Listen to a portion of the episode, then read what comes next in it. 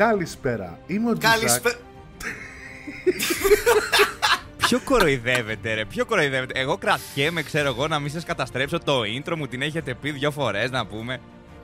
Έχει πετατήσει Καλησπέρα, την πούτσα λοιπόν. ένας με τον άλλον. Καλησπέρα Ο λοιπόν. Τζισάκ.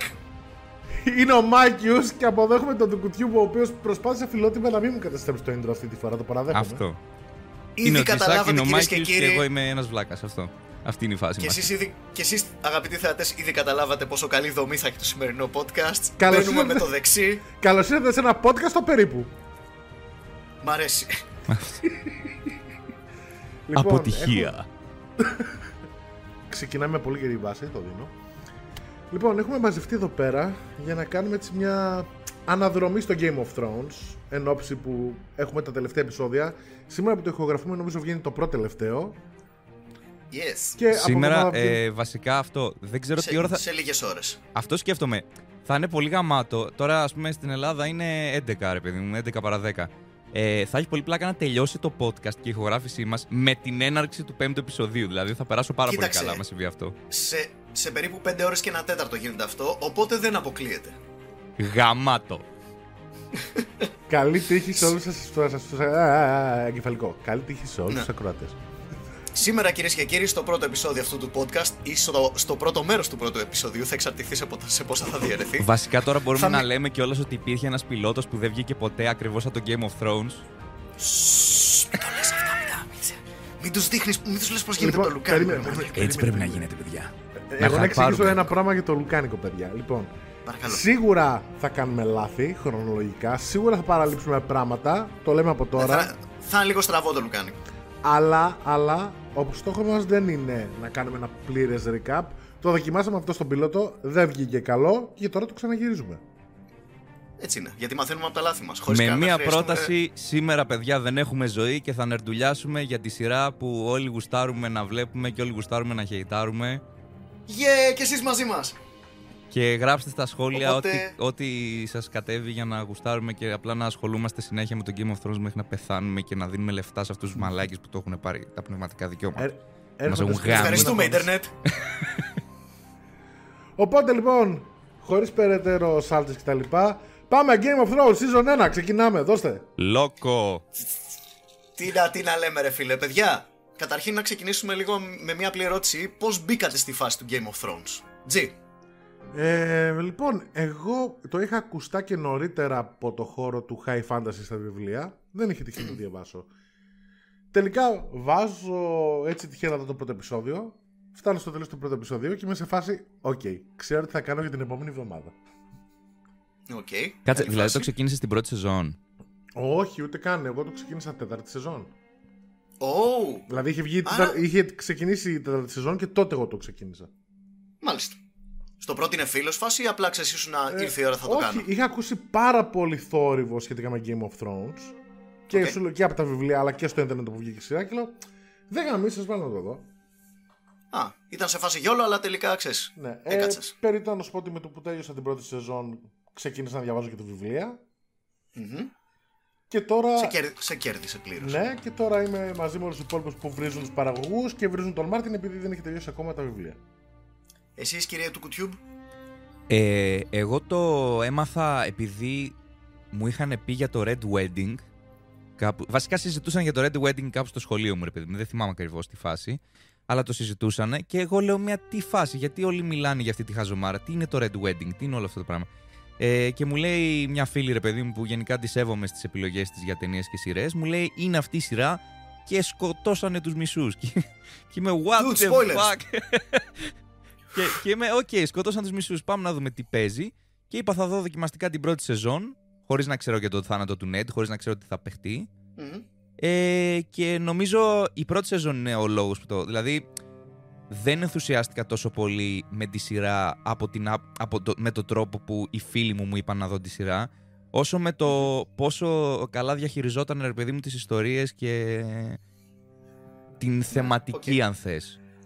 Ναι, αλλά αυτό που σε δελέασε αρχικά ήταν ότι, ότι, ότι α, μια σειρά που ενδεχομένως σπάει κάποιους κανόνες της τηλεόρασης για να δούμε τι παίζει. Και Είχε- μετά είχε έμεινες τα και άλλος. αρχίδια- εκεί. Για μια, να βασικά μια, σκοτώσει μια, το ναι, cast. μια, μια σειρά που δεν φοβάται ρε παιδί μου να θυσιάσει ε, πώς το λένε, πράγματα προκειμένου να έχει καλή αφήγηση. Αυτό.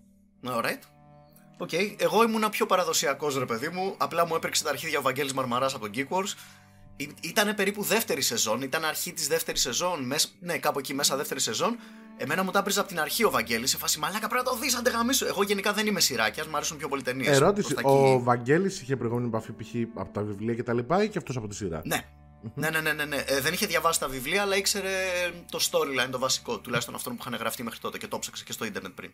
Ωραία. Ε, ο ηλίθιος αυτός σποιλαρίστηκε, αλλά εντάξει, ο Βαγγέλης, δεν ξέρω. Παιδιά, Και, ρε εμένα, μου φίλε, αρέσει, μία μέρα- εμένα μ' αρέσει να σποιλάρω, να τα, να τα λέμε αυτά. Δηλαδή, και, το Α, παρα, οκ. και το παρατηρώ τώρα και με τα recap που κάνω, ότι πολλοί κόσμος μου στέλνει, είδα το recap, ε, ας πούμε, τη τάδε σεζόν και ξεκίνησα τη σειρά. Ναι, κατάλαβα. Ε, με- με υπάρχει μερικές αυτό, σειρές, είναι, ναι. δεν είναι τόσο περίεργο πια. Εγώ Ε, μπήκα Εδώ, sorry λίγο, Mike, πλήρως μια παρθένος μικρή όμως. παρένθεση, μια μικρή παρένθεση, γιατί μου έδωσε μια πολύ ωραία πάσα ο Κώστας. Να πούμε ότι αυτά τα podcast είναι για όσους έχουν δει τη σειρά ήδη, ωραία. Και μαζί μας κάνουμε μια, έτσι, ένα ταξιδάκι στην λεωφόρο των αναμνήσεων, ουσιαστικά. Ναι, παιδιά, θεωρούμε, θεωρούμε πάνω κάτω, α, αντιμετωπίζουμε τη σειρά ότι λες και είστε στην παρέα μας. Είστε παιδιά που, είστε, που είναι στο ίδιο περίπου επίπεδο στο Game of Thrones με εμάς. Και αν δεν δει είστε, τουλάχιστον και αν ένα δεν είστε επεισόδιο. παιδιά, εγώ θα πω ότι γλιτώνετε στην τρέχουσα φάση. Δηλαδή, αν μπορέσατε και δεν φάγατε κανένα spoil μέχρι σήμερα γενικά για το Game of Thrones, keep it that way, περιμένετε 15 μέρες. Κοίτα, πιθανότατα, αν έχουν γλιτώσει για όλη τη σειρά του Game of Thrones spoilers, δεν μας ακούνε γιατί δεν είναι στο ίντερνετ. Ναι, αυτό έχω να σας προτείνω ένα καινούργιο εργαλείο, λέγεται Ιντερνετ, παιδιά. θα σας λύσει τα χέρια, πραγματικά. Οπότε αυτό, ήρθε ο Βαγγέλης με στικάκι στο σπίτι μου, ξέρεις, να ράξουμε να παίξουμε games και ήταν σε φάση. Όχι, σε ξεγέλασα, Μιχάλη, σήμερα δεν θα παίξουμε games. Θα δούμε το πρώτο επεισόδιο. Θα δω το επεισόδιο του Game of Thrones στο σαλόνι σου και θα κάτσεις δίπλα μου και θα το δεις. Για κάποιο Να, λόγο το άντε, είπες γαμίσου, και θα το ε, δούμε. ε, τέτοιο φαντάστηκα ήδη με τη φωνή του Βαγγέλη αυτό το πράγμα, ρε. ναι, ναι, ναι. συμβαίνει αυτό, συμβαίνει. Να σου Οπότε, πω- ξέρεις, έκατσα, το είδα, είχαμε χαλασμένα, κα- χαλασμένα. Δεν είχαμε πετρέλαιο, ήμασταν με μια θερμάστρα, ρε φίλε. Το κρύο τέριαζε στο κρύο της σειράς και απλά ε, με κέρδισε, ρε φίλε, το πρώτο επεισόδιο. Αυτά. Ναι, ε, Ας μπούμε λοιπόν στη φάση. Ναι, λοιπόν, ε, μιας και έχουμε καλεσμένο σήμερα, Κώστα, για κάνε μας το intro στην πρώτη σεζόν Game of Thrones. τι να πω, τι θέλετε; Τι Εντάξει, θέλετε, στο κυρία, φανταστικό- τι, τι, τι, τι στο παραγγέλνετε. Στο φανταστικό κόσμο Ένα του Reigns of Westeros, Castamere. λοιπόν. Θα, θα φτάσουμε και εκεί. Στο Ε, φανταστικό λοιπόν κόσμο του Westeros είναι κάποια βασίλεια σε πόλεμο. Η δυναστεία των Targaryen που είχε δράκους έχει πλέον πέσει χάρη στην επανάστασης του Ρόμπερτ του Μπαράθεων. Ο, μ, το, ο Hand of the King, ο βοηθός του βασιλιά, είναι μυστηριωδώς, ε, βρίσκεται μυστηριωδώς νεκρός. Και ο βασιλιάς πηγαίνει βόρεια να συναντήσει τον παλιό του war buddy, τον Ned Stark, τον, α- τον απίστευτο Sean Bean, για να του πει να πάνε μαζί στον πόλεμο. Σε ευχαριστώ πολύ, Δύο- Κώστα. Έλα, είμαι καλός αυτός. Να, σκάστε. να, σε, να σε καλά, ρε, εσύ, εντάξει. Κοίτα, η αλήθεια είναι ότι βάζω τώρα το δούλο μου να μιλάει για μένα. Yes, master. Μάικιους, Hand of the King, ρε μαλάκα. Ξεκάθαρα. Με λένε, σκ- εμένα θα με λένε σκουληκότρυπα. Αυτό. Εσένα, θα- εσένα σε λένε Tyrion επειδή σε έχουμε βάλει Tyrion στο thumbnail, να ξέρεις. Εντάξει. Νομίζω Α, ότι είναι ανα- εντάξει, ρε αναδοχή παιδί μου, ότι, γιατί. ότι άμα δεις κοντό ξαφνικά Tyrion, ας πούμε. Είναι το πιο, το πιο major ε, κλισέ, Όχι, ας πούμε, ξέρεις σε τι, παρέ. Ο διάλογος είχε πάει ω εξή. Του λέω Μαλάκα να ξέρεις, έχω βάλει Tyrion, δεν πιστεύω να έχεις πρόβλημα. Κανένα λέει, αλλά στη θέση ο Σαμ του λέω Μέσα, fuck yeah. Και εγώ Ποιο αυτό του νομίζετε είπα. ρε. επειδή εσύ μέχρι τέλου. Μιχάλη, και εγώ αυτό του είπα, ρε. Μου λέει εγώ ποιος να είμαι. Και του λέω ο Σαμ. Και μου λέει ήθελα να είμαι ο Ρόμπερτ. Ποιος Ρόμπερτ, ρε μαλάκα, είσαι ο Φίτουλας που ξέρει τα πάντα για τα 7 βασίλεια. Είσαι ο Ξεκάθαρα. Σαμ, ξεκάθαρα. Ναι, αυτό. Ε, Δεν δηλαδή, υπάρχει για να τέτοιο. στο λένε δύο άνθρωποι χωρίς να είναι συνεννοημένοι, κάτι πάει να πει αυτό, ρε παιδί μου. Ε, εγώ δεν έχω κανένα πρόβλημα, φίλε. Ε, White Walker Slayer, Lover of Women, Meister, fuck yeah. Σαν Ισχύει, πολύ φίλε, άλλη ο- δουλειά. ο- Ο Σαμ είναι ο ορισμός του ήρεμη δύναμη. ναι, εντάξει. Ο Σαμ για Στο μένα. Winterfell, λοιπόν. Ο Σαμ για μένα παρακαλώ. είναι top χαρακτήρας. Τέλος. Είναι από αυτούς τους χαρακτήρες, ρε παιδί μου, που λες ότι εντάξει. Ε, είναι πολύ κλεισέ να σου αρέσει αυτός ο χαρακτήρας γιατί είναι ο καλούλης και εξής είναι μέσα σε όλα. Αλλά φίλε, για μένα είναι, άμα το δεις στο Game of Thrones από την πλευρά του Σαμ, είναι πάρα πολύ ωραία σειρά. Τι εννοείς; Δεν υπάρχει Ο καν η Σαμ πρώτη κάθε, σεζόν. δευτε... Ε, σκέψου κάθε λίγο. Δευτέρα βράδυ αν βλέπει ο Σαμ έβλεπες- Game of Thrones. αν έβλεπες, αν έβλεπες το Game of Thrones χωρίς καθόλου όλα τα υπόλοιπα plotlines, τίποτα, Ε, και ήταν να σου μόνο πω- του Σαμ. Α, τι λες. Λάθος χαρακτήρα. Κάθε βράδυ βλέπει Game of Thrones στον Bran, μαλάκα. Συντονίζεται στο 3i Ξεκάθαρα. Draven TV και βλέπει. Παιδιά, έχω πάθει αυτό που έχει πάθει ο Μπραν σε κάποιες. ειδικά για τις τρεις πρώτες σεζόν που θα μιλήσουμε σήμερα.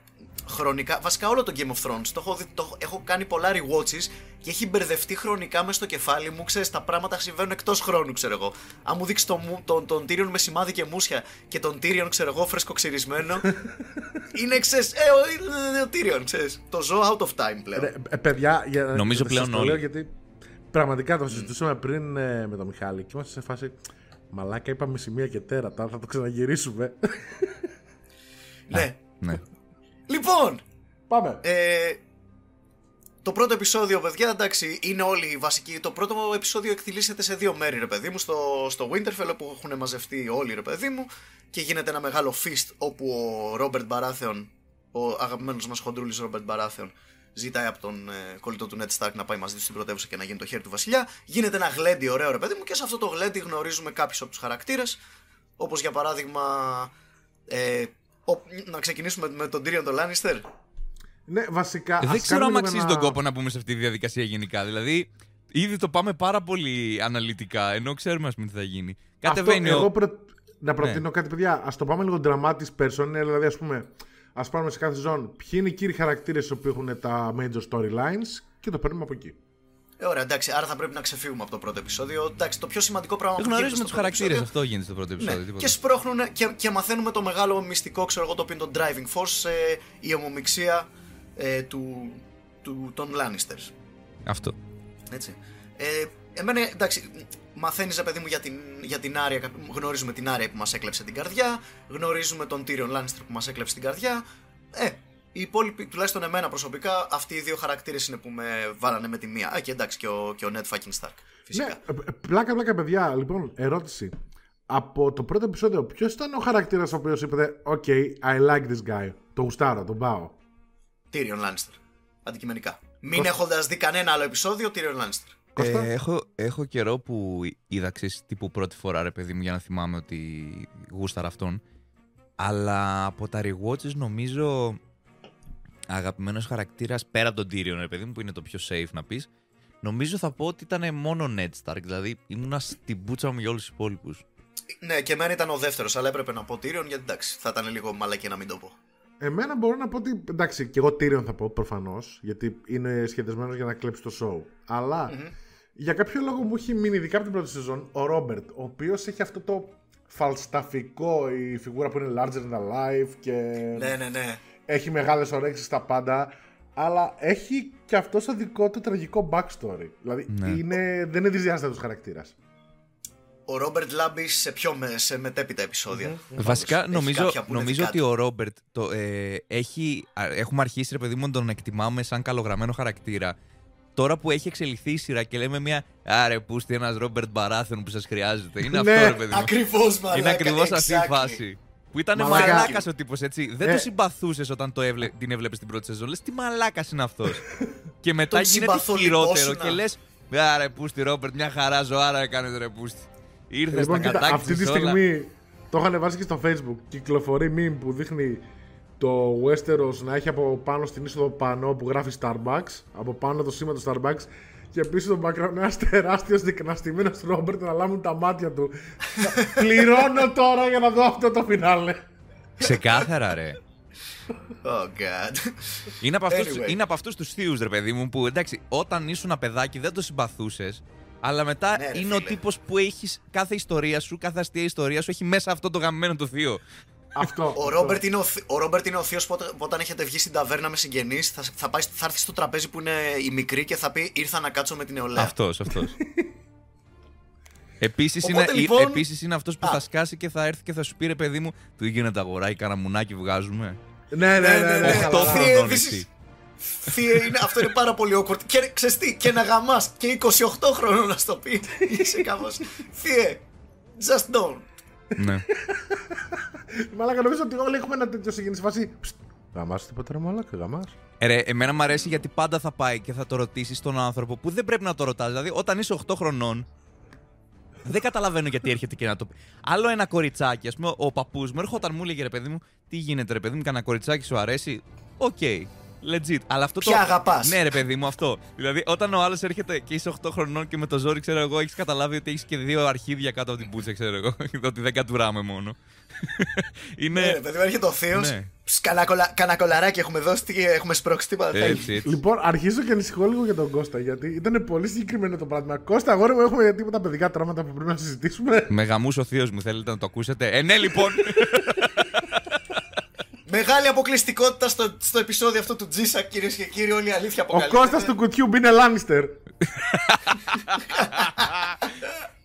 Τουτουμψ. Κλείνουμε λοιπόν αυτή την παρένθεση, Ναι. παιδιά. Να μιλήσουμε λίγο για το Game of Thrones. ναι. Πάμε. Έχουμε λοιπόν το storyline όπου ο Τζον Σνόου πηγαίνει στο τείχος και πηγαίνει μαζί με τον Λάνιστερ εκεί να, γίνει, να πάει στο τείχος βόρεια με τους Επόπ να υπερασπιστεί τον κόσμο από τους White Walkers και τα λοιπά ζόμπι που σκάνε από το βορρά. Ε, και, ο Λάριο, και, ο, και ο Λάριον και ο Τίριον μαζί του, και ο Λάριον Τίνιστερ, ο οποίος θέλει να κατουρήσει. Ο οποίος θέλει να κατουρήσει το τείχος. Σε αυτή τη, στο ανέβα μέχρι να φτάσουν. Εντάξει, το πιο, το πιο ωραίο ήταν ε, στο δεύτερο επεισόδιο στο King's Road, εκεί που έχουν ένα πολύ ωραίο διάλογο. Που λέει ο Τίριον ε, I drink and I know things ή κάποια παραλλαγή αυτού, ρε παιδί μου. Να διαβάζει κάτι, βιβλία λέει. του, είπε βασικά. Ναι. Γιατί του ρωτούσε, Ε, γιατί διαβάζεις βιβλία, τι είσαι κανένας που. Ξέρω, Κάνα τέτοιο ρε Ναι, παιδί. ναι, ναι. Του Και κάνανε ο- γιατί, είχαμε λοιπόν γιατί τη σκηνή- κοντέ διαβάζεις βιβλία, ξέρεις κάτι τέτοιο του είπε. Ναι, και, και ο Τίριον, ξέρω εγώ, γυρνάει στην κάμερα, λέει Stay in school kids, κλείνει το μάτι. Ναι, αυτό. Πάρα πολύ ωραία σκηνούλα. Και Πάνω- παράλληλα λοιπόν. ο- Πλάκα, πλάκα, Ναι, πρέπει να το παρακαλώ. πούμε αυτό έτσι ότι νομίζω στην πρώτη σεζόν βλέπουμε κάτι πολύ ωραίο ότι πολλοί χαρακτήρες ε, ουσιαστικά είναι ψάρια έξω από το νερό. Βρίσκονται σε περιβάλλοντα που δεν ξέραν ποτέ τους και πρέπει να αντιμετωπίσουν ένα ολόκληρο καινούριο κόσμο. Το οποίο παράλληλα λειτουργεί για να μας δείξει, να μας συστήσει τον κόσμο που έχουν φτιάξει και σε εμάς το θεατή.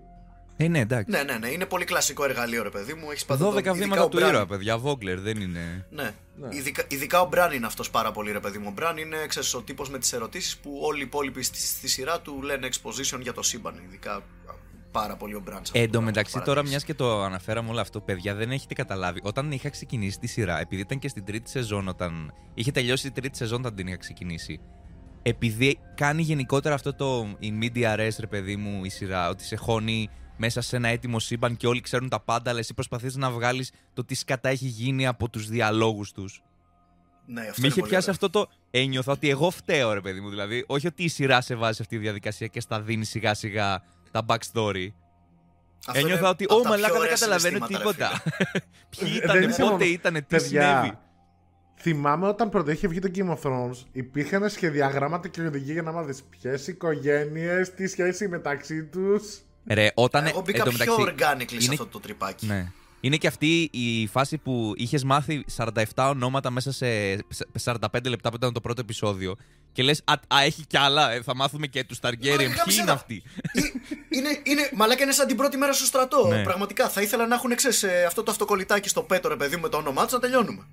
Αυτό. Ναι, αλλά φίλε, τώρα, σαν 8 level θεατής του Game of Thrones, βλέπεις μια σκηνή που έχει, ξέρω εγώ, ένα σώρο αρχοντολό εκεί πέρα και λες, κάτσε ρε, εκείνοι οι μικροί άρχοντες από εκείνο το βασίλειο στην άκρη του λαιμού, γιατί δεν είναι εδώ πέρα. Όχι, εγώ δεν Για- έχω γιατί ιδέα δεν ακόμα. represent. Εγώ δεν, δεν έχω ιδέα ποια, ποια είναι τα banners που είναι μαζί με τους Stark. Α, εγώ είμαι σε ένα ενδιάμεσο στάδιο. Δεν Εντάξει, έχω, εγώ ρε, νόμιζα- δεν έχω ιδέα. Λένε ήρθαν οι Ambers και οι Karstark και είμαι σε φάση Ε, για να ήρθαν μάλλον με εμάς θα είναι. Οπότε λοιπόν, ε, στο, στο δεύτερο και μέχρι το τρίτο επεισόδιο είναι ο δρόμος προς το King's Landing, το οποίο, by the way, παιδιά, αυτό το είχα πει και στον πρώτο πιλότο, γάμα η φάση στο Game of Thrones της πρώτης σεζόν, που είναι full ρεαλιστικό με την έννοια ότι απ- για να πας από το Winterfell στο King's Landing πρέπει να αφιερώσεις ένα ολόκληρο επεισόδιο για το τι γίνεται στη διαδρομή, γιατί διαρκεί πολύ διαδρομή. Σε αντίθεση με την τηλεμεταφορά που έχει αρχίσει. και Στην γίνεται, που 8η έχει έχουμε αρχίσει. ξεκλειδώσει fast travel, έχουμε Αυτό. καθαρίσει τους πάντες, οπότε δεν υπάρχουν Από την, ε, πέμπτη, εχθροί απ' κοντά. την, απ' την πέμπτη, έκτη και μετά είχε μπόλικο fast travel. Βέβαια, η σειρά. το, νομίζω το πιο γαμάτο με το ότι έπαιρνε πολύ καιρό είναι ότι γινόταν πάρα πολύ αντιληπτή η εποχή. Ναι. Δηλαδή τώρα Ναι, ρε φίλε. δεν κα- δε- δεν φαίνεται το πόσο ζόρι θα τραβήξει ο Τζον Σνόου, ας πούμε. Να, καλή ώρα τώρα. Επειδή είναι για να χειμώνας. κατέβει από το Winterfell στο King's Landing με στρατό. Δηλαδή Ναι, δεν μας ε, δείχνει έτσι πώς όπως το δείχνει- τρώνε, πώς Πραγματικά. κοιμούνται. Έτσι είναι όπως το γαμίση δείχνει γενικά. τώρα, έτσι όπως το δείχνει τώρα, νομίζω το Winterfell είναι, ξέρω εγώ, καμιά δεκαριά μέτρα παρακάτω από το Wall. Αυτό. Κάτι τέτοιο. Ναι. Για να δείτε την αντίθεση αυτή που είπε ο Κώστας πριν, ρε παιδί μου. Στην πρώτη σεζόν σου δείχνει το, το camp των Lannister και των ε, Tyrion, τον Tyrion, τον Tywin Lannister να γδέρνει ένα ελάφι και ασχολείται περισσότερο με το τι γίνεται στο camp την παραμονή της μάχης και αντί να σου, δείχνει, αντί να σου δείξει τη μάχη, τραυματίζει τον Tyrion και σου το δείχνει, ξέρεις, σκυπάρει τη μάχη με αυτό το τέχνασμα. Σε αυτό, το Λέγε με no κομμάτι, budget. σε αυτό το κομμάτι έχει γίνει ένα καταπληκτικό essay που βγήκε κάποιος προφανώς πολύ καλός φαν και έκραξε το Game of Thrones. Που λέει ρε παιδί μου, γιατί έχει χαλάσει το Game of Thrones. Και λέει, ας πούμε, ότι ακόμα και πλέον ρε παιδί μου, ό,τι διάλογο βλέπουμε κυρίως είναι fan service. Δηλαδή, ε, σε κάθε διάλογο που είχαμε στην πρώτη και στη δεύτερη σεζόν, ειδικά, υπήρχε κάποιο conflict και κάτι θα γινόταν που θα πήγαινε την μπλοκή μπροστά. Πλέον, δ- επειδή το καθυστερούμε, γιατί αν αρχίσουν και γίνονται όλα αυτά, ρε παιδί μου, θα τελειώσει σε τρία επεισόδια ή σε δύο επεισόδια. Απλά τους βάζει να λένε μαλακίες. Βάλε και εκεί τέσσερα αστιάκια. Βάλε και εκεί ένα love, ένα love story τέτοιο για να γεμίσουμε λίγο το επεισόδιο. Ναι, το σημαντικό είναι να γίνουν 5-10 πράξεις που έχουμε στη σκαλέτα μας, παιδί μου, γιατί ξέρεις, πρέπει να τικάρουμε πλέον κουτιά ότι τα έχουμε κάνει, Α- ξέρεις, τα έχουμε αυ- καλύψει. Αυτό νομίζω ότι αυτό είναι το κακό. Ότι πλέον οι τύποι το Δεν- γράφουν δεν με έχει γνώμονα λίπος, ρε συγκεκ- φίλε. Ναι, έχουν το γράφουν με στόχο έχουμε συγκεκριμένες σκηνές που πρέπει να γράψουμε, τις έχουμε σχεδιάσει. Τα υπόλοιπα τα, α, τα βρίσκουμε όπως Εμένα δεν, με, γράφουμε. εμένα δεν με κάνει εντύπωση, Ναι. ρε παιδί μου, γιατί έχοντας αυτή την εμπειρία των πέντε χρόνων του να γράφεις, είναι πάρα πολύ δύσκολο να γράψεις χαρακτήρες Α, ναι, ενός δεν, δεν, άλλου τους, κα- ανθρώπου. δεν τους κατηγορώ τους ανθρώπου. Και παιδιά να τα λέμε αυτά, ότι ξέρεις, ο λόγος που οι διάλογοι στις πρώτες σεζόν που είναι παρμένοι κυρίως από τα βιβλία είναι τόσο γαμάτι, είναι επειδή ο George R. R. Martin είχε και μια δεκαετία ολόκληρη να τους γυαλίζει. Και Έτσι. όχι μόνο αυτό, ο Μάρτιν έχει και παρελθόν και ως σεναριογράφος. Έχει γράψει και για άλλες σειρές, έχει γράψει νομίζω και για Star Trek, την Πεντάμορφη και το Τέρας. Έχει κάνει διάφορα πράγματα, δηλαδή δεν είναι τυχαίος. Εννοείται. Πεντάμορφη δεν- και το απλά, τέρας, παιδιά, εγώ, είναι εγώ δεν αυτή- το είπα από είναι- αυτή την άποψη. Εγώ το είπα, ρε παιδί μου, ότι γενικότερα στην ορογραφία λέμε, ρε παιδί μου, ότι ε, υπάρχει το φάμπουλα και το σουζέτ. Okay? Το φάμπουλα είναι όλος σου το σύμπαν, ό,τι έχεις στο κεφάλι σου και όλες οι σκέψεις που έχεις πάνω στον κόσμο. Αυτό είναι μια γνώση που αναγκαστικά έχει μόνο ο original writer. Οι υπόλοιποι εικάζουν τι θα έγραφε ο writer. Και γι' αυτό Ναι, το αυτό, λόγο ναι. τώρα πλέον, επειδή τους χαρακτήρες, ok, τους κατέχουν με έναν τρόπο, ρε παιδί μου, οι creators, παρόλα αυτά δεν είναι ο Μάρτιν, οπότε δεν μπορούν να τους πετάξουν σε μια σκηνή και να πούνε «Ε, τους ξέρουμε απ' έξω τους χαρακτήρες μας, οπότε ξέρουμε τι θα γινόταν αν πετούσαμε τον Τζον Σνόου και την Τάδε, ξέρω εγώ, σε μια σκηνή, σε ένα camp, εκεί, ξέρω εγώ». Ο Μάρτιν, ας πούμε, ξέρει Παιδιά, πώς να γράψει το διάλογο. Παιδιά, αυτό πιστεύω, αυτή η συζήτηση ανήκει, ανήκει στο επεισόδιο που θα κάνουμε για την 8η σεζόν, Ναι. πιστεύω. Γιατί προς το παρόν δεν έχουμε αυτά τα προβλήματα, γιατί είναι υπέροχη και καταπληκτική η πρώτη σεζόν. Έτσι. Ωραία. Όπου Μάγκιους. στο King's, στο King's Landing λοιπόν, από ό,τι Πάμε. φαίνεται έχω αναλάβει την, α- την αφήγηση. Yes. Ε, όχι, ε, μ, στο King's Landing λοιπόν φτάνουν ε, κάποια από τα μέλη της οικογένειας Stark. Όλοι, όλοι δηλαδή με, με εξαίρεση τη μάνα και το μικρό. Και, το Rob, δηλαδή, και, και τον μεγάλο και το Rob. Τέλος πάντων. Και το μικρό το Ρίκον. Ε, Τα κορίτσια πάνε σωστά, μόνο ναι, με τον εντάξει. μπαμπά. Ωραία. Ο Νέντ και τα κορίτσια του. Ο Πέτρος και τα κορίτσια του πάνε. Ε, και γίνονται διάφορες δολοπλοκές. Γενικά ο Νέντ προσπαθεί, έχοντας ε, ψηλιαστεί κάποια πράγματα κυρίως ε, μέσα από επιστολές της γυναίκας του, προσπαθεί να ερευνήσει την όλη φάση και να βρει γιατί δολοφονήσανε, αν δολοφονήσαν τον Τζον Άριν και γιατί τον δολοφονήσανε. Ε, η αλήθεια σιγά είναι ότι σιγά, ναι. είχε από την αρχή σχεδόν μια πολύ βασική υποψία γιατί η αδερφή της γυναίκας του, η οποία ήταν η γυναίκα του Τζον Άριν, έστειλε μήνυμα στα κρυφά και είπε ότι μου φάγανε τον άντρα, έχε τον νου σας. Watch your back; Ναι, αυτό. Ή έτσι Ε, μας he λένε. did what... Νάτος. Yay! Ωραία. Λοιπόν, ε, και. By the εκείνο way, που- ναι, sorry, sorry να κάνω μια παρένθεση, ρε παιδί μου. Δεν ξέρω αν μπορούμε, αν, Καλά. άμα επιτρέπετε να το. επειδή είναι σε επόμενη σεζόν. Δεν έχει, δεν έχει περισσότερο γούστο τώρα που ξέρετε ότι δεν ισχύει αυτό. Δεν τη βλέπεις την πρώτη σεζόν Ποιο; και λέ- ότι, ε, η, γυναι- ότι η γυναίκα, ρε παιδί μου, του Άριν τον δηλητηρίασε αυτή Ναι. και ο Littlefinger την έβαλε να στείλει το γράμμα. Τώρα που έχεις αυτή την πληροφορία Α, ναι, ναι, από ναι, ναι, το ναι. επεισόδιο που το είπε αυτή, ρε παιδί μου, κάπου στην πέμπτη σεζόν, νομίζω. Είναι Ναι. τόσο ενδιαφέρον, ρε παιδί μου, το ότι λες: Κοίτα, κοίτα, θα φαγωθούν τα μουνόπανα, έτσι. Είσαι Ναι. λίγο. Το, Δεν το άλλο μπο- που νιώθω επίσης όταν βλέπω πρώτο επεισόδιο ξανά, ξέρεις, βάζω το πρώτο επεισόδιο που είναι εκεί πέρα παρατεταγμένοι στην αυλή του Winterfell για να υποδεχτούν τον Βασιλιά και είσαι κάπως. Ω, είστε τόσο αθώοι όλοι. Θέλω να σας, θέλω να σας τσιμπήσω τα μαγουλάκια. Όλων. Λοιπόν, υπόψη, Πραγματικά. μια μικρή λεπτομέρεια που δείχνει Παρακαλώ. ότι κάποια πράγματα όντως τα είχαν προσέξει τότε. Στη σκηνή που κατεβαίνει ο Ρόμπερτ είναι παραταγμένη όλη τη Σταρ και πάει και τους μιλάει και τους χαιρετάει. Όσοι ακουμπάει είναι αυτοί που πεθαίνουν. Ναι, ναι, ναι. Σοβαρά. Μμμ. Ναι, ναι. Έλα ρε. Nice. True story. Όντως, ρε φίλε, προ- προσπαθώ, προσπαθώ να θυμηθώ την Άρια, δεν, δεν την άκουσα. Ό,τι, Ναι, ναι, ναι. ό,τι Έχει αγαπάει never ο touched Ρόμπ Άρια. έχει πεθάνει. Μαλάκα ισχύει. Είναι το αντίθετο του Μίδα, μα λέγω ότι αγγίζει, γίνεται σκατά. Κάτι σαν ε, τον... ωραία Α, σκηνή, ρε φίλε. Όχι, όχι, θα το πω. Είναι πολύ Ναι, cheesy. Οκ. Ε, ωραία σκηνή στο, στο δεύτερο επεισόδιο στο King's Road, η αγαπημένη μου σκηνή είναι που έχουν στήσει ένα, σε ένα ανεμοδαρμένο λιβάδι, έχουν στήσει ένα τραπέζι ο Ρόμπερτ και ο Νεντ και ξέρεις, απλά δύο φιλαράκια από τον πόλεμο, ρε φίλε. Και θυμούνται τα παλιά. Τι ωραία σκηνή, Θυμούνται- ρε όχι μου- φίλε. Θυμούνται τα παλιά και απλά ξέρεις έρχεται και το γράμμα ρε παιδί μου ότι η Daenerys Targaryen είναι, είναι ζωντανή και θα παντρευτεί τον Καλ Ντρόγκο ρε παιδί μου. The whore is pregnant. Παράδειγμα Ναι, ναι, τώρα. και είναι Οκ, άλλος- μια, σκ- μια καταπληκτι- αυτή είναι καταπληκτική σκηνή. Γιατί ρε παιδί μου, οκ, σου πετάει και την Daenerys για να πάει παρακάτω η επιλογή. Αλλά πραγματικά ναι, αυτή και τη κα- σκηνή. καπάκια στο μοντάζ κόβεις τη σκηνή της Daenerys. Αυτό, αυ- αυτή τη σκηνή πραγματικά χαλαρά θα μπορούσα να τους ακούω να μιλάνε για 45 λεπτά. Αυτό, ωραίοι χαρακτήρες, ρε φίλε. Νεντ και Ρόμπερτ, πραγματικά. Και πιο μετά θα- έχει παρόμοιους διάλογους πολλούς ο. Ναι, είναι Ned με όπως, τον Robert και ο Robert είναι με όπως ε, αυτό που είχαμε πει στο podcast για το MCU ότι θα μπορούσα άνετα να βλέπω το Age of Ultron και να είναι δύο ώρες μόνο οι Avengers να, να είναι στο πάρτι και να μιλάνε μεταξύ τους. Exactly. Γενικά, ε, ε, γι' αυτό και όταν το είχα ακούσει και εγώ αυτό το podcast, ρε παιδί μου, είναι ο λόγος που είπα ότι εγώ ψινόμουν το endgame να τελειώνει με. να, να, μην, σω- να μην σωθούν ποτέ, ρε παιδί μου. Απλά να βλέπουμε αυτό το ε, σύμπαν που έχουν χάσει και το πώς το αντιμετωπίζουν για επεισόδια, 40 επεισόδια, ξέρω εγώ. Να, να ξαναεπισκεφτόμαστε το σύμπαν για εντάξει, όχι είπαμε. Ε, Ωραίος διάλογος, ας πούμε, πάλι που είχαν ε, ο Νέτ και ο Ρόμπερτ είναι εκεί πέρα στο τουρνουά που θέλει και καλά ο Ρόμπερτ να, να συμμετέχει στο τουρνουά και δεν του, δεν του μπαίνει πανοπλία. Που λέει στον ε, Squire του να φέρει το, μπλε, το breastplate stretcher, ξέρω εγώ. Ω, και το κάνουν είχα φάση ξεχάσει στον, αυτό. στον Squire. Μαλάκα, Ε, μαλάκα. Γαμάτη σκηνή, τι εννοείς. Ναι, ρε φίλε, τέλεια. Ε, στο King's Landing, λοιπόν, θα συνεχίσουμε. Θα θυμόμαστε κι άλλα, ρε παιδί μου.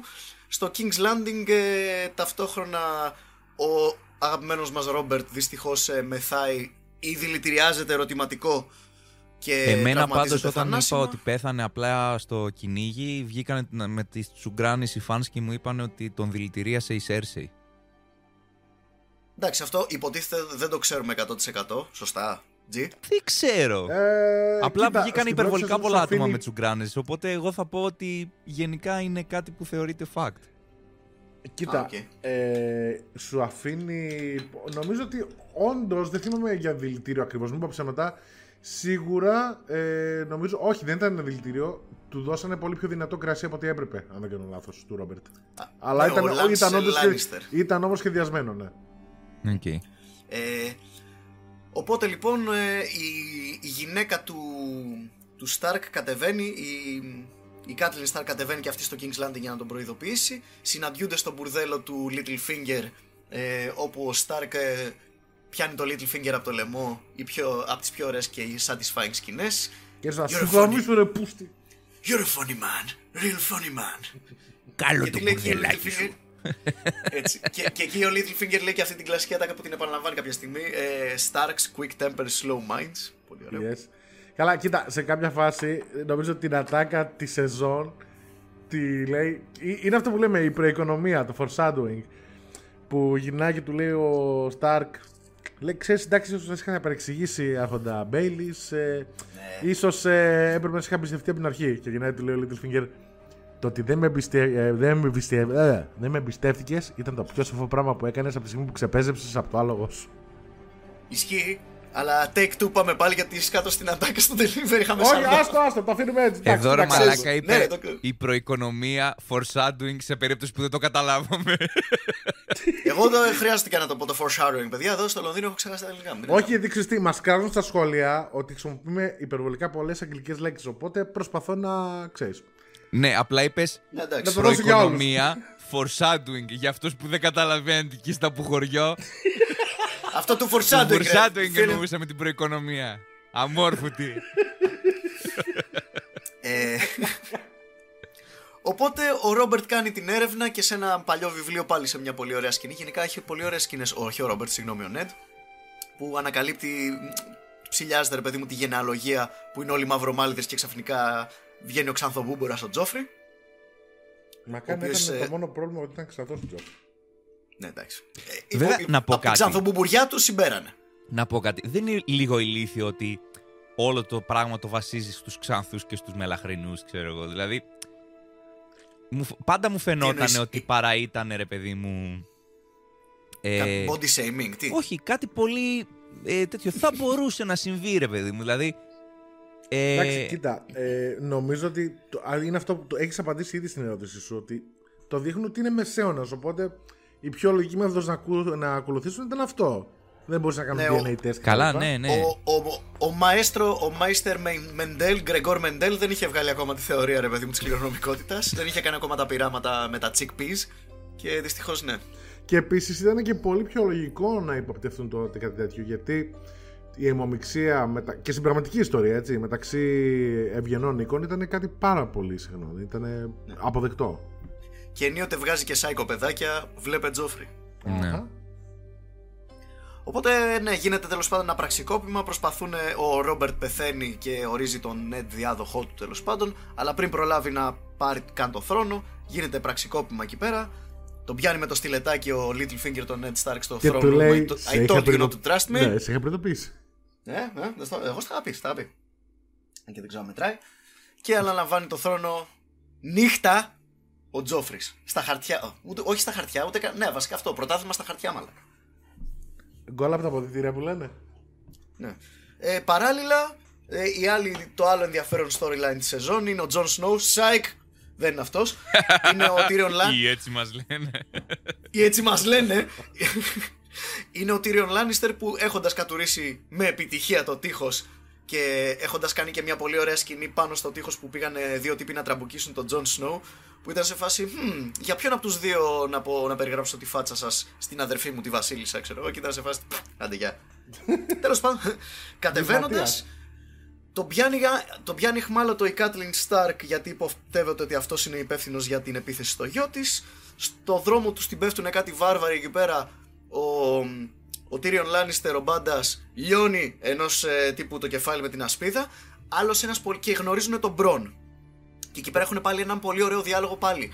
Αυτά το που ασχολείται με τις πολύ μικρές λεπτομέρειες της καθημερινότητας, ρε παιδί μου. Αυτό το Ωραία, σύμπαν. όλοι οι διάλογοι μεταξύ Τύριων και Μπρόν είναι ένας και ένας.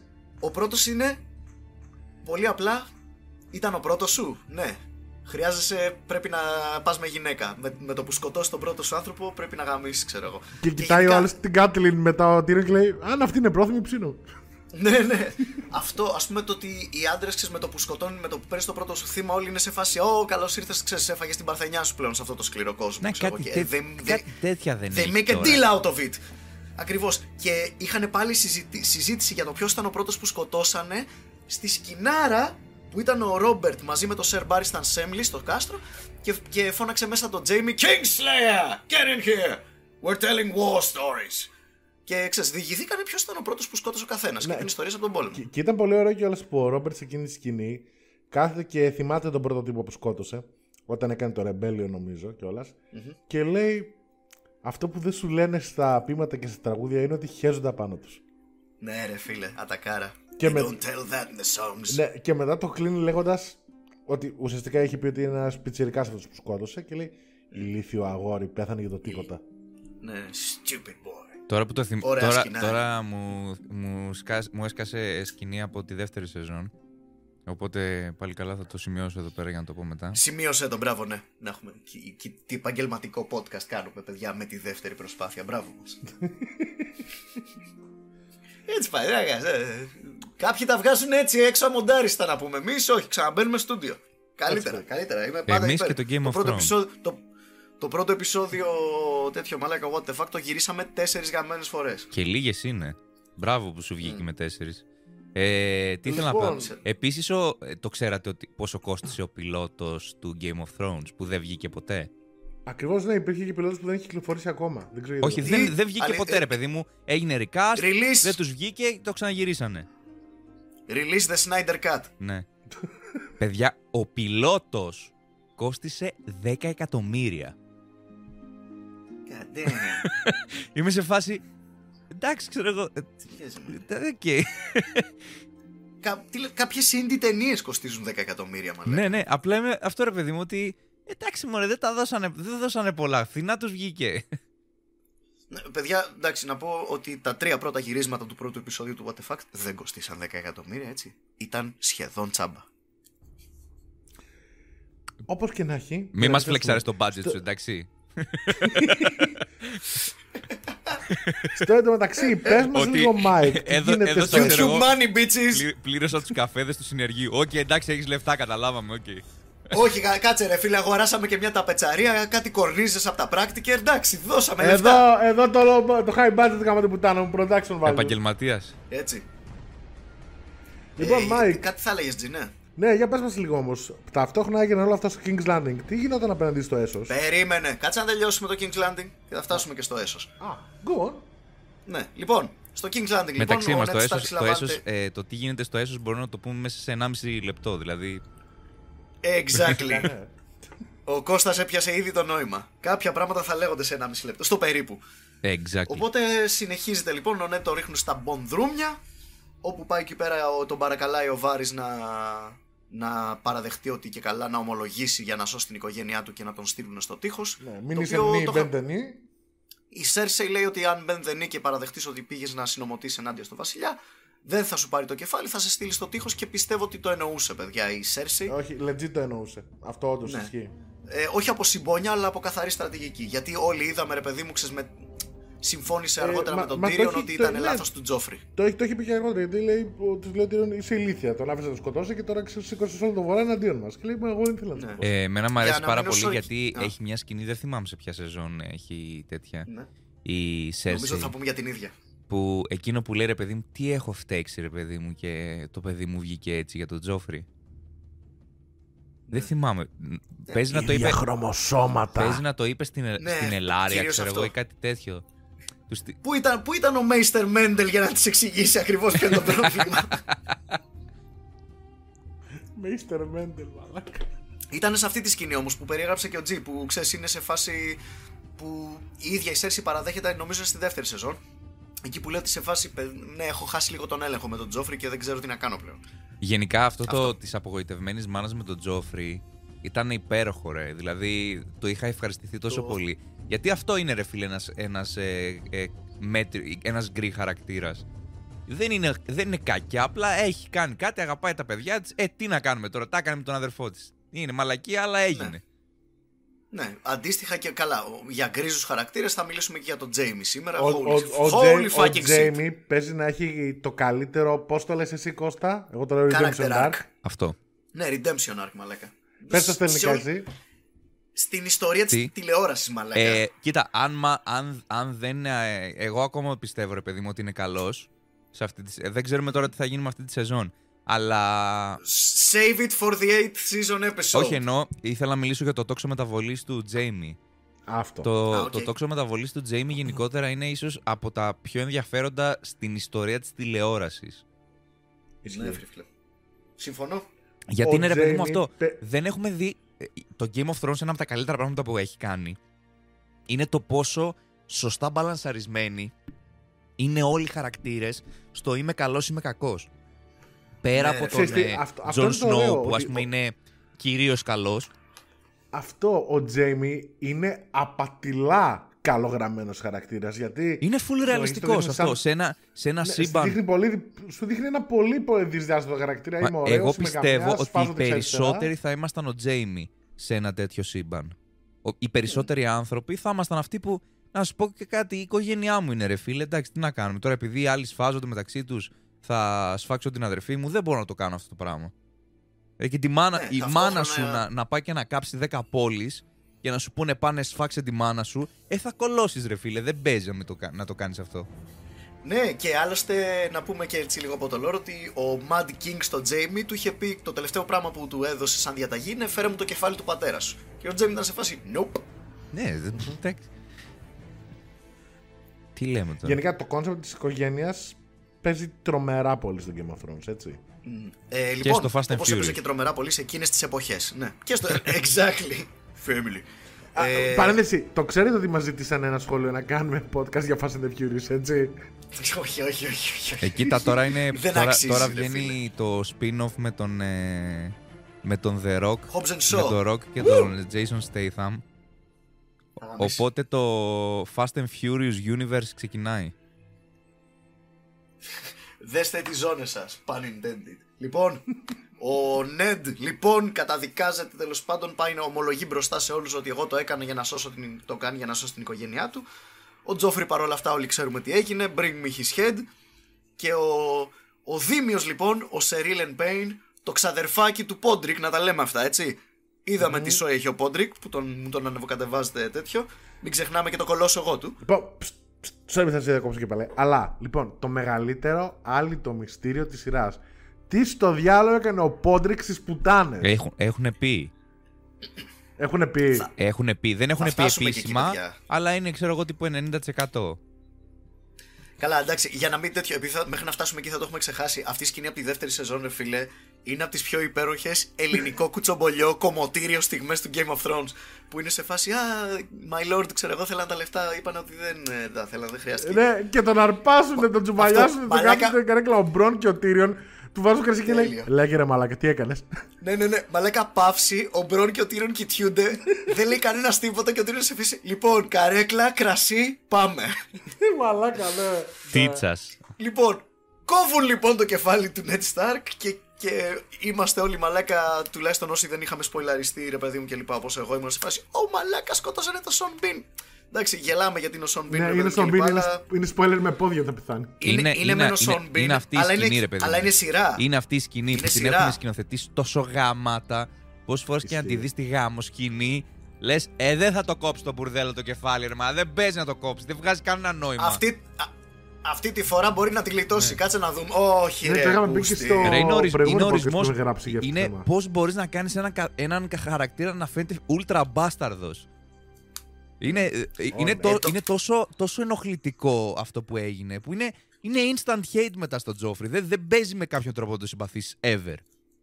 Κοίτα, Ναι. καταρχάς να πούμε, ο ηθοποιός, δεν θυμάμαι το όνομα της, ο ηθοποιός που είναι τον Τζόφρι είναι εξαιρετικός. Το παλικάρι δηλαδή, πραγματικά μπράβο του. Αλλά ξέρεις Πάλι, κάτι, είναι από βοηθάει τους πιο- και αυτή η φάτσα ρε πούστη που έχει. Έχει φάτσα Αλέκο Τζανετσάκος ρε μαλάκα. Φίλε, άμα τον δεις. No, no, no. Αν τον δεις, by the way, με, τη- με αυτή τη φάτσα δεν έχει να κάνει με τη φάτσα, έχει να κάνει με το face acting, μαλάκα και το τι. Κα- καταρχάς, Πώς ξέρεις, ο- επιλέγει.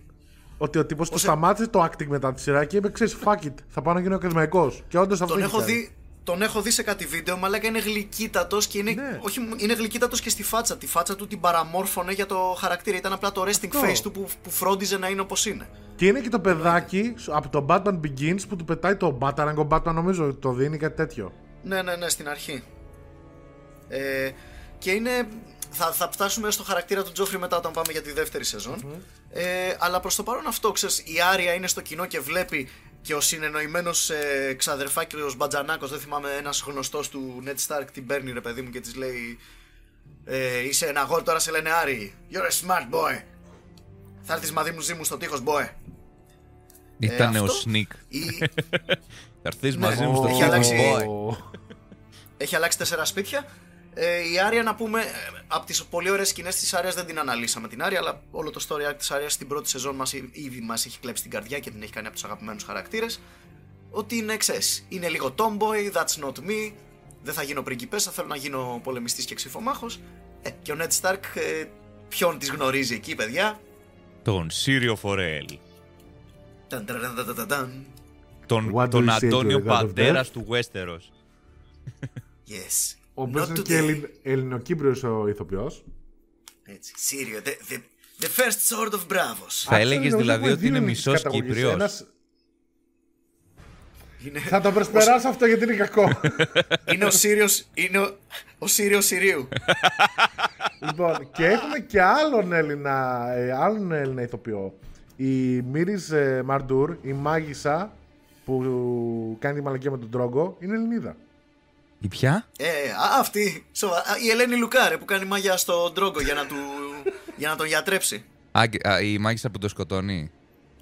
Η Ελένη Ναι. Ε, κλα- κλασική καφετζού.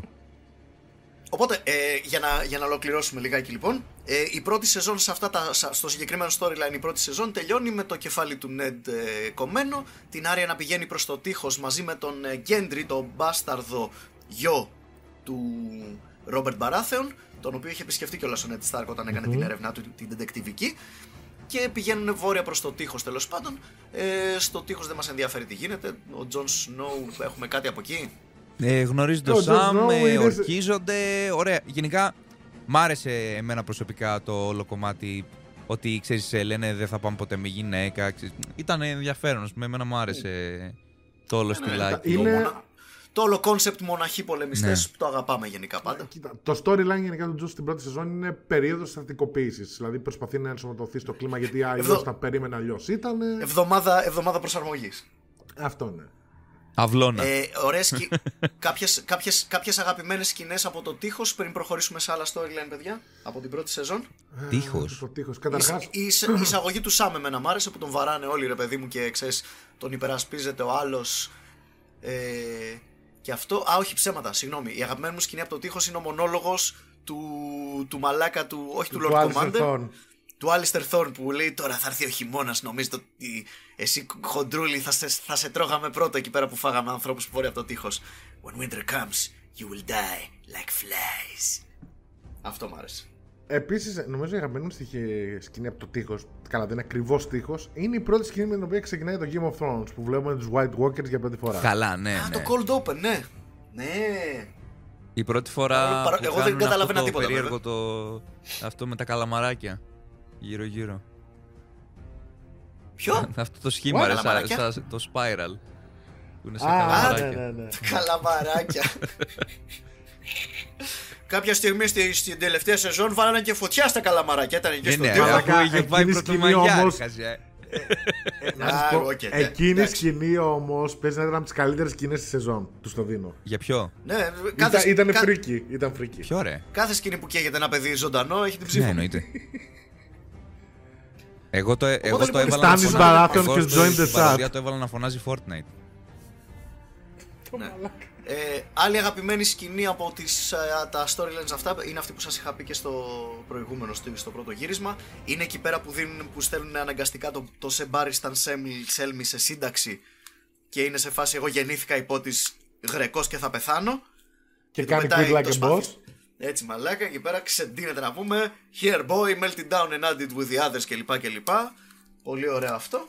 Επίσης, όπως είχα αναφέρει και εγώ στο προηγούμενο, κάθε σκηνή που είχαμε αλληλεπίδραση Βάρης με, με Littlefinger, ό,τι καλύτερο. Α, ναι. Όλα αυτά ήταν πολύ ωραία. Γιατί Όλες- πετούσαν τις μπιχτές, το πώς παίζανε τα βλέμματα, Ξέρεις, οι στάσεις μου- όμω στο μου πλάνο. έχουν Όλα, λείψει, όλα. Μου έχουν λείψει πάρα πολύ ρε φίλε αυτές οι ωραίες μικρές κουβέντες που είχαν ξέρεις, για τη διοίκηση του βασιλείου στο Small Council. Όλα αυτά είναι όλα τόσο ωραία στην πρώτη σεζόν ρε φίλε. Είναι, αλλά νομίζω ότι είναι επειδή αυτό, δηλαδή έχει γίνει τόσο μουνοπανιά η φάση και ο ένας προδίδει τον άλλον και σφάζεται που πλέον αυτά τα καθημερινά που είναι ρε παιδί μου του, uni- ανάπτυξη του universe τα καραγουστάρεις. Ναι, είναι, είναι ωραία. Είναι, είναι συνδετικό ιστό αυτό που έλεγε ο Τζίσακ. Ναι, ξέρεις γιατί. ότι, ότι λείπει. Αυτό Κρα- το λίπος ρε φίλε. Ξέρεις τι γίνεται, γιατί στην πρώτη σεζόν, ας πούμε, δεδομένου του πώς ήταν η κατάσταση στο Βασίλειο, η κοινωνικοπολιτική κατάσταση, κρατούσαν τα προσχήματα και απλώς πετούσαν καρφάκια, μπιχτές. Ναι. Δεν ήταν, εντάξει, θα σου γάμισω. Έλα ρε, πούς να μου κλαις τα αρχίδια, ξέρω. Δεν ήταν Τα, τέτοια τα φάση. πράγματα ήταν ακόμα απλά, οπότε εντάξει, μπορούσαν να πλατιάζουν και λιγάκι παραπάνω. Το καταλαβαίνω. Ξέρεις, δεν είχαν ξεδιπλωθεί 18 storylines στον κάθε τέτοιο ρε παιδί μου με τη διάρκεια του χρόνου. Οπότε ξέρεις, είχαμε λιγότερα γεγονότα να ασχοληθούμε, οπότε μπορούσαμε να ασχοληθούμε καλύτερα με αυτά τα λίγα γεγονότα. Αυτό είναι το μοτίβο στις τρεις, ειδικά στις δύο πρώτες σεζόν, είναι πάρα πολύ το Εντάξει, όχι, στη- Λοιπόν, στην πάμε πρώτη τώρα θα μια εκεί έλεγα. για την- Στην ε, δεύτερη σεζόν ξεκινάνε αρκετά οι μάχες. μοτίβο. Ναι. Αλλά Λοιπόν, παρόλα για πάμε αυτά η τώρα, δεύτερη Mike. για μένα το κρατάει. Μάικ, πάμε λίγο να μας πεις τώρα και για την κόρη του Δράκου απέναντι στο Έσος. Τι κάνει αυτή εκεί πέρα; Βεβαίως. Ε, το ντενερισάκι μας μαζί με τον Βλάκα, τον αδερφό της, το, το τρυφερό πόδι, το Βισέρις. Ο, Βι, ο Βισέρις κι η Ντενέρις είναι στο Έσος, φυγάδες από τη γενοκτονία της οικογένειάς τους κλπ. Ε, χωρίς δράκους, χωρίς βασίλειο, χωρίς τίποτα. Ε, και κανονίζει να την πουλήσει σε έναν ε, horse lord, τον αγαπημένο μας Jason Momoa. Yeah, my man! Έρχεται εκεί λοιπόν, λέει, λέει στον, ε, ντε- στον Viserys my man, εγκρίνω την ύφη, την παίρνει την ύφη. Τους ακολουθάνε λοιπόν αυτή την ορδή των Δοθράκη των ε, Μογγόλων Παύλα American Indians. Το οποίο. Το Γνωρίζεις και οποίο τον Τζόρα τον μιλ- Μόρμο. ε, για το Μογγόλων τώρα το διάβασα κάπου ότι η, η γλώσσα των Δοθράκη βασίστηκε, έχει, αυτό που έχει τις 3.000 λέξεις που φτιάχτηκε όντως κλπ. βασίστηκε Ναι, ναι. στην ε, γραμματική και στη γλώσσα των Μογγόλων. Και την έφτιαξε ένας Ναι. άνθρωπος, αλλά δεν δεν θυμάμαι το όνομά του. Ε, λογικό. Ναι, ναι, one Πολύ plot. λογικό μου ακούγεται. Και μια ωραία λεπτομέρεια επίσης σε αυτό το storyline τεχνική με τις γλώσσες που είχαμε θίξει και τη- στο πρώτο γύρισμα. Είναι πολύ ωραίο που η Καλύση ε, στην αρχή φαίνεται ρε παιδί μου ότι σκοντάφτει με τα ντοθράκι και σιγά σιγά όσο εξελίσσεται η σειρά γίνεται fluent. Ε, τα μιλάει φαρσίμαλα κατά ντοθράκι και φαίνεται. Είναι πάρα πολύ ωραίο αυτό. Πολύ ωραία λεπτομέρεια. Λοιπόν, παράλληλα λοιπόν στην καλή, η, η Καλύση ξεκινάει ο γάμος της με έναν βιασμό γιατί ένας γάμος στον Ντοθράκη χωρίς τρεις φόνους και ένα βιασμό δεν είναι γάμος. Εκείνη που παίρνει και τα απολυθωμένα αυγά και εκείνη που, που γνωρίζει και τον Lord Friendzone, τον Τζόρα Μόρμον. Αυτό. Ε, Και τώρα αυ- είπαμε το και- storyline. Ναι, παρακαλώ. Και, πεθ- και πεθαίνει ότι. Όχι, δεν πεθαίνει. Ναι, ναι, ναι, πεθαίνει. Ο Χαλ Δρόγκο. Ναι. Στο, στην πρώτη, στην Ναι, πρώτη και το σεζόν παιδί της. πεθαίνει. ναι, ναι, ναι, και το παιδί, και το παιδί της πεθαίνει. Τι λες τώρα, ναι. Μάγα της πουτάνας έγινε στην πρώτη σεζόν. Εγώ νόμιζα ότι ήταν ε, πρώτη και δεύτερη σεζόν αυτό της καλύση, αλλά όχι. Όχι, εκεί, εκεί στο, στο προτελευταίο επεισόδιο νομίζω πεθαίνει και ο Καλ Ντρόγκο και το παιδί και όλοι να πούμε. Ε, ναι, στο προτελευταίο επεισόδιο πεθαίνει. Anyway, Οπότε, ναι, ε, αυτός και που μπαίνει, παντρεύτηκε λοιπόν, στη τον φωτιά, Πούλο γίνονται μέχρι τα να τελειώσει η δρακάκια. σεζόν. Ναι. Ε, οι πιο ωραίες σκηνές από αυτό το storyline ήταν. Α πούμε αυτό. Αυτό το storyline δεν μου άρεσε γιατί δεν είχε. Αν, με- αν με βάλεις να θυμηθώ ωραίες σκηνές, θυμάμαι τις μεγάλες σκηνές που συζητήθηκαν στο ίντερνετ. Δεν έχω αγαπημένη σκηνή μικρή. Κοίτα, σε νομίζω σε γενικές γραμμές, πέρα από τις σκηνές, ας πούμε αυτό που τρώει την καρδιά. Τη σκηνή με, το, Crown- με τον. ε, Crown for a ναι. king. Ναι, το Crown for a King. νο- εντάξει, αυτή νομίζω είναι σκηνή που απλά είναι ίσως από τις καλύτερες σκηνές της καλής μέχρι και σήμερα. Μμ. Η... Ε, ναι, γιατί εκεί πέρα έχει, πριν το Crown for a King έχει ένα μονόλογο ρε παιδί μου. Αν, αν με ξαναγγίξεις θα μείνεις Ρε χωρί φίλε, ήταν χωρίς χέρι. τόσο Irons, ωραίο, τόσο Daenerys, ωραίο. μπλα, μπλα. Ήτανε- Πολύ ωραίο. Και εντωμεταξύ εγώ, ε, εκεί που αυτός το έχει χάσει και λέει θα τη σκοτώσω, θα την κάνω, θα τη ράνω, γιατί έ- έκανε ένα τέτοιο. Λέω, μου κοίτα να δεις, γιατί εντάξει δεν ξέρεις τι θα παιχτεί με την καλύση. Οπότε λέω, κοίτα να δεις μαλάκα τη φάξεις κιόλας, ε, ξέρω εγώ. Είναι... Δεν θα την προλάβουμε να τη δούμε ούτε στη δεύτερη σεζόν. και όμως, να σου πω κάτι. Ή Εύσημα έτσι μας τρελά, λένε. Έτσι μας λένε. εύσημα τρελά στον ηθοποιό που παίζει τον Viserys. Γιατί εκεί πέρα, επειδή μου που την κρατάει με το σπαθί και ο Καλ Ντρόγκο του λέει: Οκ, εντάξει, θα σου δώσω την κορώνα σου. Και όλος, αλήθεια. Και μετά το λέει ξαφνικά από εκεί που το παίζει σκληρός μπάσταρδος. Ξαφνικά ότι μα παίζει σαν παιδάκι Ναι, ναι. που μόλις του είπαν ότι θα του πάρουν το παιχνίδι για τα Χριστούγεννα. Αυτό. Ναι, ρε φίλε, ισχύει. Είναι ωραίο. It's nice. Ε, Α πούμε, από μικρές σκηνές θυμάμαι ένα πολύ ωραίο τέτοιο. Ωραία σκηνούλα μικρή ήταν που προσπαθούν να δηλητηριάσουν την καλύση και ο Τζόρα Μόρμον παίζει το παιχνίδι με τον έμπορα Α, εκεί ναι. πέρα του κρασιού, ρε παιδί μου. Ah, that was nice. Ε, νομίζω η, η, η σκηνή που και η προσωπική μου ενόχληση ας πούμε αυτού του storyline είναι η αγαπημένη μου σκηνή είναι ο Καλ Ντρόγκο αυτό με τη γλώσσα που του βγάζει τη γλώσσα, την κάνει γραβάτα κλπ. κλπ. Fuck Ναι. yeah. Και είμαι σε φάση, εντάξει ρε φίλε, άφησε τον να μας δείξει και κάτι. Δηλαδή γιατί μας βάζεις μία καλή σκηνή με τον Καλ Ντρόγκο και μετά πούλο; Α, Δηλαδή, εντάξει. δεν- Ε, δεν εντάξει, θα το γινότανε Game- κάτι Το Game of τόσο Thrones πολύ. τίνει να το κάνει αυτό; Απλά Η αλήθεια είναι να σου πω κάτι. Και στα βιβλία δεν είχε σε φάση μάχης τουλάχιστον. Ο Καλ Ντρόγκο πιο πολύ είναι σαν plot device για να βοηθήσει να αναπτυχθεί η Daenerys. Δεν είναι ναι, κάτι αυτό παραπάνω. δηλαδή. Ο- εγώ θα όπως ήθελα. και οι πιο πολλοί χαρακτήρες σε αυτό το Εγώ κομμάτι. θα ήθελα Μέχρι δηλαδή την κάπως τέταρτη να σεζόν. υπάρχει ο Καλ Ντρόγκο και αργότερα και να μην τον ε, κόψουν από το... Γιατί εξαιτίας του ότι έφυγε ο Καλ Ντρόγκο, η δεύτερη σεζόν, ας πούμε, η ιστορία της Daenerys είναι ψηλό στα αρχίδια μας. Ε, χάνει λίγο τους δράκους της, ξέρω εγώ, σε Αρκετά. κάποια φάση και αυτό. Ναι, αλλά έπρεπε γιατί έπρεπε η Daenerys να είναι μετά ο, ο, η αρχηγός της φυλής, όχι ο Καλ Ντρόγκο. Ενώ, ναι, ναι, Καλά, βρε αγόρι ναι. μου, αυτό λέμε. Θα γινόταν ούτως ή άλλως αυτό. Απλά λέω, αφού τον έχτισες και τον βάζεις και μας δείχνεις και μια καλή σκηνή που σφάζει. Ε, κάνε το λίγο παραπάνω, ρε παιδί. Ε, Μόνο, Ήθελες λίγο μόνο, ναι, παραπάνω. μόνο δύο. Η αλήθεια Στην ουσία, είναι- παιδιά, τι έχουμε από τον Καλντρόγκο, εκτός από τα σκηνές με τα γαμίσια, δύο σκηνές έχουμε. Μία αυτό με, το, με, την, ε, με την κορώνα, που καίει τον αδερφό της Καλύση. Ναι. Και εκείνη που κάνει Και αυτή που τον, είπες. τον άλλο γραβάτα, ξέρω αυτό. Ναι. Ναι, που κοίτα, έχει η προηγηθεί αλήθεια- ένας μονόλογος. Η αλήθεια είναι όταν πρωτοείδα, και αυτό είναι κάτι που εξηγείται στα βιβλία, δεν εξηγείται στη σειρά. Ε, όταν πρωτοβλέπει την όλη φάση με τον Καλ Ντρόγκο, λες μεγάλος γαμία αυτός, το δίνουμε. και ξαφνικά πεθαίνει από μια γαρτζουνιά, ξέρω εγώ, στο στήθος, λες τι στο διάλογο να πούστη. Αλλά στο βιβλίο εξηγεί ότι η μάγισσα όταν του βάλε το κατάπλασμα με τα βότανα, αυτή το έκανε να μολυθεί πλήρω. Ε, νομίζω, Ενώ κανονικά θα νομίζω, γινόταν. γινόταν. νομίζω ότι κάπου στη σειρά έχει αναφερθεί επίσης αυτό. σε κάποιον Νομίζω δεν- ότι ήταν δεν το θυμάμαι δηλητηριασμένη. παιδ- Νομίζω ότι ήταν δηλητηριασμένο το blade του Ντοθράκη που τον τραυμάτισε. Όχι, παιδιά. όχι, όχι, όχι. Α, οκ, cool. Ε, Ότι- ότι άλλη ωραία έφταιγε- σκηνή, ότι συγγνώμη, το έχουμε- έφταιγε αυ- Το ξεχάσαμε να το πούμε. Ότι έφταιγε πάντως η τύπησα ήταν Πες μου. ξεκάθαρο. Ναι, ναι, ναι. Και καλά της έκανε της μάλακη μέρη και την έκαψε. Ε, ωραία άλλη σκηνή, παιδιά, μια και μιλάμε γι' αυτό, ήταν ε, η σκηνή της θυσίας του αλόγου στη σκη... με και της μαύρης μαγείας. Ναι. Πάρα πολύ Ναι, ωραίο. ή- ήτανε- Που κουνιόταν η ξέρεις τι, σκηνή. Τους δίνω τρελά εύσημα σε αυτό γιατί η σκηνή είναι γυρισμένη μέρα, ενώ παραδοσιακά τις σκηνές τρόμου, φρίκες τις γυρίζουν νύχτα. Και ήταν πάρα πολύ τρομακτική. Το πώς ακουγόταν η ψαλμοδία μπλεγμένη με χλιμιντρίσματα, απόκοσμος Ναι. φωνές, ήταν γαμάτο.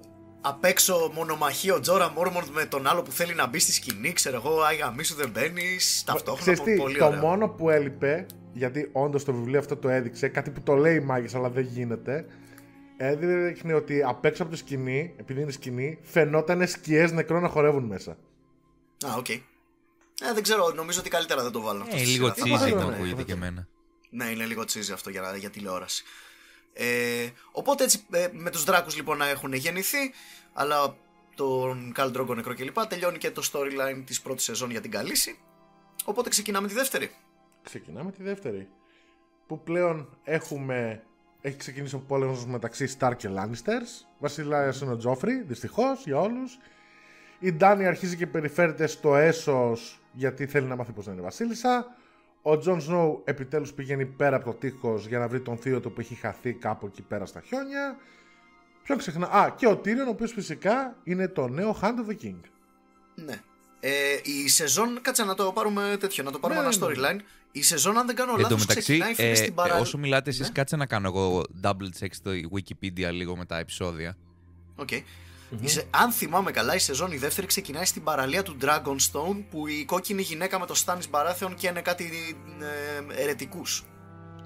Νομίζω Ε, ότι δεν ξέρω. με αυτό ξεκινάει. Ξεκι... Αυτό ήταν το ξεκινάει, πρώτο- ξεκινάει με εκείνο με το, με το αστέρι που του λέει ότι είναι ο Αζόρα Χάι Ναι. και του δίνει το σπαθί το φλεγόμενο και το σηκώνει. Α, μπράβο. Α, με αυτό λοιπόν, καλά το θυμόμουν. Ε, η οποία ήταν η πρώτη σκηνή που δεν. η- ήταν η πρώτη καινούργια σκηνή στο Game of Thrones, ρε παιδί μου, για μένα όταν το είδα, ξέρω εγώ. Που ξέρεις, δεν ήταν η συνέχεια κάποιον άλλον. Με ξένησε λίγο που ξεκίνησαν έτσι. Ε, όταν ε, το ξεκίνησα το θυμάμαι. Γαμήθηκε, μα λέγα και σου εγκατέστησε νέο χαρακτήρα και ήταν αυτή η σκηνή. Κάτσε, ήσουν σε Ναι. φάση ποιος είναι αυτός, τι, πού, γιατί Ου, μέχρι τη μέση της σκηνής δεν είχες ιδέα καν πώς τον λένε αυτόν τον τύπο που βλέπεις.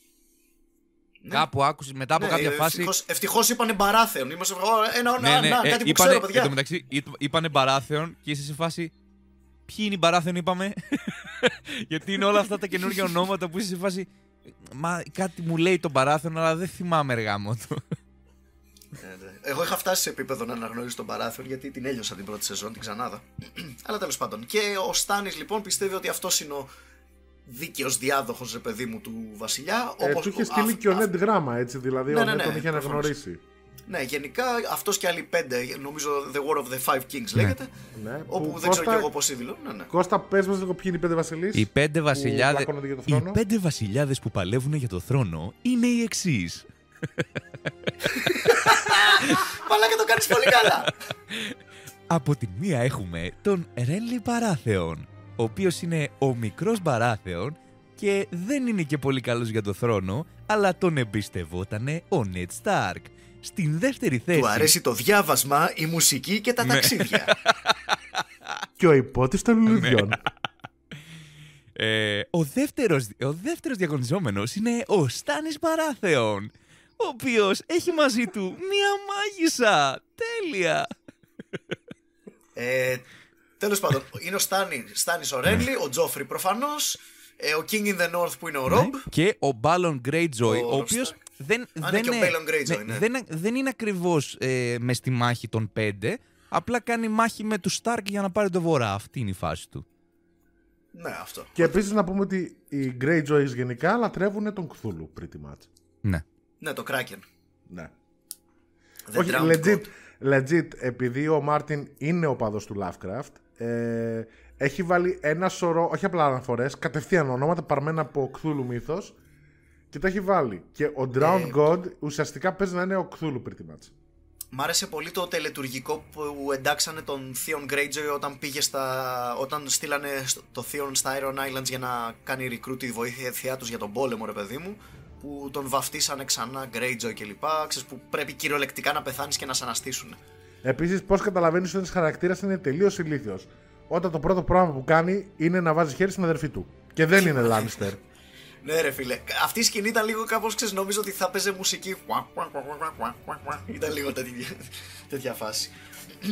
Ε, οπότε ο Στάνη θέλει να πάρει το θρόνο λοιπόν. Μεταξύ άλλων και το πρώτο του εμπόδιο είναι ο Ρένλι Μπαράθεον, ο, μικρό, ο μικρός του αδερφός. Αυτός με το least claim του The Throne, έχω να πω. Ναι, προσπαθούν ε, να τα βρούνε γιατί ο Ρένλι είναι σε φάση. Ναι, εσύ έχεις το δικαίωμα, ναι, είσαι ο στρατιωτικός της φάσης, αλλά εμένα θέλει ο κόσμος. Ο Στάνη του λέει: Άντε και γαμίσου μαλάκα, όχι εγώ το δικαιούμαι. Προσπαθούν να τα βρουν, δεν τα βρίσκουν. Ναι. Ο Στάνη λοιπόν. Μ' αρέσει πάρα πολύ ο Στάνης γιατί είναι μονίμως μέσα στη ζωχάδα μαλάκα. Μαλάκα, ναι, ναι. Είναι αυτός που του αξίζει να γίνει βασιλιάς, αλλά μαλάκα είναι το τελευταίο πράγμα που θέλει. Το έχει τον Παραθωνέικο γενικά αυτό. Η αλήθεια είναι νομίζω ότι. Δεν ξέρω ποιο είναι το πρώτο πράγμα που θέλει. Η Μελισάνδρη νομίζω τον είχε ψήσει για το θρόνο. Δεν νομίζω ότι ο Στάνης θέλει πραγματικά το θρόνο. Mm. Anyway, ε, οπότε ξέρεις, ε, τον, ε, ο Ρέλι δολοφονείται με, το, με τη σκιά, με μαύρη μαγεία που κάνει η κόκκινη γυναίκα. Πολύ ωραία η σκηνή της γέννησης γενικά, ήταν ένα ωραία ομή σκηνή. Εκεί που ένα δαιμονικό κουίφ. Ναι, εκεί, εκεί που τα, η κοιλιά της έδειχνε, ξέρω εγώ, να, ξέρεις, να έχει bumps και τέτοια που κουνιόντουσαν, αυτό ήταν αρκετά φρίκι. Ωραίο τα, το είχαν κάνει. Ωραία Εμένα μου άρεσε που, που ήταν και ο Κακομέρης ο Ντάβος μαζί, την πήγε κάτω από τη γέφυρα και του λέει Σπασί, θες να με δεις γυμνή, ε; Θα με δεις. Και ξαφνικά ξεκινώνται και βλέπει την κοιλιά, γεννάει το δαίμονα και είναι σε βάση άλλος. What the fuck; Ο Ντάβος εκείνη την ώρα μου που δεν σταυροκοπήθηκε. Εν τω μεταξύ, πώς είχατε αισθανθεί όταν ε, βγήκε η σκιά; Φαντάζομαι ε, είναι από τις γενικά τις που οι περισσότεροι το είδαν πρώτη φορά στο επεισόδιο. Δεν, δεν είναι μια σκηνή που μας πολυλάρουν ναι, ναι, ναι. συνήθως. Ξέρεις κάτι, ήταν η αντίδραση μου είναι παρόμοια λίγο με όλο αυτό με τη Μελισάνδρη. Δηλαδή, ποτέ δεν ξεκαθάρισαν ακριβώς ποιο είναι ακριβώς το power set της Μελισάνδρη σαν μάγισσα. Δηλαδή, βλέπουμε να κάνει πράγματα. Δηλαδή, το, okay, το κύριο χαρακτηριστικό των ε, μαγισσών των ε, ιεριών και των ιερέων ε, του Lord of Light είναι κάνω resurrect κόσμο. Αλλά το βλέπεις λίγο από την πλευρά του τύπου που διαβάζει κόμιξ που το έχει συνηθίσει αυτό. Αλλά το Game of Thrones δεν είναι αυτή η σειρά που θα σου κάνει τόσο αναλυτική ανάλυση. Όχι, ξέρει κάτι. Στο λέω και από τη μεριά του βιβλίου. Γιατί στο βιβλίο σου λέει ξεκάθαρο ότι ο Ρέλορ δεν είναι μόνο κύριο αυτός, είναι κύριο και τη σκιά. Οπότε δίνει ένα κόνσεπτο γιατί χρησιμοποιώ σκιές δολοφόνους που πάνε και σφάζουν ε, βασιλείς. Εμένα, ας πούμε, μου αρέσει περισσότερο το, ε, σε αυτό το θέμα που το έθιξες στη σειρά. Για, μου θυμίζει πάρα πολύ το, τα πρώτα Star Wars που ξέρεις, σε βάζαν ακριβώς μέσα στο μύθο, σε βουτάγανε και λέγανε ότι ό,τι κατάλαβες, κατάλαβες. Ποιο είναι το power set των Jedi, ακόμα και μέχρι το τέλος του, του Return of the Jedi δεν το ξέρουμε. Ισχύει, ξέρεις πότε μας αποκαλύπτουν. Το, ξέρεις πότε μας αποκαλύπτουν το. Ξέρεις πότε μας αποκαλύπτεται το power set γενικά στο ευρύ κοινό; Στα prequels μαλάκα που μένουν μόνο σε αυτό Γενικά όταν παγιδεύεσαι στο world building Έχεις τα prequels Όταν το βάζεις στο φόντο έχεις τα παλιά και, με, και για μένα το Game of Thrones λάμπει ακριβώς επειδή λείπουν κάποια από αυτά τα στοιχεία. Όπως και να έχει, ήταν πολύ ωραία σκηνή γιατί βλέπεις ότι και ότι η σκιά πήρε τη μορφή του Στάνης για να το σκοτώσει μαλάκα. Mm. Ε, εγώ δεν το κατάλαβα αυτό στην αρχή, ήμουν λίγο γκαβός. Μετά δηλαδή, όταν το είπε η το κατάλαβα και το γύρισα πίσω και ήμουν ναι. κάπως. Α, ναι, τώρα που το λες. Εγώ, ναι. πάλι, εγώ την έχω δει τέσσερις φορές. Δεν μου μοιάζει ιδιαίτερα. Δηλαδή, του ε, φέρνει. Τι, του είναι, φέρνει, ε, εντάξει. Ε, φέρνει ελάχιστα όμως. Δηλαδή για πολύ λίγο όπως είναι το εφέ και μετά διαλύεται. Οπότε δεν Απλά είναι και δύο καράφλες, παιδιά, στο, στο παραδεχτούμε. θα μπορούσε να είναι και ο Βάρης, ας πούμε, που έχει αδυνατήσει. Αλλά ναι, η κακομοίρια η Μπριέν, η οποία ξέρω εγώ γούσταρε το Ρένλι, μετά ξέρω εγώ προσπαθούσε να προστατεύσει το Στάνις. Παιδιά, by the way, τώρα επειδή βλέπω στο Wikipedia το, τα, τα timelines. Μέχρι και το 7ο επεισόδιο ο Ρένλι είναι, είναι κομπλέ ζωντανός. Ωραία, καλά κάνουμε λοιπόν γιατί αυτό το storyline ε, δεν είναι και από τα πιο ενδιαφέροντα στο πλανήτη Γη, στον πλανήτη Westeros. Ε, οπότε, ε, α, αυτό που ήθελα να, να, απαντήσω, επειδή ρώτησες Κώστα πώς νιώσαμε λίγο όταν είδαμε την, ε, τη γέννηση της σκιά κλπ. Ένα μικρό κομμάτι μου, ρε φίλε, άρχισε να, να απογοητεύεται με την έννοια του Ω, γινόμαστε κλασική φάνταση σειρά, ρε ναι, ναι, ναι, Θα Εμέ, Εμένα μ' άρεσε η πρώτη σεζόν που ήταν δεντεκτιβικό Ναι, thriller ναι. απλά στο μεσαίωνα. Τι κάνουνε τώρα, Η έχουμε αλήθεια δράκους, είναι- τώρα έχουμε αυτό. Δε- θέλω, να, θέλω να τσεκάρω κάποια στιγμή αυτό το Kingdom που έχει βγει. Κάπως έτσι λέγεται. Στο Netflix παίζει. Δεν θυμάμαι. Κάπως έτσι. Που υποτίθεται ότι ο, δεν ο έχω σκοπός ιδέα γιατί του μιλάς. είναι να. Ο, ο- το pitching ε, που κάνανε, ας πούμε, είναι ότι αν το Game of Thrones δεν έχει καθόλου μαγεία. Μμμ. Εντάξει. Ε, Δηλαδή, εγώ προσωπικά, θα το- θα το επειδή, εγώ τσεκάρω. προσωπικά θα ήμουν μέσα για να γίνει το Game of Thrones χωρίς μαγεία. Γιατί έχει απίστευτους χαρακτήρες. Αλλά εντάξει, παιδί μου, Ναι, ακριβώς. διάλεξε ο Ράιτερ να βάλει μαγεία Κοίτα, να κάνει. έπαιξε κάτι. Α- Αυτό είναι που μου αρέσει όμως στο Game of Thrones. Είναι ότι πήρε το concept του high fantasy που είναι πολεμιστές, μαγείας, σπαθιά, δράκη και δεν συμμαζεύεται.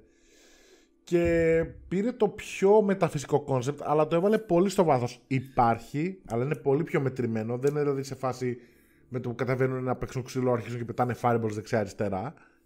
Το έχουν μαζέψει πάρα πολύ. Και αυτό είναι κάτι που εκτίμησα πάρα πολύ στο Game of Thrones. Όχι μόνο αυτό, ε, δεν είναι μόνο ότι το έχουν μαζέψει, αυτό ισχύει, αλλά σ- πάντα γενικά όταν γίνονται υψηλά fantasy πράγματα μέσα στο Game of Thrones, στα δείχνει σχεδόν πάντα από την οπτική γωνία, ξέρεις, τη βρώμικη, την κάτω στο έδαφος, boot- ναι. boots on the ground perspective. Ναι, δηλαδή. Ε, π.χ. γιατί πολλοί συγκρίνανε π.χ. τη μάχη που είδαμε τώρα στο Winterfell στην 8η σεζόν με το Helm's Deep. Ναι, παιδιά, είναι κάτι εντελώς διαφορετικό για μένα. Το Helm's Deep Ναι, είναι το- μια παραδοσιακά high Ακριβώς. fantasy μάχη. Έχει Δηλαδή- God's Eye View κάμερες, έχει τέτοια πράγματα. Ναι, έχει μέχρι και το σημείο που σκάει με τον Γκάνταλφ αρχίζουν βαράνε φώτα, μόνο ψαλμοδίες δεν ακούστηκαν ξαφνικά. Όψε, Μια χαρά ακούστηκαν. Και υπήρχε. Και αυτό βλέπεις αντίστοιχα παραπονέθηκαν ότι δεν βλέπανε. Και λες, ναι, δεν βλέπεις γιατί όντως το πρακτικό μέρος είναι ότι προσπαθούν να κρύψουν τα εφέ. Κάκα τα ψέματα. Αλλά από την άλλη, γιατί δεν ανατρίχιασαν όταν βλέπεις τους Δοθράκη με τα φλεγόμενα σπαθιά να τρέχουν μέσα στο σκοτάδι και να τους καταπίνει άβυσο μαλάκα. ναι, ρε φίλε, εντάξει. Γενικά ήταν αυτό το χάος της μάχης που είχε το Battle of the Bastards στη νύχτα. Αλλά θα κλείσουμε αυτή την παρένθεση γιατί ανήκει σε άλλη συζήτηση, έτσι δεν ναι, είναι, ναι, παιδιά; ναι, ναι, ναι. Μου αρέσει Οπότε, που κόβεις μόνος τον εαυτό σου, είχα- είναι τέλειο. Δεν έκοψα τον εαυτό μου. Απλά περίμενε υπομονετικά Self-policing. για να μην το πω κατευθείαν στο, στο G. πάμε, πάμε, πάμε, Μάικ, δώσ' το. Οπότε λοιπόν ε, ο Ρένλι λοιπόν δολοφονείται κλπ. κλπ. Ο Στάνις προετοιμάζει να περικυκλώσει το, Ki- να κάνει πολιορκία στο King's Landing, επίθεση μάλλον στο King's Landing με κάποια πλοία. Ε, και όντως το κάνει. Και ταυτόχρονα λοιπόν στο King's Landing ο Tyrion Lannister διορίζεται από τον μπαμπά του κολόβισμα ε, να γίνει το χέρι του βασιλιά μπας και περιορίσει την τρέλα του Τζόφρι. Και αρχίζει Ο- και κόβει κόλους και γενιάδες. Και ξεκινάει, παιδιά, ένα από τα αγαπημένα μου storyline στο Game of Thrones. Μπορεί και το αγαπημένο μου. Όλη αυτή η δεύτερη σεζόν που είναι ο Tyrion στο, στο στοιχείο του. Παίζει το παιχνίδι. Ε, στείνει παγίδες στο Βάρης, στον Μάιστερ Παϊσέλ και στο, στην Αράχνη. Τους τα έχει κάνει όλα πουτάνα. Είναι πάρα πολύ ωραίο, ρε φίλε. It's beautiful to watch. Ωραίοι διάλογοι. Και το, το ωραίο ξέρεις ποιο Πραγματικά. είναι, ότι μέχρι και ο ίδιος ο χαρακτήρας του Tyrion το λέει ότι γι' αυτό έχω γεννηθεί. Είμαι καλός σε αυτό το πράγμα. Και συμφωνήσαμε. Μα λέγα πο- πολύ meta comment. Ήμασταν, ναι, τι- ναι, Peter Dinklage, γι' αυτό το ρόλο έχεις γεννηθεί. Βέβαια, π- πρόσεξε, εδώ θα πω κάτι, γιατί το πώς βλέπεις, το πώς χειρίζεται καταστάσεις ο Tyrion, οι επιλογές που κάνει και το ένα και το άλλο και τα παράλληλο, αργότερα είναι σε φάση. Οκ, που πήγε εκείνος ο Tyrion, είπαμε, φέρτε τον πίσω. Θα, θα, θα, είπαμε, θα Ναι, φτάσουμε ναι, και εκεί. ναι, ε, ναι. Υπάρχουν απαντήσεις, δεν τις λέω τώρα. Μετά λοιπόν, ε, ποιος παίρνει τη σκυτάλη, παιδιά, Κώστα που έχεις τα σκονάκια εκεί πέρα. Ε, ποιο storyline να πω; Είμαστε στο storyline του Tyrion γενικά, ξέρω εγώ. Έχουμε, ποια είναι τα highlights εκεί πέρα στη δεύτερης σεζόν, ας πούμε. Τίποτα. Ο Tyrion ε, είναι Blackwater και τον ε, χτυπάνε στο κεφάλι με το τσεκούρι και αυτό. Σωστά. Α, στη, φτάνουμε στη μάχη, ναι, ρε παιδί μου. Ε, ε, έχει, έχει ωραία ομιλία στα στρατεύματα. There are brave men outside these walls. Let's go kill them. Ναι, ρε φίλε, ναι, ρε φίλε. Ωραίο. Ε, και ε, ωραία σκηνή ήταν εκεί πέρα που, ετοι- που προετοιμα, προετοιμαζόταν για τον πόλεμο, ρε παιδί μου, που είχε επισκεφθεί έναν από τους ε, Fire Mancers για να πάρει το, το Wildfire. Το Είχαν υγρό αυτή πύρο, όπω τη- είχε πει ο Κώστας. Ναι, το υγρό πυρ. Που είχαν αυτή την έτσι ωραία συζητησούλα με, το, με τον Μπρον στα μπουντρούμια εκεί πέρα κάτω στα κελάρια. Ότι ξέρεις τι, τι γίνεται σε μια πολιορκία. Άνθρωποι πανικοβάλλονται, σπάνε βάζα, θα κάψεις όλη Ναι. την πόλη, μαλάκα. Άστο εκεί που είναι το Wildfire. Ωραία πράγματα. Το οποίο επίσης να πούμε ότι ήταν πραγματικά εντυπωσιακό το πώς το δείξαν ότι έβαλε σε. ε, έκαψε όλο το λιμάνι εκεί πέρα ο Tyrion. Ναι, την, την, την πομπή των πλοίων να πούμε, τους Ναι. γάμισε το, το κέρατο, ναι. Ωραίο και, δυστυχώς γενικά τα, τα εφές δεν στη ε- σκηνή ήταν ωραία. Ναι, και δυστυχώς δεν έδειξαν κάτι που το είχα πει και στο προηγούμενο. ε, στα βιβλία ότι η Ron είχε παραγγείλει από τους σιδεράδες της πόλης να φτιάξουν μια τεράστια αλυσίδα την οποία την είχε βάλει κάτω από τη θάλασσα και μόλις που ο στόλος του φτάνει μέσα, τη σήκωσε και δεν μπορούσαν να φύγουν οι άλλοι. Και μετά Α, για να απλά μην τους χωρίσουν, ναι. τους την μπουμπούνισε, ναι. Nice. Ε, ωραία τάκα τέτοιο. Ωραία τάκα επίσης ε, από αυτό το storyline. Ε, το ο the, ο the, the Hound, πήγα να πω The Mountain. Ο The Hound έχει ωραίες Ναι. ναι. σκηνές. Εκεί που είναι με, με, το, σο- με σοκ ρε παιδί μου που του λέει ο Τζόφρι να πάει να βοηθήσει. Βγες ξανά έξω στη μάχη. It's for your king and the city, ξέρω εγώ. Fuck the king's god. Fuck the city. Fuck the Fuck king. the king. Τέλειο μαλάκα. Στη μούρη του Τζόφρι και, απλά- και κανένας δεν του κάνει τίποτα. Είναι, ο Τζόφρι είναι, αυτή, ήταν είναι αυτής η σοκαρισμένος που στιγμή, ρε απλά το παιδί είπε. μου, που. Πώς το λένε. Ε, ε, ο τέτοιος, ο Hound είναι το κοινό. Να πάνε να κάνουν δύο Τζόφρι, ρε μαλάκες. Ναι, Μαλάκα, ναι, ναι. ναι. Δεν συζητάμε τώρα. Και το Τι άλλο να που μου κάνεις, άρεσε. κάτσαμε ως. Και το άλλο που μου άρεσε ήταν ε, που στην αρχή που βγήκαν έξω από την πύλη να πολεμήσουν, όποιον βιω, όποιανού το πτώμα βρω με νεκρό χωρίς λερωμένο σπαθί θα το βιάσω. I'll rape his, I'll rape his fucking corpse. By the way, θυμάστε καθόλου τι κοψοκυλιάσματα παίζανε στο Blackwater; Που σε κάποια φάση ναι, βαράει θυμάμαι ένας ότι με. Ο βαρα- Hound έκοψε έναν Ναι, λοξά. μα- μαλάκα, το θυμάσαι τον- αυτό. Τον τύπο που κόπηκε λοξά. Αυτό ε, νομίζω ήταν ο πιο brutal θάνατος που είχαμε δει μέχρι στιγμής στο... Μέχρι Να σου πω, στιγμής, ναι. το γαμάτο και σου ήταν και ο Τύριον είχε θερήσει λίγο μαλάκα. Του έκοβε στα γόνατα ο τύπος. Α, έκοψε ένα ποδαράκι κάποια στιγμή, κλατς κάτω, ναι, ισχύει. Ωραίος Τύριον. Αλλά εκεί τρα, τραυματίστηκε κιόλας ο Τύριον και. Fun Εκόπη fact, στη στα φάτσα. βιβλία δεν του κάνει απλά ούλη, την έχει αυτή την ουλή, αλλά στα βιβλία είχαν και το μεγαλύτερο μέρος της μύτης του. Ναι. Ναι, αλλά πρέπει να παραμείνει συμπαθητικός. Κοίτα, γενικά, ούτως ή άλλως, ο- Οι, κα- οι κανόνες της τηλεόρασης. Τον, ε, τον Tyrion το έχουν πει και οι creators ότι τον έχουμε κάνει πολύ tone down από τα βιβλία. Γενικότερα. Είναι και πιο άσχημο στα Ναι. βιβλία. Μα ο Πίτερ Ντιγκλάτζ είναι μια χαρά πολύ όμορφος άντρας. Ο Τυριόν είναι κακάσιμος γενικά. Και το άλλο που νομίζω που δεν έχουν κάνει στη σειρά, ναι, δεν το έχουν κάνει, ότι έχει διχρωμία στα μάτια. Στα βιβλία του. Α, cool. Ωραία. Πάντως γενικά ρε παιδί μου Ε, ότι τον οπότε- λένε The Imp Μ; Και όλο αυτό το πράγμα στα βιβλία όσοι έχουν κάνει σκίτσα ρε παιδί μου για τα βιβλία κλπ. Τον έχουν παρουσιάσει σκατά ρε παιδί μου. Δεν, δεν βλέπετε, είναι απόβρασμα. ναι, είναι, όχι, έτσι είναι. Ναι, έτσι τερατάκι. είναι όντως. Ναι. Καμία, καμία Ναι, σχέση μαλάκα με το το- Dinklage είναι καύλα σε φάση εντάξει. Λες του πούστη, εντάξει δεν είμαι γκέι, αλλά δεν- ένα πούτσα τον έτρωγα από ε, άμα ψινόταν. Ναι, εντάξει. είναι αυτή η κατηγορία. Ε, Έχω ακούσει ότι αναλο... Ε, Είναι περίπτωση reverse Jason Momoa. ξέρω. ναι, ναι, ναι, ναι. Ε, θυμάμαι, δεν θυμάμαι σε ποια σεζόν, αλλά που κάποια στιγμή λέει, ξέρω εγώ. Α, όχι, εκεί που τους πιάνουν σκλάβους με τον Τζόρα Μόρμον που του λέει, ξέρω εγώ. Ε, νόμιζα ότι οι αναλογίες ε, Πούτσας και, και Μπό είναι ξέρεις έτσι. Και του λέει ο Τύρον Think again! Το έχω ξεχάσει αυτό. ναι. Ε, άλλη ωραία σκηνή τώρα ξέρεις θα μου έρχονται ε, από το King's Landing είναι κάτω στα, στις καταπακτές ε, που είναι τα γυναικόπαιδα που όσο γίνεται η πολιορκία και η μάχη που έχει ένα πολύ ωραίο έτσι μονόλογο η Cersei Lannister προς την ε, Sansa Ναι, Της ναι, λέει ρε ναι, παιδί ναι. μου, το, αυτό που έχει ανάμεσα στα πόδια σου είναι το πιο πολύτιμο όπλο που θα έχεις σε, σε αυτόν τον κόσμο. Και γενικά, ξέρεις, ε, δείχνει τη Cersei πάλι, την δικαιολογεί λίγο σαν χαρακτήρα στα μάτια μας. Δεν είναι μ, αυτό που λέμε mustache του, του Erling Και Villain. κάνει και ένα ωραίο μετασχόλιο, μπορώ να σου πω, για το πώς αντιμετωπίζονται οι γυναίκες στο Game of Thrones, έτσι. Και κατά επέκταση Ναι, ναι, ναι. στο μεσαίωνα στην ιστορία. Ναι, και δικαιολογεί και λίγο τις πράξεις τη ότι ξέρεις, πάντα ήθελα να γίνω, ξέρω εγώ, ο Tywin Lannister στην ουσία, αλλά ξέρεις, έχουμε τον Νάνο και τον Παπάρα, ξέρω εγώ. Αν και δυστυχώς ο πραγματικός διάδοχος του Tywin είναι ο Tyrion, αλλά. Anyway. Θεωρητικά. Εσείς πιστεύετε αυτό Αλλά που εντάξει. λένε ότι ο Tyrion δεν είναι όντως ε, Lannister. Όχι. Και εγώ, και εγώ δεν το Ε, πιστεύω. Κοίτα, στη, στη σειρά δεν νομίζω ότι παίζει. Στα βιβλία δεν το αποκλείω. Να το πω έτσι. θα ήταν αυτοκτονία του R.R. Martin να, να τον γράψει έτσι στα βιβλία του τελικά. Θα είναι makes no fucking sense. Δεν Κοίτα, υπάρχει η περίπτωση αλήθεια να είναι γίνει αυτό, ότι, παιδιά. ότι Κοίτα, makes και- sense γενικά το να μην είναι Lannister ο Tyrion. Στα, στα βιβλία, σ- κοίτα, στα βιβλία, παιδιά, ε, make sense όντως και στη σειρά θα μπορούσε να έχει make sense γιατί θα δημιουργούσε πολύ μεγαλύτερη τ- τραγωδία Κοίτα, ουσιαστικά. με αυτά Έτσι που μας πάει. έχει Ναι, αλλά δείξει είναι, η σειρά είναι, γενικά. Είναι cheesy as fuck. με αυτά που μας έχει δει- δείξει η σειρά γενικά είναι τόσο ωραίο. Ε, εσύ, ξε, Μιχάλη, ξέρεις για ποιο λόγο θεωρητικά ε, δεν είναι Lannister. Ναι, ξέρω, έχω δει τα βίντεο. Είναι, ξέρω το ρε παιδί μου, το, το ξέρω το πράγμα το, και έχω δει τα ίντερ. Είναι, it makes sense, είναι YouTube ε, fan theory kind of way. Έτσι. Αν να το πάρουμε αυστηρά, it could make sense. Εμένα Και μου γίνεται αρέσει, σε ε, σενάριο. Αλλά κανείς δεν θα το Ναι. κάνει γιατί. Ξέρεις γιατί; Γιατί είναι το, αντί, είναι το σεναριακό αντίστοιχο ε, με τις σκιές στην ε, σκηνή που έγινε, το, που, που έγινε η θυσία του αλόγου. Για τον ίδιο λόγο που δεν βάλανε τις σκιές να χορεύουν στη σκηνή, για τον ίδιο λόγο δεν θα κάνουν τον Tyrion Όχι, να συμφωνώ. είναι. Στη, στη Targaryen σειρά με τη στο συμφωνώ. Butch Καλά κάνανε και το βάλανε.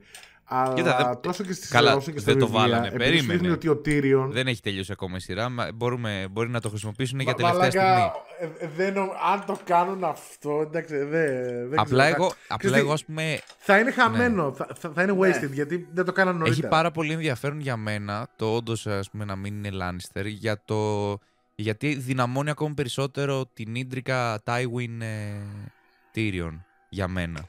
Όχι μόνο Δηλαδή, αυτό. ήδη- Για νομίζω μένα, ότι- αποδυ... ας πούμε, για, για μένα αποδυναμώνει τη σκηνή που τον σκοτώνει στην τουαλέτα, κατάλαβες; Οκ. Αποδυναμώνει παιδιά, τον Tyrion. ε, που, ναι, αλλά ξέρεις τι που- δυναμώνει. αποδυναμώνει τον Tyrion που το σκοτώσει στην τουαλέτα. Ναι. Παιδιά, όχι, ε, ε, ναι, ίσως, αλλά δυναμώνει το άλλο ότι ο Tyrion παρόλα όσα έχει γίνει στη σειρά τουλάχιστον, βλέπουμε ότι ακόμα δεν μισεί ολοκληρωτικά την οικογένειά του. Γι' αυτό θα ήταν πολύ περίεργο να αποδειχτεί ότι δεν είναι η οικογένειά του. Κατάλαβες. Ναι, Τέλος πάντων. Στα τελευταία δύο επεισόδια, ναι, σύμφωνα να το είχαν κάνει νωρίτερα, ίσως. Όχι, εντάξει, δεν Ε, θα το, τέλος πάντων, είναι δεν στο... θα το κάνουν. ε, Δεν, δεν παίζει να το κάνουν. Απλά για μένα, ας πούμε, το. Να, ε, ξέρεις τι με ενοχλούσε πάντα στο ότι δεν γούσταρα τον Tyrion, ότι απλά είναι το ύψος, ξέρω εγώ, οκ. Δηλαδή είναι, μου φάνηκε, ναι. μου φάνηκε Όχι μόνο λίγο αυτό. weak δικαιολογία. Ε, Μου αρέσει Όχι, η όχι, όχι, δικαιολογία, όχι, όχι. Όχι, η, παιδιά. η επίσημη δικαιολογία ας πούμε, των writers που λένε ότι ο πραγματικός λόγος που το μισεί ο Tywin είναι επειδή έχασε τη γυναίκα του εξαιτίας του Tyrion. όχι, όπα, fun fact. Λοιπόν, ε, τώρα θα σας πάω σε lore από τα βιβλία και νομίζω το έχουν πει και στη σειρά, άλλωστε. Ε, λένε ότι η μοναδική φορά που είδαν τον Tywin να χαμογελάει ήταν την ημέρα που παντρεύτηκε, γιατί την αγαπούσε πάρα πολύ την γυναίκα του. Οπότε όταν πέθανε ουσιαστικά το χρέωσε στον Tyrion. Άσχετα αν έφτυγε ο ίδιος, Ναι, ναι. όχι, έτσι. Προφανώς Αυτή δεν είναι η έφυγε. επίσημη δικαιολογία που το μισεί. Απλά εγώ νιώθω ότι στη σειρά γίνεται πολύ πιο έντονο το You hate me because I'm a dwarf, ξέρω εγώ. Ναι. Ναι, εντάξει, δεν είναι όμως τελείως out of character, ρε παιδιά, ακόμα και αυτή η αλλαγή στη σειρά. Δηλαδή, εντάξει, ζουν, ζούσαμε σε μια εποχή, ζούσαν σε μια εποχή που εντάξει, αυτοί ήταν πρακτικά παιδιά του διαβόλου, ξέρω εγώ. Και ο Tywin Lannister, όσο eloquent και αν είναι στην ομιλία του, είναι γαμμένος ψυχοπαθής και κολορατσίσταρος, έτσι. Είναι πάρα πολύ ελιτιστής. Ε, Δεν, Σε- δεν είναι. πα- Δεν το κρύβει, έτσι. Είναι έτσι. τέρμα συντηρητικός.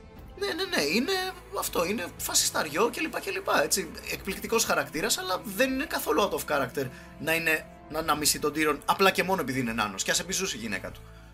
Ειδικά όταν δεν έχει την εναλλακτική να ορίσει ως διάδοχο τον Τζέιμι Λάνιστερ επειδή είναι στο King's Guard. Αυτό. Και όπως είπε, και όπως είπε και ο ίδιος ο Tyrion, All dwarves are bastards in their father's eyes. Ωραία λοιπόν. Πάμε παρακάτω.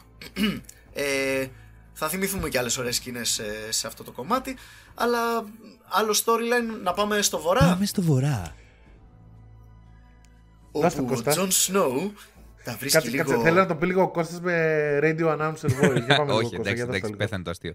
Ε, Δεν θα πεθάνει ποτέ Ποιο- αυτό το αστείο. ε, Λίγα ε, μάτια. What is, radio dead, announcer. what is dead may never die. Ε, στο βορρά έχουμε. Παιδιά έχουν πάει ήδη στον τύπο με τις πολλές τις ε, κόρες που τις πηδάει. Τον Κράστερ, Ναι. ναι. Κράστερ, ναι. Ε, έχουν ήδη δει ότι, με, ότι στέλνει τους γιους του στο Night King και τους κάνει White Walkers. Μια Το οποίο παρένθεση. έμεινε εκεί, Nobody έτσι, cares. δεν είδαμε ποτέ τι γίνεται μετά από εκεί πέρα. Απλά βλέπουμε ένα μωρό να όχι, γίνεται White όχι. Walker και Εμέσως, πάμε εμέσως εκεί. αυτό που έδειξε είναι ότι αυτά τα παιδάκια που τους κάνει White Walkers είναι η... Παιδιά, αυτό είναι στην τρίτη σεζόν. Τι; Αυτό είναι στην τρίτη Δεν σεζόν. ξέρω, Μπορεί και δεν πιο μετά. ξέρω τι γίνεται. με- Απλά δίνει τα μωρά σε White Walker, αυτό βλέπουμε. Ναι, ναι, ναι. Α, ν- όχι τη σκηνή που γίνονται White Walkers. Όχι, όχι. Ναι, Α, τα ναι, δίνει δίνει- για μυστηριώδεις Δίνει τα λόγους μωρά, προς ρε το παιδί παρόν. μου. Και ουσιαστικά όλο το conflict είναι ότι ο Τζον λέει Μα αυτός δίνει τα αγόρια στους White Walkers ή οτιδήποτε τέτοιο. Και λέει ο τέτοιος, ο. Πώς τον λένε, Ο Mormont. Ο Mance, ρε- Όχι, ο, Ο Mormont? ο, ο Mormont, ναι, sorry. Ε, και του λέει ο Mormont ότι εντάξει, ξέρω ρε παιδί μου ότι είναι μαλάκας ο τύπος, αλλά είναι ο πιο σημαντικός ally που έχουμε για βόρεια από το τείχος. Οπότε το Exactly. μπούλο, το βουλώνουμε και πάμε πιο βόρεια και δεν μιλάμε καθόλου. Ναι, μην ξεχνάς, μαλάκα Τζον Σνό, ότι ο λόγος που είμαστε εδώ είναι επειδή οι Wildlings ετοιμάζουν κάποιο είδους επίθεση γιατί ο, Βλάκα, ο Mance Rayder, ο αρχηγός τους, τους έχει Αυτό. ενώσει. Και μετά πάνε πιο βόρεια Οπότε. Ε, ο Τζον ε, μαζί με έναν άλλον ε, χάνονται και τους πιάνουν οι Wildlings. τον Qhorin αυτό. Halfhand. Κάνουν ότι μαλώνουν δήθεν για να, και, και τον κάνουν ότι μαλώνουν και πεθαίνει ο άλλος για να... Για να κερδίσει την Ναι. εμπιστοσύνη τους, έτσι. Και ταυτόχρονα ο Σαμ και οι υπόλοιποι είναι στο Fe- ε, Fist of the First Men που πιάνουν πρώτη φορά στα χέρια τους Dragon Glass. Τον παρατάνε τον Σαμ σε κάποια φάση, τον βλέπουν οι White Walkers ε, ενώ κατεβαίνουν ξέρω εγώ να κάνουν επίθεση και είναι, ναι εντάξει δεν πειράζει, ένας χοντρούλης είναι εδώ πέρα, μην το δεν είναι σημασία, προχωρήστε. Να, να κάνω μια τέτοια, να κάνω μια παρένθεση απλά. Feast of the First Men, ε, ο τίτλος του porn parody του Game of Thrones, έτοιμος Ναι, έτσι. δοσμένος. Game of, Συνεχίζουμε, game of λοιπόν. Bones και μαλαϊκίες τώρα. Ναι, ναι, ναι, όχι κατευθείαν. Το έχεις Ναι. έτοιμο, αγόρι μου. Σε, ο George R. R. Martin σε έχεις, Έτσι. σε έχει καλυμμένο. Τα έχει προβλέψει όλα αυτός ο Και τύπος, ουσιαστικά η πραγματικά. τελευταία Έχει σκηνή που χτίσει φοβερό βλέπουμε από την ε, δεύτερη σεζόν όσον αφορά το βορρά είναι τον Sam και τους White Walkers που συναντιούνται. Που Ναι, κανείς και- δεν ξέρει γιατί έπαιζε ο Σαμ. Ε, Ρε κανείς... ο- Ναι, είναι αυτό, εντάξει. είναι plot armor! Αυτό. Αυτό ήταν ε, εκπληκτικό plot armor για Ρε, το Sam. ο, ο Sam έχει κάτι Μαλάκα, καταπληκτικά plot armor σε όλη τη σεζόν, σε όλη τη σειρά ας πούμε. Ναι, ε, νο- νομίζω στο σύνολο περισσότερο και από τον Jon Snow. Ναι, ναι, ξεκάθαρα. Ναι. Ο- Όχι, ο- ο Τζον Σνόου σε κάποια φάση δεν το γλίτωσε. Ο, ο Σαμ έχει μόνιμο plot armor. Καλά, πάντα. εντάξει, θα συζητήσουμε και για την τελευταία σεζόν σε άλλο, τέτοιο, σε άλλο μέρος. Ο τύπος το έχει τερματίσει, Ναι. ρε. Δεν, δεν, δεν παίζει άνθρωπος στο Game of Thrones αυτή τη στιγμή με πιο δυνατό plot armor από τον ε, Sam. Μαλάκα, ο πιο κολόφερδος άνθρωπος στο Αυτό. Westeros. Ε, μ, στη δεύτερη σεζόν στο Winterfell, γενικά με, από πλευράς Starcake, Winterfell και λοιπά και λοιπά, τι κάνετε, παιδιά μου; Νικάνε, Λοιπόν. νικάνε τον ε, Jamie σε μία μάχη, τον πιάνουν εχμάλωτο Τον εχμαλωτίζουν. και εδώ αυτό που σημείωσα πιο πριν, έχουμε ε, τον ε, Jamie εχμάλωτο, δίνουν, τους στέλνουν κάποια στιγμή εκεί που είναι στη φυλακή έναν δεύτερο ε, Lannister, Α, ναι, με έναν ξάδερφο κάτι τέτοιο και μιλάνε για την πρώτη φορά που του έκανε βοηθό σε μία μάχη. Ναι, τι ωραίος διάλογος. Μαλάκα, ίσως από τα πιο ωραία πράγματα. Γιατί λες, ω, Ναι, μιλάνε Αυτό, για παιδιά, μάχες και... Οι πιο... δυ- Πολλές φορές οι πολύ δυνατές στιγμές του Game of Thrones είναι οι πιο μικρές σκηνές που είναι απλά ένας διάλογος που θυμούνται πράγματα χαρακτήρες. Ξέρεις που βασικά έχουν για ποιο περάσει λόγο μαζί. είναι, νομίζω ότι είναι πολύ δυνατό αυτό. Γιατί είναι αυτό ρε παιδί μου ότι εμείς έχουμε συνηθίσει όταν μιλάμε για μάχες να λέμε ε, νίκησαν αυτοί, πιου πιου οι άλλοι, πιου πιου αυτό. Ενώ Ναι, το, το λεγόμενο bird's Ναι, ρε eye παιδί μου, view. ενώ αυτό που πραγματικά είναι, ας πούμε, πήγε ο άλλος και λέει και δεν μπορούσα να συνειδητοποιήσω το πόσο καλός ήσουν και γυρνούσε το σπαθί σου πάνω στο άλογο και έτρεμα γιατί είχα και το άλλο σου σπαθί και φο- ήθελα να στο δώσω εκείνη τη σωστή στιγμή. Και δηλαδή για τον Αυτό και- άλλον, και ο βοηθάει τύπος και όλα έσφαζε ξέρω εγώ στο- μπροστά του, αλλά για τον άλλον δεν ήταν αυτό το πρόβλημα. Γιατί για... Αυτό, Ήτανε ναι, rockstar. αυτό λειτουργεί και πολύ ωραία στο να εξανθρωπίσει χαρακτήρες. Ναι, δηλαδή το, ακριβώς. το Jamie σιγά σιγά από τη στιγμή που το συλλαμβάνουν οι, οι Starks τον αποδομεί η σειρά. Κομμάτι κομμάτι. Αυτό είναι που Κυριολεκτικά έκανε και το... μεταφορικά actually. Αυτό είναι που έκανε Jamie. το Game of Thrones, αυτό είναι που έκανε το Game of Thrones που δεν έκανε ας πούμε το Lord of the Rings. Το Lord of the Rings πάντα οι χαρακτήρες ήταν οι μύθεοι, όλοι τους. Κοίτα, Μέντε- Αλλά ναι, είναι νομίζω λογικό, το, γιατί το είναι Lord το of the αρ- είναι το Rings είναι αρχέτυπο, τόσο ε, μεταφορά των 12 βημάτων του Vogler και κλασική μυθολογία. Ναι, δεν, δεν, Που δεν λέω κακός, έτσι. Όχι, είναι, καμία είναι, σχέση, είναι, απλά θα είναι ήταν ρε μαλα- παιδί μου νεομυθολογία αυτό. Δεν έχει κάτι παραπάνω από Ναι, αυτό. ναι, ναι, ναι, ναι. και Παιδιά, εκεί ναι, του ταιριάζει. μα, ε, ε, Αυτό το, το Lord of the Rings, το οποίο θα το πιάσουμε κάποια στιγμή σε podcast, γιατί μας το έχουν ζη- ζητήσει πολύ, οπότε υπομονή. Παιδιά θα Αλλά- γίνει, αλλά είναι, είναι ναι. τρεις ταινίες, τρεις ή μισή ώρες Ακριβώς. κάθε μία. Είπαμε, έτσι, ναι. είπαμε Αλλά εμείς το που Lord of μιλάμε the για το Rings- Game of Thrones σήμερα, έτσι. Ναι. Το, το Lord of the Rings ήταν σχεδιασμένο να είναι μυθικό, να είναι κάτι πάνω από το ανθρώπινο. ναι, δεν θα του τέριαζε να είναι στο Game of Thrones, ούτε αντίστροφα. Αυτό προσπαθώ να πω. Ενώ το Game of Thrones είναι το αντίστροφο ακριβώς. Δηλαδή ότι προσπαθεί να σου πάρει το high fantasy και στο αποδομεί. Το έχει πει, Στο Αυτό- απομυθοποιεί. το έχει αυτό- πει αυτό που καταπληκτικά έλεγα ο από πριν, Μάρτιν η οπ- η οπ- ότι εμ- εμένα αυτό λέει που δεν μου αρέσει στον Tolkien γιατί του είπαν ρε παιδί μου επηρεάστηκες από το Lord of the Rings κλπ. κλπ. Ε, λέει αυτό που δεν μου αρέσει στον Tolkien είναι ρε παιδί μου ότι ο Tolkien τελειώνει τις ιστορίες του ότι βγήκε ο βασιλιάς και βασίλευσε πάρα πολύ καλά το βασίλειό του και τέλος ιστορίας. Και, λ- Ναι, ζήσαμε ναι, ρε καλά παιδί μου, εμείς και δεν καλύτερα. λέει, ας πούμε, τέτοιο τι φορολογικό σύστημα είχε το Βασίλειο, ξέρω εγώ κλπ. κλπ, κλπ. Εντάξει, Που λέει, στο- αυτή είναι η στο Lord of the Rings δεν διαφοροποίηση είχε μου νόημα λέει να από το- τον να Tolkien. ερωτευτεί Ότι ερώτηση. εγώ θα σου μιλήσω για το ρεαλιστικό κομμάτι του πράγματος. Και αυτό είναι που αγαπάμε, ρε φίλε, στο, Lord, ε, στο Game of Thrones. Ε, όχι ότι το μισούμε στο Lord of the Rings, είπαμε. Στο Lord of the Rings του πάει να είναι έτσι. Όχι, εγώ δεν μπορώ να τα συγκρίνω πέρα ότι προφανώς ο Μάρτιν και το έχει πει και όλος ο άνθρωπος έχει επηρεαστεί από το Tolkien. Όλοι έχουν επηρεαστεί όσοι γράφουν. Ό,τι fantasy έχει στον σπαθιά Tolkien. έχει επηρεαστεί από τον Tolkien, εντάξει. Αλλά ουσιαστικά είναι διαφορετικά πράγματα. Παρόλο που Ναι, έχει φυσικά. και αυτό μεσαίωνα σπαθιά μαγείες, δεν είναι το ίδιο αν το παρατηρήσετε. Λίγο παραπάνω. Καμία σχέση. Πιο πολύ έχει επηρεαστεί από αληθινά γεγονότα της Μεσαιωνικής Ευρώπης. Στο, ε, ναι, Κάποια ο από τα πόλεμος- παραδείγματα. Πόλεμος στο Ρόδο, Μεσαιωνική Ευρώπη. Το Στη- Westeros στη- είναι ξεκάθαρα η Βρετανία. Όταν πούμε, για, όταν πούμε στην τρίτη σεζόν θα πούμε ένα μεγάλο παράδειγμα. Οπότε, ε, που είμαστε Ναι, τώρα... Είμαστε Συνεχίζουμε- στη δεύτερη συνεχίζουμε σεζόν με που Jon έχουν Snow. πιάσει τον ε, Τζέιμι. Ο Τζέιμι προσπαθεί Ναι. να το σκάσει σε αυτή τη σκηνή που σας λέω που και καλά του λέει θέλω να σε βοηθήσω ρε παιδί μου, του λέει αυτός, ο- αυτός που τον βοηθούσε παλιά. Και λέει υπάρχει μόνο ένας τρόπος να με βοηθήσεις και ποιος είναι αυτός να πεθάνεις. Και κάνει αυτό και, και την κάνει. Και τον Καριδόνι. Και Ω, ναι, τον πιάνουνε. τον Καριδόνι πάρα πολύ όμορφα. Και πρόσεξε, ενώ το σύνορα τον έδειχνε τον Τζέιμι, αχ τελικά είναι καλούλης μου, ωραία, νοιάζεται και σου λέγα ψόφα. Πρέπει να Ναι, γλιτώσει. πάλι άλλο ένα misdirection πολύ ωραίο εκεί πέρα. Εκείνο ήταν, εκείνο ήταν Που αυτά τα ήταν σε αγαπάω τρεις στο σειρά. Game of Thrones. Δηλαδή αυτά που βγάζουν πολύ νόημα Ναι, και σχεδόν τα περιμένεις είναι από τα καλύτερα. Ας πούμε, Ξέρεις, ξέρεις ότι ο Τζέιμι θα κάνει μαλακία και κάποια στιγμή Ναι, σειρά ναι. μέχρι. Ξέρεις, η σκηνή είναι, γυ- είναι, είναι γυρισμένη όμως η σκηνή που λες: Ω, μπορεί και να μην κάνει. Και είσαι κάπως, Α, ναι, έτσι όπως είναι γυρισμένη η σκηνή, μπορεί όντως και. «Ε, Έλα ρε μαλάκα, γιατί το Ναι, χάσα.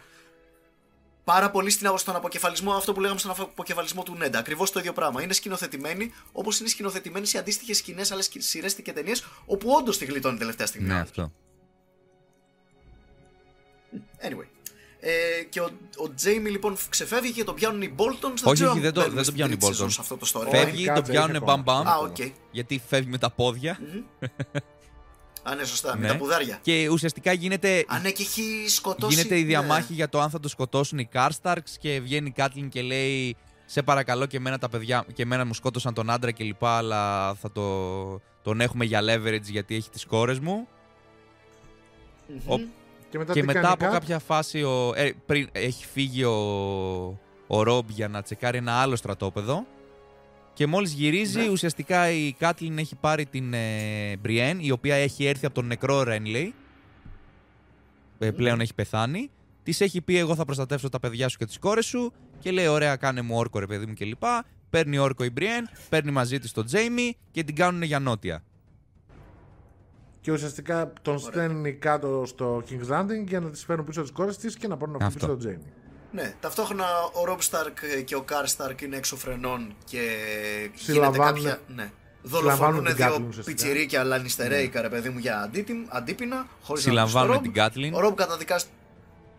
Ναι, ο Ρομπ καταδικάζει τον Καρ Σταρκ στο... σε θάνατο. He who passes the sentence should swing the sword και τον αποκεφαλίζει. Promptly. Ωραίος διάλογος εκεί πέρα στο chopping block όταν ήταν ο Καρ Σταρκ στο κεφάλι σου. Του, ξέρεις, που, τελε- που του είπε κάτι τύπου την κατάρα μου να έχεις. Ναι. Ε, και μετά. σ- Νομίζω αυτά είναι με. Ναι, Starks, παιδιά, έτσι, τελειώνει. έτσι. Τε- Ναι, τε- ναι, ναι. Εκεί τελειώνει η δεύτερη σεζόν. Ωραία. Πριν, πριν πάμε στην Daenerys, στο Ναι. δικό της storyline, να πούμε και ένα άλλο μικρό storyline το οποίο είναι, παίζει να είναι και το αγαπημένο μου από τη δεύτερη σεζόν μετά τον Tyrion. Είναι η πορεία της Άρια προς το βορρά. Μαζί με τον Α, Κέντρι. ναι. Ε, όπου ρε παιδί μου γίνεται ένα σαματάς με κάτι λανιστερίους που ψάχνουν τον Κέντρι. Η Άρια νομίζει ότι ψάχνουν αυτοί και τελικά γνωρίζονται αυτοί οι δύο. Ο Γκέντρι καταλαβαίνει το μυστικό της. Της λέει: Βγάλει την τώρα έξω και γατούρα, πώς είσαι. Ωραία, ωραία, πολύ cute σκηνή. Ε, σκάνε λοιπόν αυτή, ε, πάρα πολύ ομή σκηνή εκεί πέρα που ένας ε, λανιστερός στρατιώτης τρυπάει με τη βελόνα το μήλο του Αδάμ ενός 8χρονου παιδιού. That was very nice. Ο Λόμι. Όλοι το Ο θυμόμαστε. Μάικο έχει περίεργα γούστα. Ναι, συνεχίζουμε. Ε, και, με, και τους πάνε τον, λοιπόν. τον, κόβω- τον, κόβω- τον κόβω λίγο για λίγο Μπόλτον. Τον Μάικο. Ναι, ναι. Ελάχιστα. ο... Γδέρνω πολύ λίγο. Ο... Οπότε τους πάνε στο Harren Hall, φρικιαστικές υπέροχες σκηνές βασανιστήριων, βρωμιά μεσαίωνα, μαλάκα τους είχαν Και έχω να πω σε αυτό το σημείο Ήτανε ότι η- η η- δεύτερη σεζόν Ναι. τελειώνει όταν γνωρίζει η Άρια τον ε, Faceless Man. Ναι, ο τον, οποίος ε, είναι ο, ο γαμάτος και αγαπημένος Τζάκεν Χακάρ. Τζάκεν Χαγκάρ. Το τελευταίο επεισόδιο της δεύτερης σεζόν Ε, λέγεται Valar Morgulis. Σωστά. Είναι εκεί πέρα που της δίνει το κέρμα Ναι. και της λέει, αφού της έχει βοηθήσει να δραπετεύσουν Ναι, αυτοί καταρχάς, με κάτσε- τον κάτσε- Gendry. ναι, Θα, περιμένε. θα, θα, θα κάνουμε και την παρένθεση. Κάτσε Ναι, να ναι. τελειώσουμε αυτό. Αφού λοιπόν του έχει βοηθήσει να δραπετεύσουν από το Harrenhal λοιπόν με τον Gendry και τον εκπληκτικό και, και μοναδικό Hot Pie, ε, της δίνει ένα κέρμα και της λέει: Άμα θες ποτέ, άμα είσαι ποτέ από μπράβος, έλα να με βρεις να σου βρω καλό μη- μηχανάκι σε καλή τιμή. Οπότε. Ε, να μα, σε ρωτήσω ρε κάτι, Μιχάλη, πώς τα Mike. λες, που τα βρίσκεις τις Πήγες αναλογίες. τελικά στο φούρνο του Hot Pie. Δεν, πήγα, δεν έχω πάει ακόμα στο φούρνο του Hot Pie.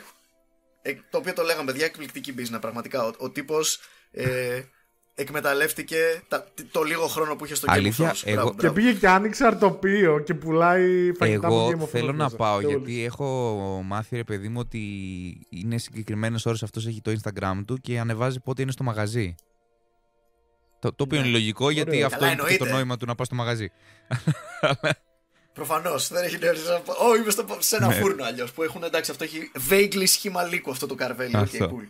Ε, Μαλάκα, πριν να, μπου, να μπουκάρεις μέσα με ρέπλικα του Needle και να πεις I demand the pie! Παίζει να το έχουν κάνει. Δεν Πριν θέλω να στο λοιπόν χαλάσω τέτοιο. τη ζάκη. Υπάρχουν καμένοι στον κόσμο. δηλαδή Δεν νομίζω ότι το σκέφτηκες πρώτος. Είμαι σίγουρος. Είμαι σίγουρος. Παίζει, ξέρω εγώ, παίζει, Μην ξέρω το εγώ να έχουν κάνετε, ταμπέλα που να λένε Αν ξαναέρθει κανείς με τον Needle. Σκέψου πόσο συχνά έχει γίνει για να χρειαστεί να κάνουν Ναι, ξέρω. ταμπέλα. Μαλάκα, σε, ναι, δεν σερβίρουμε πελάτες Ναι. με σπαθί. Ε, λοιπόν, ε, πριν βέβαια δραπετεύσουμε, έχουμε, έχουμε, έχουμε από τις πιο ωραίες σκηνές της σεζόν. Έχουμε την αλληλεπίδραση της, ε, ε, της Άρια μαζί με τον Tywin Lannister που την έχει προσλάβει ως cupbearer, η Νίοχο. Αυτό. Ναι. Που λέει You'll do no such thing. This one's a girl, you idiot. Ε, πισ- πιστεύετε ότι την είχε καταλάβει ότι είναι. Εντάξει, το ότι είχε καταλάβει ότι είναι commoner το λέει ξεκάθαρα και της, της το λέει αυτό ρε παιδί μου. My lord, my lord Και θα- κλπ. και θα φας το Πιστεύετε ότι είχε κεφάλι σου καταλάβει κιόλας, ότι είναι έτσι. η Άρια Stark; Εγώ δεν πιστεύω ότι είχε καταλάβει Εγώ την πιστε- Άρια. Πιστεύω, Ούτε εγώ. προσωπικά πιστεύω ότι είναι όντως κάποια κόρη ευγενούς, αλλά μέχρι. Ρε εκεί. παιδιά, δεν ξέρω. Εμένα μου, κάνει, μου έκανε τόσο μπαμ ότι δεν είναι χαζός. Δηλαδή, εγώ πιστεύω ότι. Ακριβώς, μα ακριβώς επειδή είναι χαζός. Άμα αν ήξερε ότι είχε καταλάβει την Ιάρια, θα την κρατούσε για να την Ξέρεις ποιο- ανταλλάξει. Ναι, δεν θα την άφηνε αυτή. εκτελούσε ναι, κάτι ρε παιδί τέτοιο, μου, δεν έτσι, λέω δεν- αυτό. Δεν λέω αυτό. Αλλά θα την Εγώ κρατούσε λέω, για εγώ leverage. λέω ότι. Εγώ πιστεύω ότι ο. Ε, Tywin ήταν τόσο σίγουρος ότι θα νικήσει τον Rob Stark. Που ήταν άστι να δούμε, ρε παιδί μου, να, να φανεί ότι, της- ότι την άφησα ελεύθερη, να δούμε τι θα γίνει. Εντάξει, το, λίγο αρχίζει και ξεφεύγει στα στάδια του conspiracy theory το πώς επιχειρηματολογείς πάνω σε Καλά, αυτό το ναι. ζήτημα. Κοίτα, έχω να πω. ε, επειδή την είδα πρόσφατα τη δεύτερη σεζόν, μου έκανε τόσο πολύ ο τρόπος που έπαιζε ο ηθοποιός. Ναι, Charles σαν Dance, να, ο οποίος το σαν, να πήρε, λατρεύουμε. σαν να πήρε ρε παιδί μου ένα υφάκι ότι. Άστιν μωρέ, εντάξει. Αυτό. Ότι ξέρω ποια είσαι. Εντάξει, δεν στέκει πάρα πολύ για τους λόγους που προανέφερα. Νομίζω ότι είναι πιο από, την, από το πόσο καλή ηθοποιία λέω έχει δηλαδή, ο τύπος, υπό- ρε παιδί μου, στο δεν να το ξέρω- παίζει δεν- cheese. δεν ξέρω πόσοι Εγώ το θυμάστε, δεν βλέπω, ρε ξέρω παιδί πόσοι μου, ότι θυμάστε, sorry, προφανώ διακόπτω. κάθισε ο σκηνοθέτης και του είπε. Ε, του έδωσε κάποιες συγκεκριμένες οδηγίες για να παίξει έτσι. Παίζει. Επίσης, δεν ξέρω πώς θυμάστε, αλλά ο Charles Dance είναι ο κακός από το Last Action Hero με του Schwarzenegger. Ναι, ρε φίλε, που είχε ε, φακό επαφής smiley Που είχε face. το γυάλινο μάτι. ναι, Γενικά που είναι άλλαζε κακός σε συνέχεια πολλές μάτια. Μάτια τους ταινίες. άλλαζε, ναι. Είναι μορφάρα. είναι όμως, καλός ρε φίλε. ηθοποιός Είναι- και κακός. μαλάκες, είναι και στο- είναι ο κακό βίλαν. Έχει τέξει. ναι. Είναι και στο Dracula Untold, μαλάκα, αυτή τη φάβα που στο τέλος λέει Let the games begin. Και ξέρεις, είναι σε φάση Wink θα έχουμε sequel. Δεν, ναι, όχι, δεν θα έχετε sequel. Εντάξει, να σου πω κάτι. Και ο Charles Dance πρέπει να πληρώσει ιδέα, ρε φίλε. Τι να κάνουμε Ω, τώρα; Καλά εννοείται, τι λες τώρα; Πρώτος και καλύτερος να το πω αυτό. Οπότε έχουμε αυτές τις ωραίες σκηνές που διηγείται πάλι έχουμε πολύ ωραίο exposition για το τι έγινε στο σύμπαν ε, πριν ξεκινήσει η σειρά που διηγείται την πολιορκία του Harrenhal ε, και το πώς νίκησε με τους δράκους της ε, Dragons happened ε, ωραία τάκα ε, και παράλληλα εκεί ναι, γνώριζει λοιπόν και τον Τζάκεν Χακάρ, τις βοηθάει να δραπετεύσουν και εκεί τελειώνει το storyline της Και Άρια. βασικά μας σετάρει ίσως Τι δεν από έχουμε τα πει; πιο ενδιαφέροντα πράγματα στην ε, ιστορία της Άρια Ever. Τι; Το- Τον ε, Faceless Man, ρε παιδί μου. Μα σετάρει αυτόν που είναι Α, ναι, ναι. όλη η Άρια σήμερα. Επίσης, Ναι. Μισό λεπτό για την Άρια. Ξεχάσαμε, νομίζω. Δε, Μήπως τον μπερδεύω και στην τέταρτη σεζόν που δεν νομίζω. Για πες. ότι έχουμε συνάντηση με Λισάνδρα. Όχι, με όχι, αυτό Άρια. είναι στο Και της ε, ba- ε, ba- Πιο μετά. Brotherhood Πιο Without μετά είναι. Banners που παίρνει ουσιαστικά Το οποίο είναι στην που τρίτη. τσιμπάει τον. Ε, Πώς το λένε, τον Γκέντρι για να τον πάει Τον να Gendry, τον του Gendry. βαρέσει βδέλες. Ε, αυ- αυτό είναι μετά την τρίτη, ρε. Α, οκ. Όχι, τα έχουμε Απλώς- καλύψει όλα εκτός από το Essos. Ναι. Ωραία, πάμε να δούμε τι κάνει η Ντάνη εκεί πέρα. κυνηγή Σβέλτα. με τους δράκους. Τη κλέψαν Ναι. τους δράκους και τους ξαναβρήκε. The end. Παρακάτω. Αυτό, ε, παι- παι- παιδιά, αυτό ήταν πραγματικά το storyline. Φανταστικά, πραγματικά. Είχε, είχε δύο τέτοια. Εμένα μου άρεσε λίγο, κάπως ενδιαφέρον είχε η φάση που ήταν στην Qarth. Εκεί με τον μάγο που κάνει πολλά, πολλά, πολλά αντίγραφα του εαυτού του και σφάζει το να σου πω συμβούλιο. κάτι. Αυτό Και δεν την σου, καλεί στο φάνηκε, House of the αυτό δεν Undying. σου φάνηκε λίγο σαν gimmick του στυλ. Ε, να έχουμε και κάτι φάνταση, ρε παιδί μου, στη σειρά. Ε, δεν νομι... Ναι, η αλήθεια είναι ότι είχε αυτό το σύνδρομο Harry Potter. Χρησιμοποιώ αυτή τη super δύναμη και δεν την ξαναχρησιμοποιώ. Αυτό, ποτέ. δηλαδή, χεστήκαμε. Δηλαδή, λες και άμα δεν ήταν μάγος, δεν θα ήταν το ίδιο. Ε, να κάνω και μια μικρή παρένθεση γιατί εδώ βρίσκει το χαμό της και αυτή και φεύγει από τη σειρά. Ε, το, μέχρι, στη, μέχρι, το μέχρι τότε αγαπημένο μου μουνάκι του Game of Thrones. Γιατί δεν ξέρω, ε, μπορούμε να πούμε ποιες γυναίκες μας αρέσαν. Είναι Είπες σεξιστικό μουνάκι, πλέον αυτό, εκεί δεν ξέρω. κόλλησες. όχι, όχι, να σου πω. Να σου πω, να δεν σου είπες, πω- δεν όχι, είπες Έχεις καν δίκιο. η αγαπημένη μου γυναίκα, ξέρω εγώ, γυναικεία παρουσία. Είπες το αγαπημένο μου μουνάκι. Εντάξει, το λέω μουνάκι γιατί δεν έχει και πολλούς διαλόγους και κυρίως είχε την κοιλίτσα της έξω σε όλη τη σειρά. Όχι, λοιπόν, περίμενε. Μάικ, Μάικ. Λοιπόν, αγαπημένο μου θα μουνάκι. πούμε Ε, δεν αγαπημένο- είμαι σεξιστής. Αγαπημένη μας. ναι, μετά είδες. να σου πω κάτι, Το, το όχι χειρίστηκα μόνο- Δεν είμαι τέλεια. σεξιστής, αλλά Λοιπόν, εγώ προτείνω το εξής. Θα πούμε και οι τρεις αγαπημένοι μας κομμενάκι και άντρας και γυναίκα από Game of Thrones. Και στις τρεις σεζόν να πούμε στο τέλος. Πάμε τώρα για τη Όχι δεύτερη. ρε μωρέ, παιδί μου. πάμε στο τέλος. Να Ωραία. έχουμε έτσι λίγο, ας κρατήσουμε και τον άνθρωπο Δεν που θα θα το ακούει θυ- όντως παιδιά, αυτό λίγο πιο όχι. μετά. Δεν θα το. Δεν θα το θυμηθούμε μέχρι τότε γιατί θα έχουμε νέα δουλειά Τι εννοείς δεν θα το θυμηθούμε; Εγώ μια χαρά θυμηθούμε. θυμήθηκα αυτά που σημείωσα. Το σημειώνω και επιστρέφουμε. Α, σημείωσε Λοιπόν- τον, μπράβο, ωραία. μπράβο, γιατί εγώ δεν βγάζω χαρτί. Ωραία, ε, καλά, εγώ να σου πω, να το πω από τώρα. λοιπόν, Δεν Από- κρατιέται, δεν κρατιέται ρε. Όχι! Και δεν, δεν κρατιέται, μαλάκα. Θέλω να τον βγάλω να τον παίξει τώρα αυτή τη στιγμή. Πες μας, ποια είναι. Έλα, για Τζι. πες Τζι, ποια είναι. λοιπόν, δεν θυμάμαι Ποια- το ποια όνομα της αγαπάς; χαρακτήρα, αλλά η μικρότερη από τις Sun Snakes που γυρνάει και λέει στον Μπρον You want a good girl, but you need a bad pussy. Αυτή με το κοντό μαλλί και το βυζί. Ναι, ναι. Ναι, ναι. Νούμερο ένα βίζο του Game of Thrones. Θα φτάσουμε και εκεί. Λοιπόν, Και συνε- από άντρες, από άντρες, Θα μας τα πει μαλάκα, όλα ρε. Καθόμουν άφ- εύκολα στο Λοιπόν, Red από Viper. παιδάκια μετά, Εύκολα. από παιδάκια. Abort, γεια σας παιδιά, Από καλή ζώα. νύχτα, τελειώνει το podcast.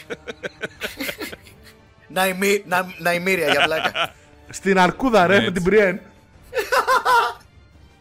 για πες για από άντρες, για πες γιατί ναι, με ενδιαφέρει. Είπα, Ποιο ήταν το Red, Man Crush? Vi- Red Viper, φίλε. Για κάποιο Red Viper, λόγο, όντως. ο Red Viper, σε κάθε φορά που συζητάμε γυναίκες για το Game of Thrones, είναι ο πρώτος άνθρωπος που σχολιάζουν όσον αφορά το sexiness. Αφού είναι γαμάτος ρε μαλάκα. Όχι σαν χαρακτήρας Ναι. μόνο και σαν Είναι ηθοποιός. κέρας, Δηλαδή, είναι και όταν ε, σφαγιάς. έπαιζε τον αστυνομικό στο Νάρκος, ο ηθοποιός, ο Πασκάλ, ε, πάρα πολλές ε, φίλες μου το ξεκινήσαν. Έτσι το λέω. Έτσι το λέμε, Πασκάλ. Πασκάλ το λένε. Yes. Πέντρο Πασκάλ. Α, είναι από αυτούς που έχουν ον- όνομα. και- Ναι, οκ, cool. Ε, ε, εγώ θα διάλεγα, πιστεύω, τον. Εγώ είμαι στην άλλη άκρη τελείως. Δεν είμαι Εσύ τόσο. είσαι Jason Momoa, εσύ είσαι δηλωμένος, άστο. Ο, εντάξει, όχι, όχι, Jason Momoa, ε, και πάρα πολύ δίνω στον πρώτο. Ντάριο Ναχάρης, Ναι. πώς το λέγανε; Στον πρώτο. Στον που πρώτο ήταν ο Dario Το κακός Naharis. του πρώτο, Deadpool. το Ναι, μαλλιά. αυτός. Ναι, το, το μαλλιά. Μαλάκα, ξέρεις κάτι; Εκείνος ρε φίλε παρά ήταν ωραίος για το ρόλο. Δηλαδή σε φάση... Παιδιά, γιατί σας άρεσε Ήτανε όλη η too much, βλακεία. αλλά- Επειδή είχε μακρύ μαλλί. Ο- Δηλαδή δεν σας Όχι, άρεσε ο όχι, είχε ένα δεύτερος πρόσωπο Ντάριο σαν- Το Ναχάρη. πρόσωπο του είναι σαν άγγελος. Ρε Είναι μαλάκα, σαν να ήταν... έχω χα- χάθηκα στα μάτια του. Ρε, ήταν ο τύπος έβγαινε, έκανε iFac σε όλο το κοινό που έβλεπε και σε μια βάση... Το ξέρεις ότι θέλεις να με βάλεις κάτω, έτσι δεν είναι. Σπλάτς ακουγόταν από όλο Ναι, τον κόσμο. παιδιά. Αλλά είναι Μπορεί να ξεκάθαρα. σας άρεσε ο πρώτος, αλλά τη γάμισε ο δεύτερος. Μπου. ναι, ρε φίλε.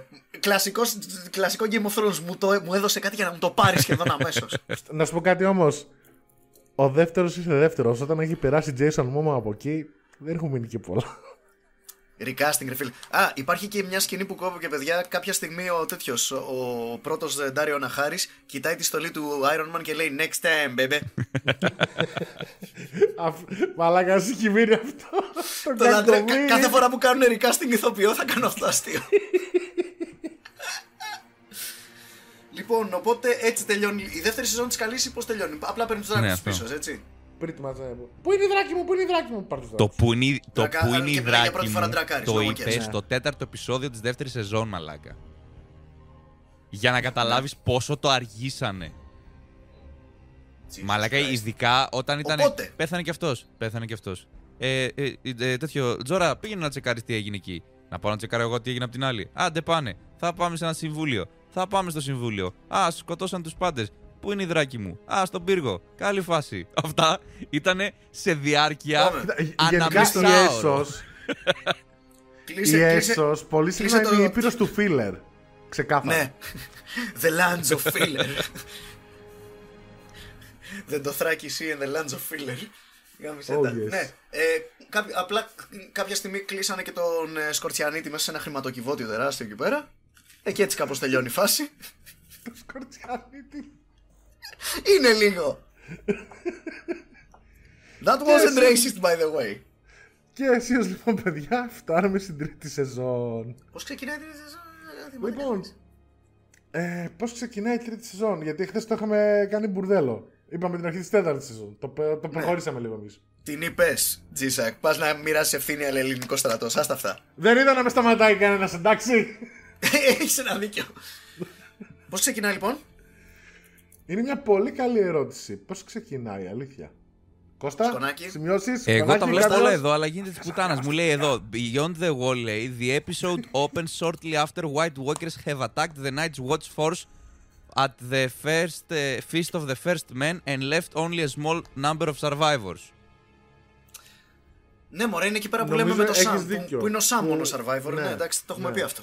Και νομίζω πάνε και τους βρίσκουν οι άλλοι Rangers από το Nightwatch και τους μαζεύουνε. Αν δεν κάνω λάθος. Α, ναι, μπράβο. Που, βρίσκει το, που ο Lord Mormon τον βρίσκει το, μα- τον ψαρεύει. Ναι, το ναι, Sam. βρίσκουν το Sam. Και του λέει You had one job! Ωραία, λοιπόν, πάμε στο βορρά. Τον ε, ο Jon οποίο, Snow τι τον κάνει οποίος εδώ σαν να μεταξύ; το σημειώσουμε, τον σώζει ο Ghost. Ναι. Ghost is best boy. Plot armor, πάμε. Λοιπόν, ο John πάει undercover και το παίζει τελευταίο στο Μοϊκανόν με τους Wildlings. Σωστά. Και- Κερδίζει την εμπιστοσύνη του Mans Raider. Και τα ανοιχτά σκέλια της Ygritte. Drop it, that, that was so sexist. Θα μπορούσε να είναι του Mans Raider, εγώ δεν κάνω διάκριση, ξαναλέω. Λοιπόν, οπότε έχουμε εκεί πέρα και ξεπαρθένιες με τον Jon Snow. He knew where to Α, put ναι, it ισχύει. επιτέλους. Α, ναι, didn't know what to put it. Ωραία σκηνούλα, αλλά είναι πιο μετά. Ε, ναι. Ναι. και με, την, με μια επίλεκτη λοιπόν κομμάντο ομάδα των ε, Wild Links ε, που εκεί γνωρίζουμε και τον Tormund Giants Bane, τον αγαπημένο μας κοκκινομάλι Μουσάτο. Ο δεύτερος Lord Ε. Friendzone στη σειρά. Ισχύει. Και έχει και ένα μικρό ρόλο στο Fast and Furious 8, αν δεν κάνω λάθος. Τέλος πάντων. Όντως. Ε, πάνε, ναι, πάνε για να σκαρφαλώσουν το τείχος γιατί ο, ο, τέτοιος, ο αρχηγός των Wildings ε, τους έχει πει θα κάνουμε εμείς το main πέσιμο στο τείχος, ρε παιδί μου, και μια επίλεκτη ομάδα θα τους σκαρφαλώσει και θα την πέσει από την άλλη. Θα ανοίξει την πίσω πόρτα και θα τους γαμισουμε Οπότε αυτό είναι κυρίως το storyline. Έχουν ένα επεισόδιο, ξέρεις, α, πρέπει να με εμπιστευτείτε. Γιατί να σε εμπιστευτούμε, why should you trust me, bla, bla. Πάρα πολύ παίζει αυτό το πράγμα και μου σπάει τα νεύρα. Εν τω Ε. μεταξύ, κάτω στο King's Landing, τα πράγματα. Κάτσε, φαίνονται κάτσε να πολύ τελειώσουμε καλύτερα. την. Α, συγγνώμη, Περίμενε. νόμιζα το ίσως. Να τελειώσουμε Ναι, το storyline αυτό, ρε παιδί μου. Νομίζω Παρακαλώ, ότι το τελευταίο. Το storyline τελειώνει με αυτούς να έχουν σκαρφαλώσει το τείχος, αν δεν κάνω λάθος, και να γναντεύουν το υπερπέραν. ναι. Αν δεν κάνω λάθος, έτσι κλείνει και η σεζόν νομίζω. Όχι, κάνω όχι, ένα λάθος. επεισόδιο κλείνει. Ένα επεισόδιο κλείνει έτσι, σίγουρα. Α, δεν ξέρω αν οκ. είναι και το ναι, τελευταίο ναι, της σεζόν. είναι τέλος επεισόδιο, έχεις δίκιο. Έχεις δίκιο. Ε, αυτά νομίζω τα κύρια από Jon Snow. Η μάχη, η, μάχη για, η μάχη για το τέτοιο, για το Castle Black γίνεται στη δεύτερη σεζόν, παιδιά. Στην επόμενη σεζόν νομίζω γίνεται. Ναι. Κώστα; Ε, ελέγχω εγώ, εγώ Ναι, οκ, κάνω φα- ε, fact checking αυτή τη στιγμή. Γι' αυτό δεν μιλάς. Ωραία, μέχρι Ωραία. να κάνει το fact checking ο Κώστας, πάμε να δούμε λίγο τι γίνεται στο King's Landing γιατί αρχίζει να Και γίνεται πάμε της να δούμε κουταμάρας. τον καιρό προσπαθώ στην να θυμηθώ. Ήπειρο. Αν μου έρθει κάποια άσχετη σκηνή από το storyline του Τζον, Ναι, θα ναι, την μην πω μετά. διακόπτεις. Αλλά δεν έχω και κάποια, παιδιά. Ήταν πολύ skippable αυτό το κομμάτι, να το πούμε κιόλας. Να αφήσουμε και την κριτική μας για αυτό το storyline. Ήταν λίγο skippable. Οπότε Possible. λοιπόν ε, η Σάνσα όντας κόρη προδότη και έχοντας διαλύσει ο Τζόφρι τον αράβανα τους, σκάνε μύτη η Τάιρελ και η Μάρτζερι Τάιρελ. Νάταλι Ντόρμερ, αγαπάμε, λατρεύουμε κορμάρα. Ηθοποιάρα Τζοράκι γενικά. μας. Ναι. Η οποία ξέρει να παίζει καλά. Ήταν η πρώην νύφη του ρενλι Η οποία προ, προφανώς και δεν προχώρησε ποτέ σε σεξ με τον Ρένλι γιατί ο Ρένλι ήθελε αγοράκια. Ναι. Οπότε Αλλά την I want to αναμονιάζουν be- τον Τζόφρι. Που λέει στον Littlefinger I want to be the queen. Yes. Και οπότε, οπότε καταλαβαίνετε, όπως καταλαβαίνετε, αυτό τριγκάρει λίγο τη Σέρσεϊ. Σε φάση, πια εσύ μωρή καριόλα, θα μου σου φάσει και το γιο και το βασίλειο, θα σου γαμίσω. Σε αυτή τη σεζόν είναι που έχουμε τις μπιχτές μεταξύ τους. Ε, Ναι, ναι, ξεκινάνε οι μπιχτές. Δεν έχουν πάει ακόμα full scale war, αλλά είναι μπιχτές. Όχι, όχι. Δεν, τα, τα νυχάκια μισοβγαίνουν σε αυτή τη ε, σεζόν λοιπόν εκεί πέρα. Αλλά επειδή οι Λάνιστερ δεν είναι, αρκετ, ε, δεν είναι τόσο λίγο διαστραμμένοι, ο Τάιγουιν, ο οποίος έχει καταστρώσει από το, το σχέδιο γιατί σου λέει: Οκ, πήραμε τον έλεγχο, ε, νικάμε τον πόλεμο πριν τη μάτς με το Ρομπ τον έχουμε. Οπότε κάτσε εδώ πέρα να ισχυροποιήσουμε τους δεσμούς μας με, τις- με τα άλλα σόγια. Οπότε σου λέει: Ξέρεις κάτι, θα παντρέψω και τον Τίνερ με τη Σάνσα. Ναι, και τη την Cersei. Cersei με τον Λόρας Ταϊρέλ. Ναι. Ναι. Και τον Τζόφρι με την Μάρτζορι, έτσι. Ναι, ναι, ναι. Το πιο βασικό. Προφανώς, εκτός από τον Τζόφρι και την Μάρτζορι, οι άλλοι δύο δεν θέλουν κανένας σε αυτούς τους γάμους. Αλλά ο Τάιγουιν του είπε: Βγάλε το σκασμό, θα κάνει αυτό που σας λέω. Ναι, σε δύο πάρα πολύ ωραίες σκηνές. Κάνει, κάνει κουρέλι τη Cersei Λάνιστερ και μετά κάνει πάρα πολύ κουρέλι τον ε, Tyrion Λάνιστερ. Ε, Ναι, θα, θα φτάσουμε και εκεί. Θα φτάσουμε και εκεί. Αυτά είναι από τις σκηνές που θέλουμε να τα συζητήσουμε μετά. Οκ. Ε, μέχρι Meanwhile, πριν, ο sorry, λίγο μια Jaime- τέτοια. Να κάνω μια παρένθεση. Με, έχει Ναι, παίξει ναι. και μια σκηνή ο Tyrion, ο Tyrion λέω, ο Tywin, συγγνώμη, είναι το χέρι του βασιλιά πλέον. Και η σκηνή την οποία παίρνει το badge του για το χέρι του βασιλιά είναι πάρα, πο- πάρα πολύ ωραία. Ξεκινάμε με ένα πλάνο στο πάτωμα. Κάτι σκατά λόγου κάνε μπροστά στη μούρη μας. Και μπαίνει καβάλα στην αλογάρα του, δεν κατεβαίνει καν από το άλογο. Παίρνει το badge, thank you your grace, και σηκώνεται και δείχνει τον κόλο του αλόγου του καθώ φεύγει.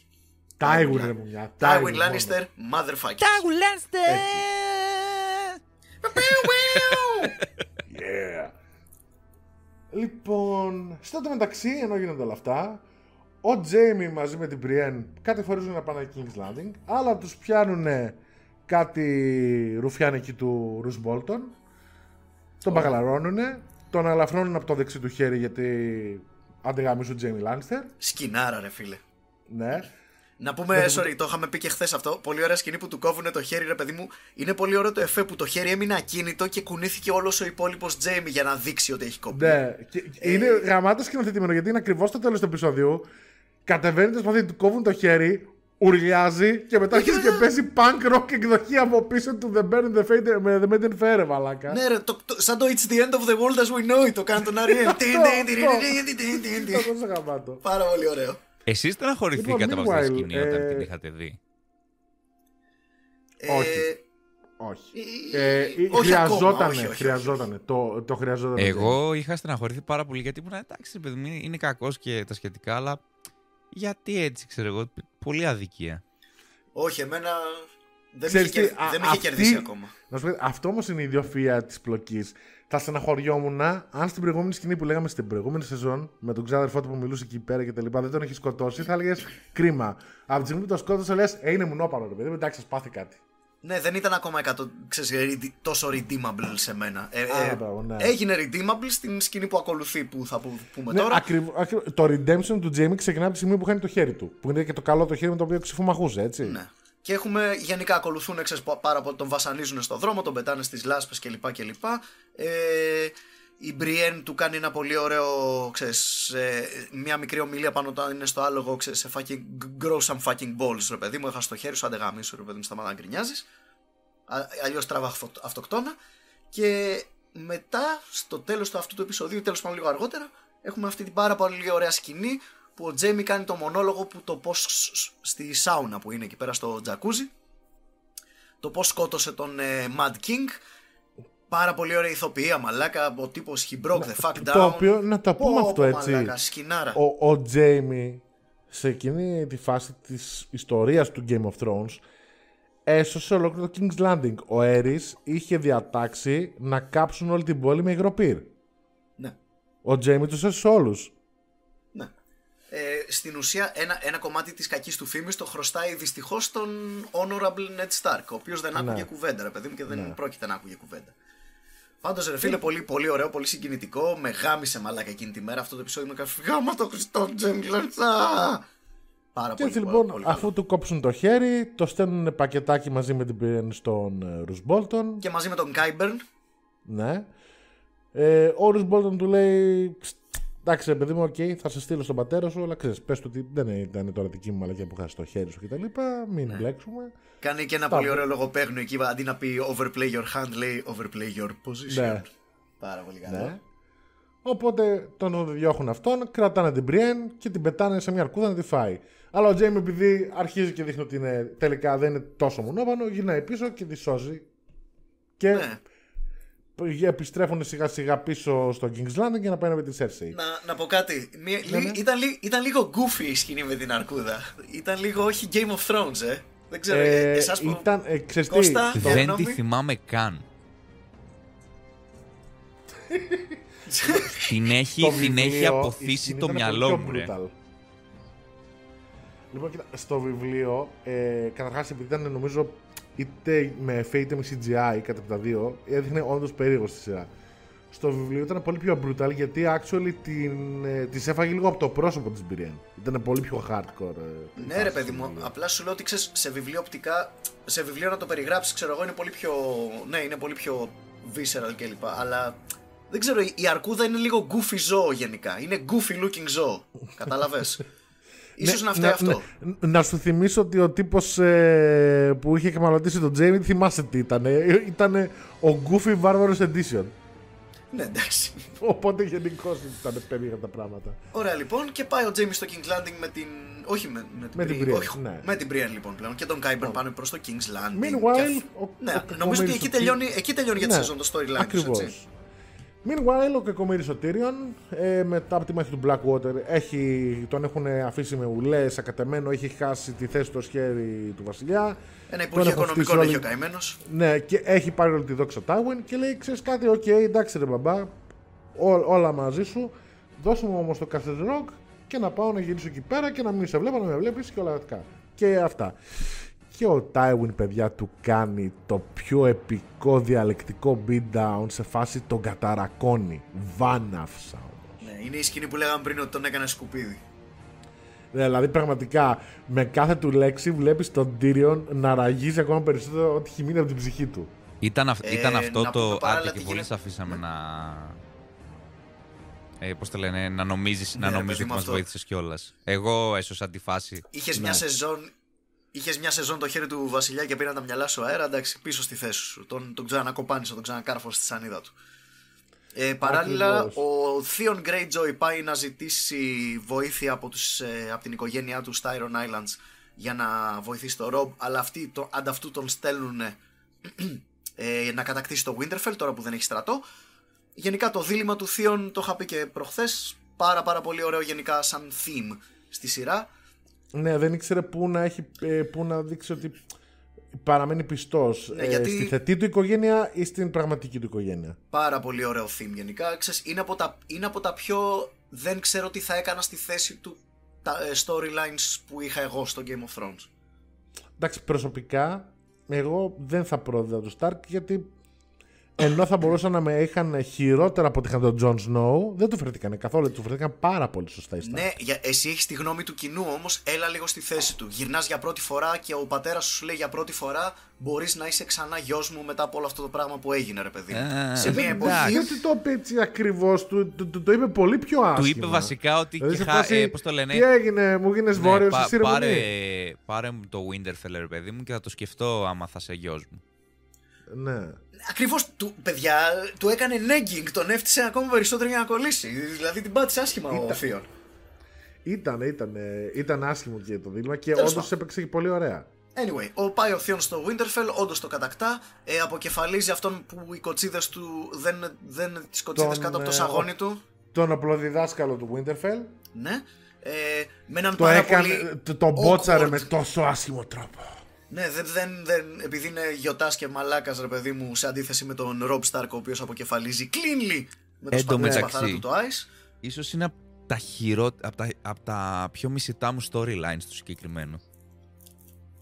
Ν- Νιώθω ότι. Τι εννοείς μισητά, δεν σου άρεσε ναι, ρε παιδί σαν μου, νιώθω ότι θεατής, δεν κράτησε τόσο διασκέδασε, πολύ εννοείς; χωρίς ιδιαίτερο λόγο. Δηλαδή παραείχαμε σκηνές από το Winterfell και τον. Ε, Ο Θίον, ρε παιδί μου, εντάξει, το, το storyline του είναι ότι δεν ξέρω που ανήκω. Οκ, ναι, το είπαμε, ας πούμε. Ε, και πήρε το Ναι, Winterfell κατάλαβα. και πρέπει για κάποιο λόγο να τον βλέπουμε να συνεχίζει να είναι στο Winterfell για δεκάλεπτα, ξέρω εγώ. Ναι. Δεν είναι ότι έκανε και πολλά. Ναι, δεν, δεν θα ήθελες να λείπει, αλλά θα ήθελες Ναι, να είναι δηλαδή, λιγότερο. ρε πολύ, παιδί μου, έτσι. ξέρεις, γενικότερα πάντα με ενοχλούσε ο, ο Θίον σαν ε, storyline. Ακόμα και από τα βασανιστήρια που του έκανε ο τέτοιος. Δηλαδή, εντάξει, οκ, και στα βασανιστήρια Ναι, πολύ, είδαμε πολύ βασανιστήριο. Δηλαδή ήταν. Και δεν ήξερες και πού θα το πάνε. Λες, πόσο ακόμα θα το δείξουν αυτό το πράγμα. Μμ. Είχε Ε, τέτοιο. Τα βασανιστήρια θα, θα φτάσουμε στην τέταρτη σεζόν. Να σου σε πω αυτά. κάτι. Ε, Ω τώρα όμως παραμένει η σειρά πίσω στα βιβλία. Καλά, βέβαια η πιο πιστή ήταν η πρώτη, αλλά όντως όλο αυτό που αφιερώσανε στο πόσο βασανιστήρια κτλ. ήταν όντως όπως ήταν στα βιβλία. Και υπήρχε λόγος προφανώς γιατί θέλανε να δείξουν TST Ramsey κτλ. Δεν νομίζω. Δεν Εγώ γίνεται όμως, παιδιά, προσωπικά, αυτά δεν γίνονται στην εγώ τρίτη. προσωπικά έτσι. πιστεύω ότι τον Ράμζι τον μισήσαμε όλοι από το βιασμό της Σάνσα και μετά. Όχι, Έχει πολύ πιο όχι πολύ, ρε, τι πολύ λες πιο τώρα. Τον στρίνω, τα βασανιστήρια Εγώ, του Θείον εγώ ήταν ήμουν σε το φάση νούμερο καλά ένα. να πάθει ο Όχι. Θείον. Ε, ήμουνα full ε, team Ramsey σε αυτό. Στην αρχή, στην αρχή ήμασταν καλά να πάθει, αλλά από ένα σημείο και μετά ήμασταν. Εντάξει, οκ, οκ, το- τον, τον τιμωρήσαμε. Και, με- από ένα σημείο και μετά οι, οι σύγχρονες ευαισθησίες σου πιστεύω, θέλω να ελπίζω, kicked in. Αλλά από ό,τι μου Όχι, λες, καθόλου, καθόλου. Τα βασανιστήρια που τράβηξε ο Θίον ήταν δυσανάλογα αυτού που έκανε. Ακριβώς. Δηλαδή, ναι, μεν πρόδωσε τους Σταρκ και τα λοιπά, αλλά από την άλλη είδες ότι ε, δεν κάθεσε να, να κυνηγήσει τον Μπραν και τον Ρίκον. Ναι, δηλαδή ήταν για αποκεφαλισμό. Δεν ήταν, τα βασανιστήρια που υπέστη ήταν πιο. είχαν μέσα και την ταπείνωση, τον εξευτελισμό, το emasculation. Ναι, γενικά τον, όλα τον αυτά τα ξεφτύλισε, ρε πράγματα. παιδί μου. Δεν ήταν μόνο Απλά η βία και ο πόνος. νιώθω ότι αν, Αυτό. τον, αν μας έδειχνε λιγότερο το πόσο τον ξεφτύλισε ε, και σε σχέση ας πούμε με, με αυτό που είδαμε δεν, νομ- εμένα, εμένα Δεν θα δούλευε δεν μια μου πολύ. πούλησε το «Α, ο Μπόλτον είναι ψυχάκιας» ή τα βασανιστήρια του Θείον. Πιο πολύ μου το πούλησε από τη στιγμή που Ε, Παιδιά, πήρε να πω τη κάτι Σάνσα όμως. και μετά. Ακούστε με λίγο. Α, agree to disagree. Το είχε- Ακούστε για μένα με το είχε λίγο ήδη όμως. κάνει. Αυτό θα το συζητήσουμε στο επόμενο που είναι η τέταρτη Ακριβώς. σεζόν. Λοιπόν, να συνεχίσουμε λοιπόν λίγο τι γίνεται. Έχουμε Ναι. και λέμε λοιπόν.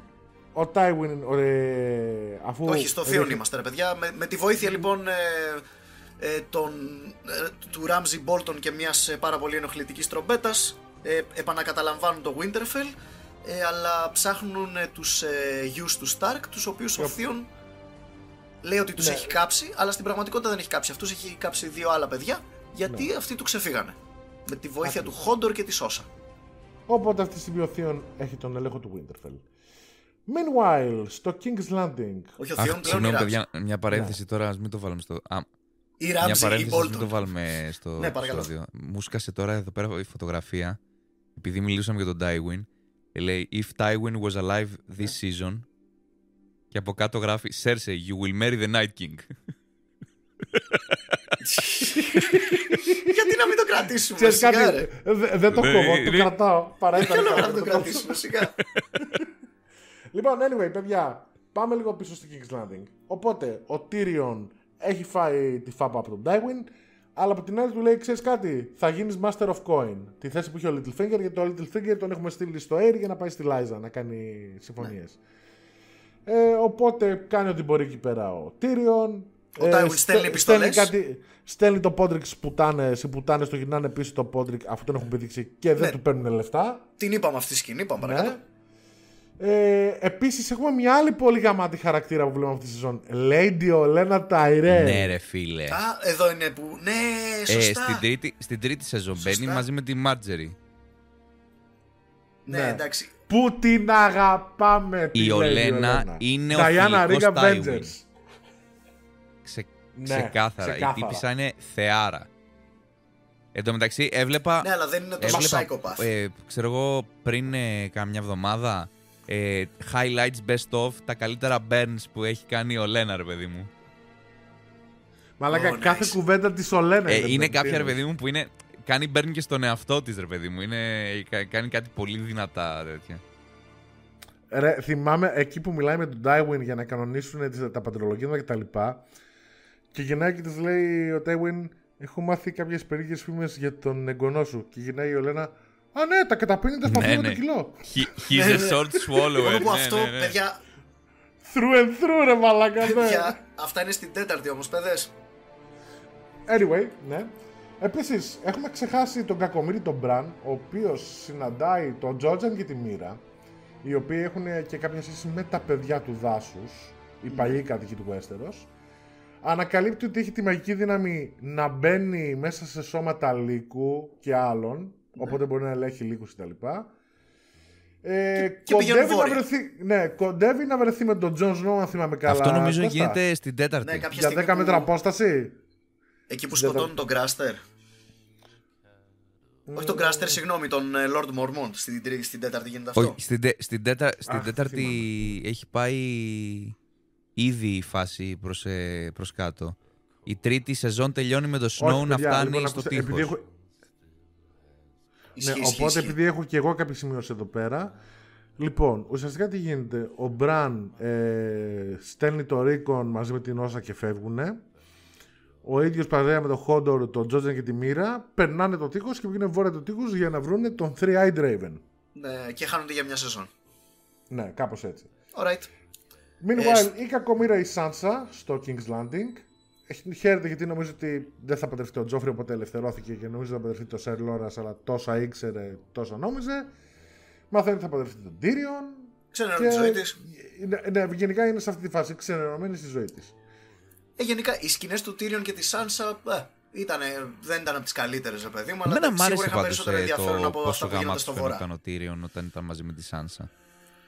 Κύριος, Ναι, αυτό, ισχύει. ξέρεις, Ήτανε- ε, Λοιπόν, είμαστε τα ίδια σκατά. Και πάμε Ωραία. λίγο. Sorry, Παιδιά, λίγο, ναι, sorry, λίγο Ναι. δύο ωραίες σκηνές. Ναι, ναι. Ωραία σκηνή εκεί πέρα που ο Τάιουιν Λάνιστερ επιβάλλεται στον Τζόφρι ε, που τον, ε, Ω, εκεί- ναι, που που τον κοιτάει ανεβαίνει από τα ψηλά, σκαλιά. ναι. Ναι, Ναι, ναι. ναι. Και η κάμερα κατεβαίνει κάτω και είναι σαν πύργος μαλάκα από πάνω του και σαν μυρμήγκι να πούμε ο βλάκας ο Τζόφρι. Παιδιά ο We can Τζόφρι... arrange to have you carried if you Ναι. die. My lord. Ε, τι ωραίος που είναι ο, τα- ο, ο κακός ο- σαν Τζο, ο, ο Τζόφρι σαν Σαν κακός Ζαν. ρε φίλε. Ναι, Όχι, ναι. για... Α, Τον Οκ. έχουμε ξεχάσει πλέον πόσο μισητά σκατένιος ήταν πολύ περισσότερο από το Ράμζι. Φίλε, γιατί ο όχι, Ράμζι όχι, όχι, Είχε όχι. κάποια. Όχι, Εγώ θα το πω 100 φορές. Ήτανε Τζόφρι και μετά ο Ράμζι απλά το πήγε σε άλλο level ε, μίσους. Δηλαδή όταν πέθανε, όταν Ε, ο πέθανε ο Τζόφρι είχε Ράμζι, το θέμα ότι ήταν πιτσιρίκι. χειροκρότησα. Ο- Καλά, εγώ ρε ναι. φίλε, όχι τόσο. Εντάξει, για μένα ο Τζόφρι περισσότερο για τον εξής λόγο. Ότι Νομίζω ο ότι ο Τζόφρι Ράμζι, ήταν περισσότερο.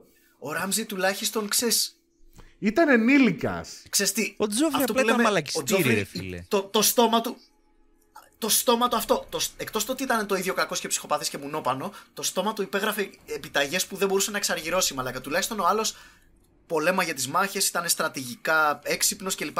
Ο Τζόφρι ήταν ένα μαλακισμένο από την αρχή μέχρι το τέλος που νόμιζε Ναι, ότι ναι, οκ. ήταν το ίδιο γαμάτος με τον Ισχύει, Ράμζι Μπόλτον. ισχύει. Γιατί Fuck όπως, that του, guy. ε, γιατί όπως του κάνει το επικό takedown ο Tywin που λέει I'm the king και λέει όποιος λέει ότι είμαι ο βασιλιάς δεν είναι ο βασιλιάς. Ακριβώς, exactly, fuck that guy. Μαλάκα αυτό Έλα, τι έλα, υπέροχη έλα, σκηνή που λέει έλα, Μιχάλη, ο τώρα εσύ βασιλιάς πες να είναι βγάλεις rant πάνω κουρασμένος στο δώστε Τζόφρι, του πες τα βγάλει τα από μέσα σου.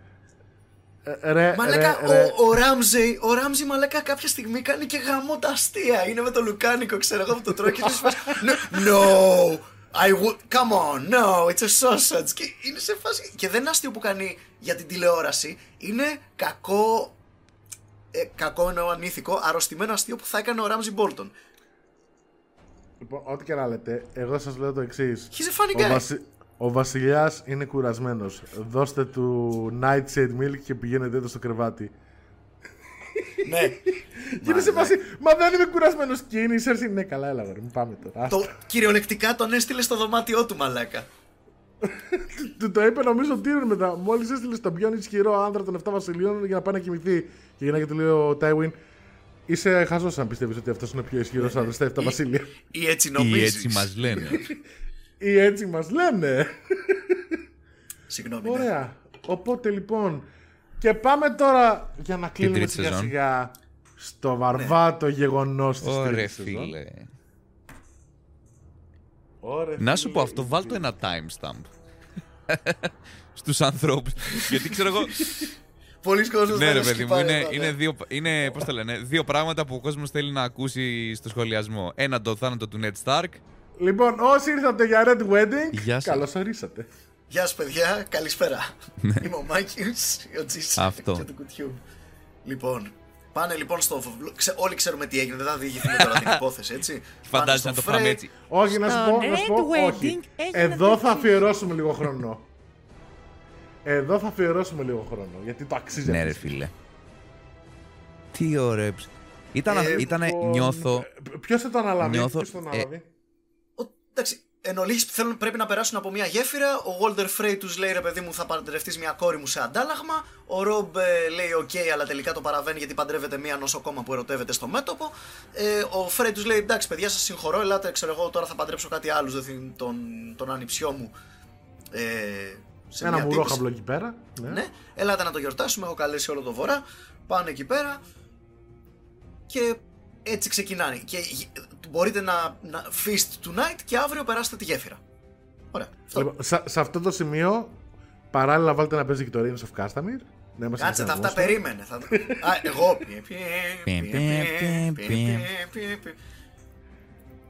λοιπόν, ε, παιδιά έχει βγει, το έχω...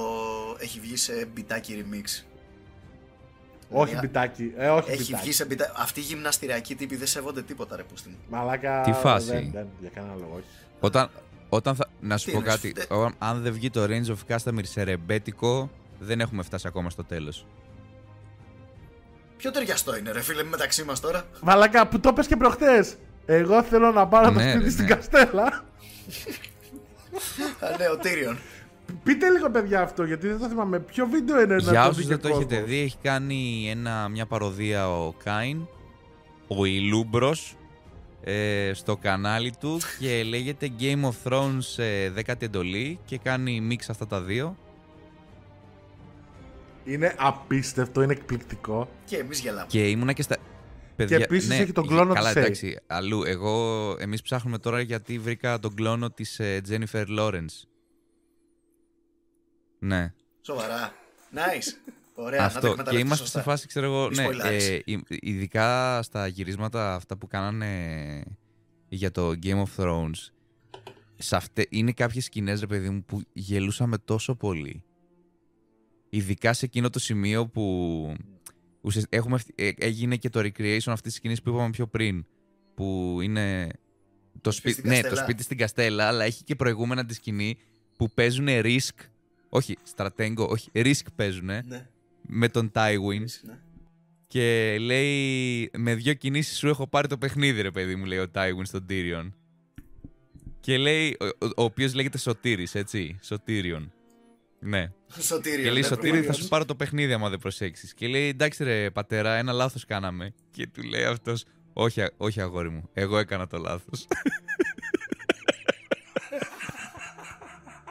το οποίο είναι τόσο Tywin ρε μαλάκα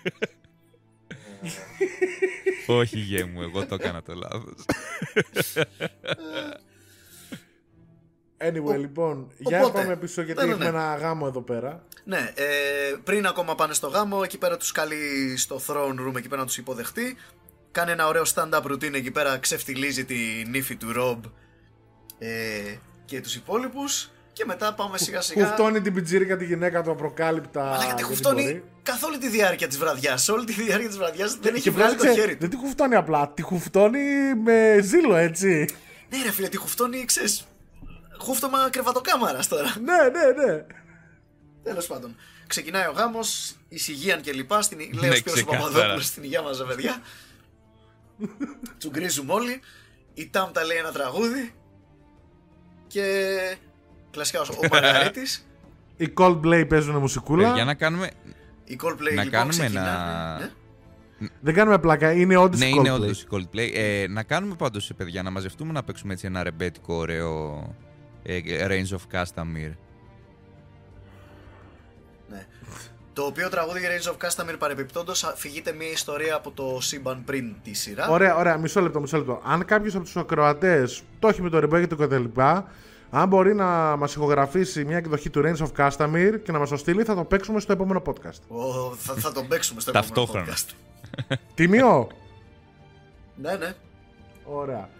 Για πάμε λοιπόν, παιδιά, για συνέχισε, Mike. Το, το Range of Castamere διηγείται μια ιστορία όπου ο Tywin στα νιάτα του ξεκλήρισε δύο οίκους οι οποίοι κάνανε disrespect ε, το δικό του οίκο επειδή ο πατέρας του ήταν φλόρο, ανέλαβε να τη δράση στα χέρια του.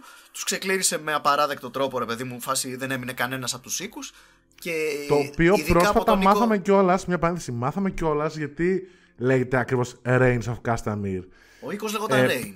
Ε, πέρα από αυτό έχει και διπλό νόημα. Ε, το Castamere ήταν οχυρό το οποίο ήταν και υπόγειο. Οπότε είχαν μπει μέσα οι τύποι, είχαν ταμπουρωθεί και δεν μπορούσαν να τους βγάλουν έξω.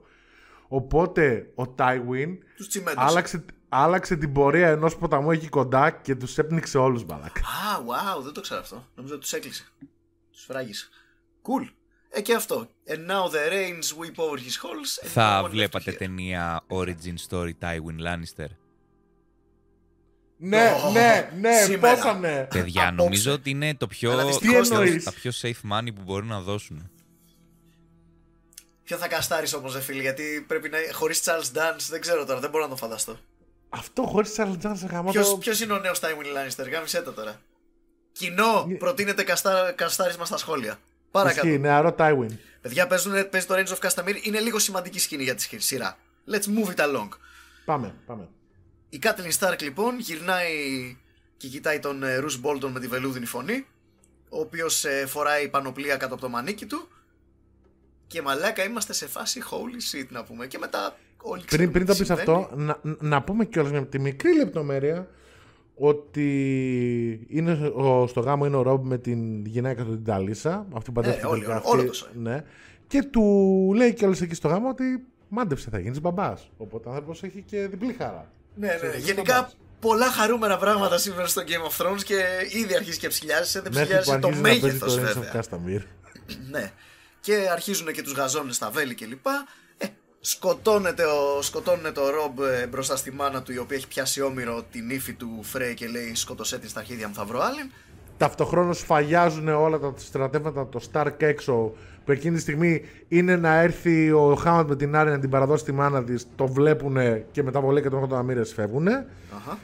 Σκοτώνουν το λύκο του Ρομπ. Σκοτώνουν όλους τους Stark μέσα. Και συνέχισε, Μάικ η Κάτλιν Σταρκ βγάζει υπέρτατη κραυγή μάνας μαλάκα που του σφάζουν ναι. το παιδί, λες και έγινε στην πραγματικότητα. Holy fucking shit, μαλάκα από τις καλύτερες acting moments σε μια. Του Game of Thrones γενικά και το Game of Thrones έχει πολύ ανταγωνισμό σε αυτό το κομμάτι. Οπότε φανταστείτε. Αυτό ρε φίλε και, και τη σφάζουν εκπληκτικό full frontal CGI σφάξιμο. Και εκεί το ένα το επεισόδιο κλείνει με την Gatling, με το Rob. Όλοι να έχουν πεθάνει. Ο Rob, η Kathleen Stark και ναι. σου κλείνει credit χωρίς καν μουσική. Στεγνή, νεκρική σιγή. Και, και όλη η παρέα του Μιχάλη έχουμε τα, τα κεφάλια μας βυθισμένα μέσα στα χέρια μας μαλάκα. Δεν μιλάει κανείς για... Μπορεί να ναι, χρειαστεί και να πήρε ένα λεπτό με το ρολόι παίζει μέχρι να πούμε την πρώτη κουβέντα. Σε φάση ξέρεις το κλε... Μαλάκες τι έγινε; Γενικά... Μερικές φορές. Όλη, όλη την επόμενη εβδομάδα είχαμε πήξει. Στα... Sorry, Κώστα. Όλη την επόμενη εβδομάδα η αγαπημένη μου σχόλια ήταν, επειδή είχα διαβάσει τη βιβλία σε εκείνο το σημείο, να κάθομαι και να βλέπω τα reaction videos με popcorn στο χέρι. Ναι, εννοείται. Ρε. Και να ακούω κραυγές στο δερμού, κλάματα, πορείας, μπινελίκια, τα πάντα. Εμείς ήμασταν από τι silent παρέες. Εμείς απλά από ένα σημείο και μετά σταματήσαμε να μιλάμε και να σχολιάζουμε και μας μας είχε η σειρά κανονικά μαριονέτες. Εγώ είχα πετύχει τίποτα ρε φίλε που έσπασε τη τηλεόραση, legit. Ε, ας πούμε αυτό τώρα, Αμερικανάκια. Πάντως έχει ενδιαφέρον πάρα πολύ το πώς, ε, πόσο καλό sound design έχει η σειρά και το πόσο ωραία χρησιμοποιεί ναι, την, ε, τον ήχο. Δηλαδή, καλή σκηνοθεσία κλπ. Αλλά νομίζω το, το 60% του ναι. Game of Thrones είναι το πόσο γαμάτο ήχο έχει ρε πούστη. Ναι, εκείνα από ε... αυτά που ξέρεις δεν καταλαβαίνεις. Βασικά, όταν περνάει απαρατήρητο, σημαίνει ότι έχουν κάνει και καλά τη δουλειά τους. Ναι, και να πούμε και για το soundtrack, έτσι. Εντάξει, το soundtrack είναι από αυτά που παρατηρείς. Αλλά ας πούμε, εγώ ένα πράγμα που δεν ήξερα για το Game of Thrones και όταν το έμαθα είμαι. Δεν παίζει ρε μαλάκα αν συμβαίνει αυτό. Είναι, υπάρχουν πάρα πολλές σκηνές, ρε παιδί μου, που είναι στο King's Landing μέσα στο κάστρο κλπ. Αυτοί οι χώροι γενικά έχουν απίστευτο έκο. Okay. Είναι τεράστιοι χώροι, είναι ε, πρακτικά ε, πρέπει να ακούγεται το έκο στο Θεό, ρε παιδί μου, okay. Και στην σειρά δεν ακούς καθόλου έκο. Και ντουμπλάρουν τους διαλόγους. Όταν μιλάνε οι πρωταγωνιστές. Γιατί όλο το Game of Thrones, ατάκα την ατάκα, είναι ADR. Ντουμπλάζ. Αλλά και σοβαρά μιλάς. ADR, ναι. Τώρα που το Ε, λες, να τώρα που το λες, εξηγήσουμε it κιόλας makes που- perfect sense. Ναι, να εξηγήσουμε ντουμπλαρισμένο, κιόλας λίγο, ντουμπλαρισμένο, παιδιά. ρε παιδιά, αυτό εννοούμε, έτσι. Να εξηγήσουμε λίγο και για όσους δεν ξέρουν τι είναι το ADR. Το ADR Κώστα. είναι όταν οι πρωταγωνιστές της σειράς, αφού τελειώσουν τα γυρίσματα, πηγαίνουν σε ένα στούντιο και ξαναγράφουν όλες τις ατάκες ενώ παίζει το βίντεο. Μιλάνε πάνω από τα λόγια τους. Να ρωτήσω κάτι, τι ποσοστό είναι η 90%. Τι λες ρε Yes. μαλάκα, σοβαρά. Ε, εσύ με τόσα εξωτερικά γυρίσματα, πού Ναι, το ναι, ναι. πας; it- Το εννοείται, it 10 makes το perfect sense 10% by the προφανώς, way αλλά είναι τα μαλάκα, εξωτερικά holy γυρίσματα, έτσι. fuck. Ναι, προφανώς. Μμμ. Το κατάλαβα, αλλά. Ναι. Μαλάκα, τι λες τώρα; Τι δουλειά, holy shit. Τέλος πάντων. Είναι αυτό, λες, Αλλά Πω, πω, εντάξει, anyway, ε, τα και VFX αφού δεν λοιπόν- πήγαν καλά. Μαλάκες τι λέτε, στον ήχο ξεκολλιάστηκαν. Γαμήθηκαν στον ήχο. Αυτό ξέρω εγώ είναι τύπου 6 μήνες έξτρα δουλειά. Ω, ναι. Όντως. Όπως και να έχει λοιπόν, και αφού λοιπόν έχει καταρακωθεί η ψυχούλα μας με το 90 επεισόδιο, πάμε να δούμε πώς κλείνει η σεζόν, παιδιά. Ε, το τελευταίο, τελευταίο επεισόδιο. Εντάξει, μαζεύουμε, μαζεύουμε τα κομμάτια μας. Κλασικό τελευταίο επεισόδιο σεζόν Game of Thrones που το προτελευταίο μας έχει γαμίσει, ξέρω εγώ, μας έχει χτυπήσει μέχρι να μαλακώσουμε σαν τα χταπόδια. Οπότε χρειαζόμαστε μια ανάσα. Ε, τι γίνεται, ρε φίλε, μαζεύουν τα κομμάτια τους όλοι. Τι, τι συμβαίνει; Ο, ο, ο Hound με την Άρια ξεφεύγουν από το όλο Επίσης, Red Wedding. Ναι, να πούμε κιόλας την άλλη σκηνή φρίκης που ακολουθεί στο 10ο επεισόδιο. Που έχουν πάρει το ακέφαλο σώμα του Ρομπ, το έχουν βάλει πάνω σε ένα θρόνο μπράβο. και το κουβαλάνε και έχουν κολλήσει στο κεφάλι του το κεφάλι του λύκου του. Ναι, ρε φίλε. Φρίκη. Το οποίο το βλέπει η Άρια. Αυτό που έλεγα την προηγούμενη φορά είναι ότι α, αυτό μου αρέσει που σου παρουσιάζει το Red Wedding από τη λιγότερο ποιητική και σκηνοθετικά βαριά εκδοχή του. Την πιο boots on the ground ντοκιμαντερίστικη εκδοχή του, ενός αυτόπτη μάρτυρα. Της Άρια. Και, και επίσης, όταν έγινε η όλη φάση με το Red Wedding, ξαφνικά αντιληφθήκαμε ότι για κάποιο λόγο ο Tywin όλη την τρίτη σεζόν έγραφε επιστολές και ξαφνικά συνειδητοποιήσουμε Α, αλλογραφούσε με τον Frey. Fuck. Ναι, ρε φίλε. Ε, πάλι ρε φίλε, είχαμε αυτό, ο- το Red Wedding, το, αυτό που λέγαμε το εφέ που είχε το επεισόδιο. Τώρα ξέρεις, το έχουμε συνηθίσει και το έχουμε ξεχάσει, αλλά ξέρεις, οι πρω- από τις πρώτες αντιδράσεις είναι ότι είναι μίζερο, μηδενιστικό, σου χαλάει την υπόλοιπη μέρα. Αυτό το που το είχα πει, μη, βλέ, μη δεις το Red Wedding πρώτη φορά Κυριακή απόγευμα. Να είναι το τελευταίο πράγμα που θα κάνει μέσα στη μέρα σου. Γιατί γαμήθηκες αλλιώς φίλε; Θα έχεις πάθει κατάθλιψη. Εν τω μεταξύ, Ξέρεις τι, να, ήταν να, τόσο να ρωτήσω βάρβαρο κάτι. Ήθελα τη σε γνώμη σας πόσα αυτό. επίπεδα. Ε, ας πούμε, Ναι. το Red Wedding είναι από τα επεισόδια, ρε παιδί μου, που δεν είχε συνηθίσει να βλέπεις γενικά. Οκ. Όχι μόνο ειδικά, ρε Ναι. παιδί μου, στο Game of Thrones και γενικά δεν το κάνουν αυτό οι περισσότερες ταινίες και οι περισσότερες σειρές. Μπήκατε ποτέ εσείς στη Το έδωσε με μια διαδικασία απίστευτη ε, ωμότητα. να γίνετε εθισμένοι από τέτοιου είδους σειρές, ταινίες κλπ. Να βλέπετε τέτοια που σου γαμάνε την ψυχολογία. Δύσκολο όχι γιατί απαραίτητα. δεν, Ναι, δεν αλλά υπάρχουν πολλά, μπήκατε ρε στη φίλε. διαδικασία να Ξέρεις πείτε τι, ότι θα όχι- ψάξω, όχι ρε παιδί αυτό. μου, για να έχω αυτό το Όχι, συνέστημα όχι, όχι. ξανά. Όχι. Όχι, γιατί θα σου, να σου πω γιατί. Γιατί το, το χειριστήκαν στο Game of Thrones εξαιρετικά. Μπορούν να το κάνουν χίλιες δυο άλλες σειρές κάτι παρόμοιο και δεν θα έχει ούτε καν το ένα δέκατο του αποτελέσματος.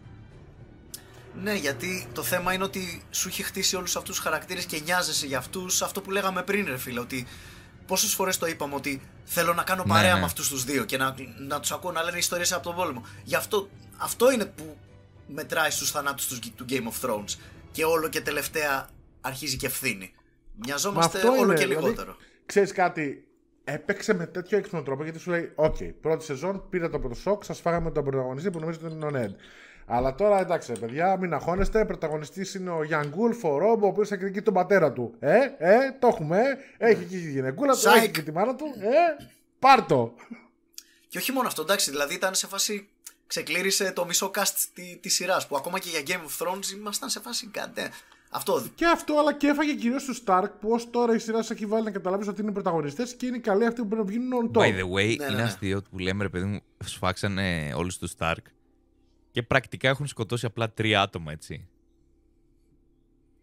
Ναι, αλλά στο έχουν περάσει έτσι γιατί η σειρά επικέντρωσε κυρίως στον Ρο. Ναι, αυτό, και την δηλαδή, Catelyn. Πρακτικά την οικογένεια Γιατί- της κλάσαν τα αρχίδια, έτσι. Όχι, εντάξει. η- Έμειναν η Sansa- πέντε Δεν σκάσε τα άτομα, αρχίδια. παιδιά. Ήταν, η- έχει- ναι. Κάτσε, Ναι, ρε, αλλά ε, πρόσεξε η Sansa- τώρα. Η Άρια, Η Άρια. Ο ναι. Μπραν, Η, Σα- Ο η Τζον- Σάνσα, η, η Άρια. Η, Á- πρόσεξε. Η, Ο Μπραν δεν Ναι, μετράει. Κάτσε ο ρε Τζον δεν μαλακά, δεν μετράει. μετράει, περίμενε ναι, αλλά λίγο. αυτό σου λέω, πρόσεξε. Η, Περίμενε ρε, η Άρια πάει μπράβος. Η Θα σου πω Σάνζα γιατί. την έχουν κλώτσι και του μπάτσου στο King's Landing. Ο Μπραν αυτή τη στιγμή μέχρι εκεί που ξέρουμε είναι ένας ανάπηρος που έχει πάει πάνω από το τείχος της καλής Ωστόσο, ψυχής. πρακτικά Και ο όλοι John, αυτοί ο είναι οποίος- Starks, ρε παιδί μου, οκ. Είναι, απλώς δεν είναι αυτοί που θα εκδικούταν υποτίθεται Δεν, έμεινε, δεν έμειναν οι το Starks θάνατο του Ned. που γνωρίσαμε εμείς στην αρχή της ε, σειράς. Δεν, έμειναν, η, δεν έμεινε η Όχι, ιδεολογία, εμείς- Ε, δεν έμεινε...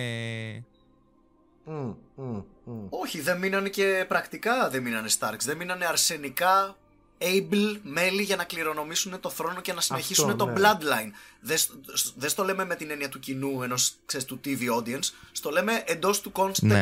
Του κόσμου. Ε, και, και πρόσεχε, το συζητάμε τόση ώρα ποιοι Stark μείνανε και όλοι μας έχουμε ξεχάσει το Ρίκον που και η σειρά τον ξέχασε. Ο Ρίκον ήταν τόσο... Αυτό ακριβώς. Τι κάνει αυτό το παλικάρι, τίποτα.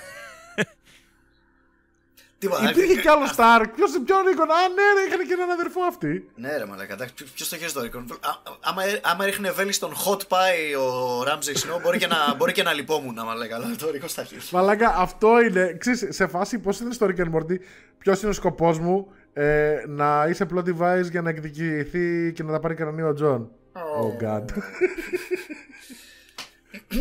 Ε, παιδιά, δεν έχουμε πει α- ακόμα ένα storyline, αν δεν κάνω λάθος. Μπορεί και δύο. Της ε, Άρια που την πιάνουν το Brotherhood Without Banners, Ναι. σωστά; Εκεί Ε, βασικά ναι, ε, δεν, ναι, το, έχουμε, για- δεν το για έχουμε πες πει γιατί Ναι. δεν πήγαμε κατευθείαν στον Hound. Όχι, όχι, γιατί εντάξει, στην, ναι, πράκ- ναι. γιατί Όχι, απλά στην πράξη, καταλήξαμε ρε στο παιδί Red μου, Wedding, όπου έρχονται πάνε και αυτοί. εκεί, μετά τους βρίσκει ο Hound, νικάει τον Μπέρικ, ε, την παίρνει μαζί του, ρε παιδί μου, πηγαίνουν στο Red Wedding και όλα αυτά γίνονται Ναι. μέσα στην τρίτη σεζόν και νομίζω και στη δεύτερη. Όχι, στην τρίτη σεζόν γίνονται. Στην Ναι, τρίτη ναι, Ο σεζόν οποίος ο γίνονται όλα Μπέρικ, να αυτά. το Στην πούμε, τρίτη, ο ρε. Μπέρικ, ο Μπέρικ και ο Μπόρος είναι γαμάτι χαρακτήρες. Μικροί χαρακτήρες, αλλά γαμάτι. Ναι, ειδικά ο Κυρίως Θόρος. γιατί είναι Εμένα μου κραναστέρνονται άρεσαν για πάρα πλάκα. πολύ Εμένα πάρα αργότερα. πολύ σαν ο δηλαδή, Θόρος πάρα μέχρι πολύ. εκείνο το σημείο ήμουνα, ε, Ναι. Όχι, ε- εμένα ο Θόρος μ' άρεσε στη, από την αρχή, ρε παιδί μου, ξέρεις που ήταν χαρακτήρας πιο μεγάλων αντι- αντιθέσεων. Ξέρεις, το Μπεκρή, παπάς, με honor, αλλά και γουστάρει γυναίκες κλπ. κλπ. Ήταν κλασικός ήρωας με λατώματα που συμπαθείς με τη μία. Ε, τέτοιου τύπου. Λοιπόν, τώρα να πω εδώ πέρα κάτι. Λοιπόν, Ναι. στα βιβλία, και εδώ έχουμε την πρώτη μεγάλη απόκληση από τα βιβλία. Στα βιβλία αργότερα ε, πανέρχονται ε, ο Θόρος, ο Μίρ και ο Μπέρικ, βρίσκουν το πτώμα της Lady Stark, την Α, θα πω- α, θα το εκανασταίνουν πούμε και αυτό, οκ. επιστρέφει ως Lady Stoneheart. Ε, να Παιδιά, το πούμε λίγο. Έχω να πω ότι αυτή είναι μπορεί και η καλύτερη απόφαση να, λείψ- να, να βγάλουν από τη σειρά αυτό το πράγμα. Fuck that δεν ξέρω storyline. καν Ξέρεις τι, θα τι συμφωνήσω θέλει να γιατί το στα κάνει βι- ο, ο Μάρτιν αυτό το storyline. Ούτε και εγώ έχω ιδέα, αλλά στα βιβλία όντως έγινε αυτό. Αλλά μετά δεν Καλά, πήγε εδώ ρε πουθενά, μαλακά γιατί δεν όπως πέθανε η ξέρουμε, γυναίκα του Ρόμπ. αυτές είναι Πώς στα έγινε, βιβλία. Τι λες τώρα. Καλά, ναι. Η νεκραναστημένη Lady Stark λοιπόν έχει αποτρελαθεί εντελώς και στα βιβλία το έγραψε πολύ ωραίο ότι όντως είχε τρελαθεί τη στιγμή που έβλεπε το Red Wedding μπροστά της να εκτελήσεται. Έχει πάρει την αρχηγία της Brotherhood ε, Without Banner Ε, και συγγνώμη, κυκλοφορούν sorry, και sorry, σκοτώνουν παιδιά. οποιονδήποτε έχει σχέση με Lannister. Ε, συγγνώμη, όσο λες το, αυτό το storyline για την Lady whatever, εγώ θα τρώω κουρασάν. Τι κράτσα χρούτσα κάνεις εκεί, μωρέ; Ε, Ανοίγω το κρουασάν. Α, εντάξει. Λοιπόν, οπότε αυτό είναι μια παρέκκληση από τα βιβλία. Περιμέναμε, εγώ το περίμενα να δω στη σειρά να πω την αλήθεια. Αλλά θα συμφωνήσω Όχι, ότι ήταν ήτανε ξεκάθαρα καλύτερο. καλύτερο. Εμένα με ενδιαφέρει. Κοίτα, γενικότερα, επειδή στο βιβλίο δεν έχει πεθάνει και ο Στάνης ακόμα, δεν έχει γίνει τίποτα τέτοιο. Φαντάζομαι Ναι. ότι κάποια τέτοια πράγματα θα λυθούν. ε, ε, ο ένας θα φτάσει στα χνάρια του άλλου και θα λιλοσκοτωθούν τέτοιου τύπου. Αλλά είμαι σίγουρος ότι Ξέρεις, εσύ ξέρεις τι θα ήταν ωραίο. Ξέρεις τι θα ήταν πολύ ωραίο όμως εσύ. Τη Lady Stoneheart θα μπορούσαν να την είχαν βάλει στο πέμπτο επεισόδιο της 8ης σεζόν που αρχίζουν και σηκώνται οι νεκροί μέσα από τις κρύπτες του Winterfell. Θα μπορούσαν για να την βάλουν ποιο έτσι. για- λόγο; Για ποιο λόγο, δεν Για το reference, για το Τι είμαστε reference. το. Κατά τι είμαστε, ψέματα, ρε μαλάκα, δεν το καταλαβαίνεις Avengers τι Endgame, λες. να κάνουμε σκηνές μόνο και μόνο για να ευχαριστήσουμε τους τύπους που διαβάζουν τα κόμικ. No, no, no, no. no. Ω, Fuck το that diss, νάτος. shit. Μακριά, μακριά, μακριά. Ε, να σου πω, τι εννοείς δεν είμαστε το endgame. Να σου θυμίσω πως πέθανε Ναι, ο μα Night King. καταλαβαίνεις τι θέλω να σου πω. Δηλαδή, ήδη έχουν κάνει χαζομάρες που τους κράζουμε. Φαντάσου να βάζαν και τη Lady Stoneheart, ξέρω εγώ. Γενικά εγώ το, το, το λιγότερο που μου αρέσει στο Game of Thrones είναι το μεταφυσικό στοιχείο. Το μόνο που μου αρέσει το μεταφυσικό στοιχείο στο Game of Thrones είναι ότι δείχνει πώς θα αντιδρούσε ρεαλιστικά ο κόσμος σε αυτό. That's all. Κοίτα, για να είμαι εντελώς ειλικρινής, θα συμφωνήσω πως γενικά η Lady Stormcast στα βιβλία ήταν λίγο περιττό στοιχείο. Καλά, και το ταξίδι του Μπραν ήταν περιττό στοιχείο και το κόψανε. Όπως και να έχει, νομίζω pretty much τελειώσαμε και με την Όχι, τρίτη δεν είναι, σεζόν. δεν- Έχουμε δεν κάτι νομίζω άλλο ότι να έχουμε. προσθέσουμε, κάποιο storyline που ξεχάσαμε; Την καλή σε την είπαμε, παιδιά. ε, την καλή δεν είπαμε. Όντως δεν είπαμε την καλή. Νομίζω ότι, νομίζω ότι είναι πιο skippable από, από ποτέ το storyline της. Όχι, ρε, Όχι, κάτσε, ρε, δεν- η το- δεύτερη ε, σεζόν που όχι, χάνει στο τους δράκους δεύτερο και τους ήταν, ε, Where are my ξαναβρίσκει. dragons. Και στο τρίτο είναι το Astapor και που Στην αρχίζει τρίτη σεζόν είναι και. που- Πώς το λένε, εκεί που πάει και παίρνει όλους τους Ναι, ναι. άσπυλου. Απελευθερώνει σκλάβους. Ναι. Α, είναι εκεί που παίρνει Εκεί- του άπλου. εκεί τελειώνει, εκεί εκεί που τελειώνει. ελευθερώνει πόλεις και Ας- breaker. Ω, ναι, λοιπόν, όχι. Σε άσπυλου Όχι, Όχι, η, τελειώνει. αλήθεια είναι, η αλήθεια είναι ότι Ναι, η ναι, ναι. σκηνή που Α, ναι. ελευθερώνει τους άσπυλου ήταν fucking Ναι. badass. Ναι, που Το του έχει- λέει τρακάρις και λοιπά και λοιπά. Ναι, που αυτό, ήξερε το τη έχει πει γλώσσα. ρε γενικά παιδί ο μου, αυτό ήταν Τζαράκης, ρε ωραίο. παιδί μου, είναι αυτό ρε παιδί μου. Ότι μπλα μπλα μπλα μπλα μπλα μια γαμάτη σκηνή στο δέκατο επεισόδιο. Μπλα μπλα μπλα μπλα μπλα μια γαμάτη σκηνή στο τέταρτο. Αυτό για, για μια γαμάτη Ε, σκηνή, ρε παιδί μου, τρώμε τουλάχιστον μισή ώρα storyline για κανένα λόγο. Ναι, ισχύει. Και νομίζω ότι το. Ναι, όχι, νομίζω, είμαι σίγουρος ότι το... η τρίτη σεζόν του Game of Thrones, παιδιά, τελειώνει με σκηνικά λύση. Είναι εκεί πέρα που την έχουν κάνει που κάνει crowd surfing, μίσα, μίσα, μίσα. Αυτό δεν είναι η τρίτη σεζόν. Αυτό είναι πιο Στην μετά. τέταρτη, στην τρίτη είναι αυτό. Τέταρτη είναι νομίζω Η αυτό. τρίτη Σίγουρα, σεζόν ρε, τελειώνει αδέρφια. με την, ε, Νομίζω- με την ε, τέτοια ρε, με την Τενέρη που λέει τον Τρακάρη και καίει τον ε, αρχηγό των Άσπυλων και έχει αυτό το. Έχει, Ναι, ναι, και και, τους έχει παίρνει αυτό μαζί το της. πλάνο που Ναι, πα- kill the είναι τα, masters. τα δρακάκια και βάζουν φωτιά από πίσω της και είναι το. Και είναι τέτοιο ρε παιδί μου, είναι καλή. Και πέφτει το. Όχι, Deal with it φίλε. sunglasses, ξέρω. No, no, no, my friend. Αυτό Όχι, το... ναι, παιδιά, λοιπόν, η σκηνή τελειώνει. Όντως έχει δίκιο που τη σηκώνουν στα χέρια που τη σηκώνουν στα χέρια τους που έπεσε και πολύ controversy γι' αυτό. Όλοι οι καφέ άνθρωποι σηκώνουν την λευκή North τη φωνάζουν Queen, ε, Μίσα. Και λένε Μίσα, Μίσα. Οκ. Ναι. Άμα ήταν, λευκοί, άμα ήταν λευκοί άνθρωποι και σηκώναν λευκοί, τότε θα λέγανε ότι κάνουν whitewashing, οπότε δεν μπορείς να ξεφύγεις. Δεν το σώζεις, άστο όπως και Ακριβώς δεν είναι Φεμινισμός.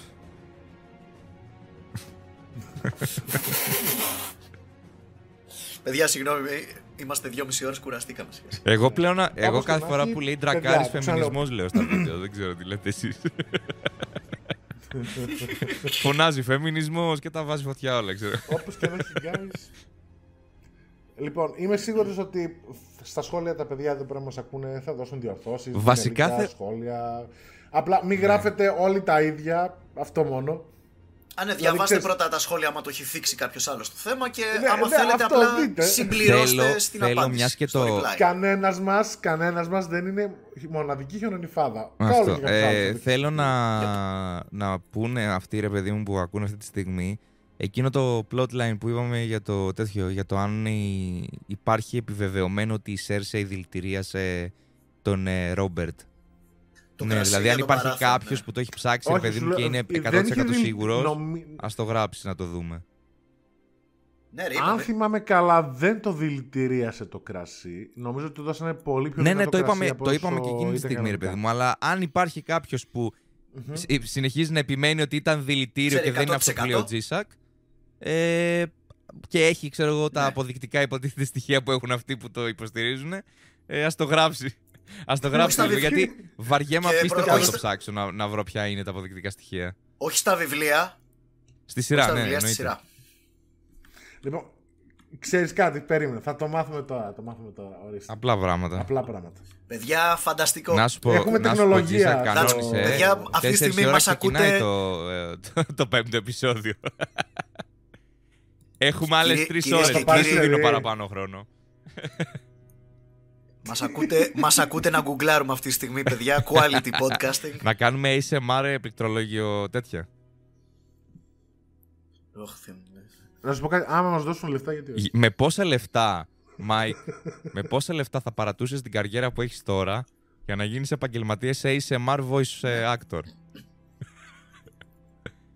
Και να δουλεύω ακόμα λιγότερο Όχι, από δεν ό,τι θα, δουλεύω θα τώρα. δουλεύει δηλαδή. 12 ώρα, αλλά η δουλειά σου θα είναι να κάνεις ASMR βίντεο, ρε παιδί μου. Θα σου, στε- θα σου δίνουν script, θα σου λένε πες τα έτσι, ρε παιδί μου, 12 ώρο, αλλά θα ζεις από αυτό, ρε παιδί μου. Αυτό. Θα Θα ζήσει και άνετα από αυτό. Καταρχήν για να χρειάζεται να κάνω 12 δεν θα ζω άνετα. Αυτό δεν λέγεται Εντάξει, ζω μπορεί να άνετα. έχεις περισσότερες άδειες. Μπορεί να, τα, Σαββατοκύριακα, τα Παρασκευό Σαββατοκύριακά σου να είναι άδεια, ρε παιδί μου, και να δουλεύεις τέσσερις φορές. Δεν μ' αρέσει το. δεν μ' αρέσει το συμφωνητικό. Λυπάμαι. Δηλαδή δεν, δεν έχεις τιμή γι' αυτό. Απλά το απορρίπτεις έτσι; Ε, Λοιπόν, κάτσε, παιδιά, να το- by the να- way, ε, έχω, έχω γνήσια απάντηση Ναι. για τον ε, Ρόμπερτ. Έχω τελική απάντηση. Του δώσανε δυνατό Οκ. κρασί. Αυτό από πού το Έχω γνωρίζει γνωρίζουμε. όμως ότι πίνει πολύ, οπότε ουσιαστικά. Αυτό το γνωρίζουμε από. Ναι, ρε, τα παιδί μου, βιβλία, από τη σειρά. Έχει γίνει νομίζω, αργότερα το κάποιο, παραδέχονται. κάποια αναφορά; Κάποιο gateway or Έχει linking. απλά- αναφερθεί, νομίζω. ε, νομίζω ε, ε, κοίτα, επειδή του το έχει δώσει ο Λάνσελ, νομίζω γίνεται σε κάποια φάση και κουβέντα με τον Α, Λάνσελ ωραία, και οκ. αναφέρεται αυτό. Αναφέρεται για το περισσότερο κρασί. Αυτό το ξέρουμε, ρε παιδιά, γι' αυτό λέμε. Αλλά ποτέ δεν αναφέρεται δηλητήριο. Απλά ναι. Δεν υπάρχουν αρκετά στοιχεία για να, κατα... για να καταδικαστεί. They drop the case. Όχι, ναι, το, το point μου είναι ότι δεν υπήρξε Οκ. δηλητηριασμός. Δηλητηριασμός ήταν ε, Μάλιστα. ο Τζον Άριν. Τα ακούσατε εδώ πρώτοι. Και όπως θα δούμε και στο επόμενο επεισόδιο, ο Τζόφρι Μπαράθ. Yeah. Spoiler alert. Γιατί δεν τελειώσαμε Έτσι. με τους γάμους ακόμα; Να έχουμε και κανένα γάμο έτσι στο, στην τελευταία σεζόν. Ε. Κρίμα είναι. Ναι. Ε, ποτέ μη λες ποτέ. Παιδιά, για κλείσιμο δεν χρειάζεται. Νομίζω τις αγαπημένες μας σκηνές τις έχουμε ήδη πει. Δεν, έχω, ε, δεν έχουμε. Αν μας, ε, δεν μου έχει έρθει κάτι άλλο στο Ωραία, κεφάλι. ωραία. Λοιπόν, θα κάνω τότε άλλη ερώτηση. Ο καθένας από μία αγαπημένη ατάκα από τις πρώτες τρεις σεζόν. Αγαπημένη ατάκα, holy shit. You know nothing, Jon Snow. Εδώ στο θέλω κάμουρα. ε, Και Εγκρίνω, είναι τίμιο. Πολύ, Είναι πολύ, τίμιο. κλι- πολύ κλεισέ, πολύ t-shirt η ατάκα. Δεν, δεν ξέρω, εντάξει, καλή ήταν, αλλά είχε. Πάρα εντάξει, αυτά valid. ω- Ωραίος σλογγανάκι Έγκυρο. ήταν. Τι να πω, ρε φίλε τώρα. Που ήταν και ήταν απόλυτα σωστό έτσι. Όντως δεν ήξερε τίποτα. Ε, Κακοποιείς. εντάξει, για να πάμε τέτοιο ρε παιδί μου, για να το πάμε να μείνουμε στα σλόγγαν ρε παιδί μου, να μην το παρανερδουλιάσω και πάω πολύ υπογείως για να φάνω hipster. Ε, του Tyrion Lannister το I Αυτό drink δεν and είναι I- στις and I πρώτες know τρει things. σεζόν, Μιχάλη. Ακριβώς. Ωραία, Τζίσακ, πες ένα μέχρι να σκεφτώ άλλο. In the Game Ναι, of Thrones, you win ναι. or you die. There's no middle ground. Νίκη, εντάξει, νίκησες. Τι να πω εγώ τώρα. Here boy, melting down and add to the others, γάμισε το. Ναι, Και τον παίρνουν μόνο. γαμάει ε, μέσα. Ωραία τάκα. Α, ε, ναι, που το λέει ο Τζέιμι σε δύο-τρεις φάσεις. Αλλά στην πρώτη σεζόν που το λέει είναι Ποιος καλά. Τζέιμι, ρε; Ε, βασικά το λένε γενικά, ρε παιδί μου. Ε, δεν το λέει ο Και Matt το King. Winter is coming το λένε μπόλικοι. Ναι, το, η πρώτη φορά που αναφέρεται είναι στην πρώτη σεζόν, όντως, που ο Τζέιμι Λάνιστερ με τον ε, Ned Stark συναντιούνται μόνοι του στο throne room και που λέει: Έχω μια πορεία. Τι σου είπε ο Βασιλιάς πριν πεθάνει; Αυτό που έλεγε την τελευταία ώρα. Παίρνε Μέχρι μου. που τον σκότωσαν, ναι, έλεγε burn them Ορίστε. all. Αχ, ρε γαμώ το. Να... Ωραία, και, ακόμα, παιδιά, τα- ακόμα ελπίζω σε αυτό το theory που λέει ότι ο Μπραν μπήκε στο κεφάλι του Mad King και τον έκανε να λέει το burn them all.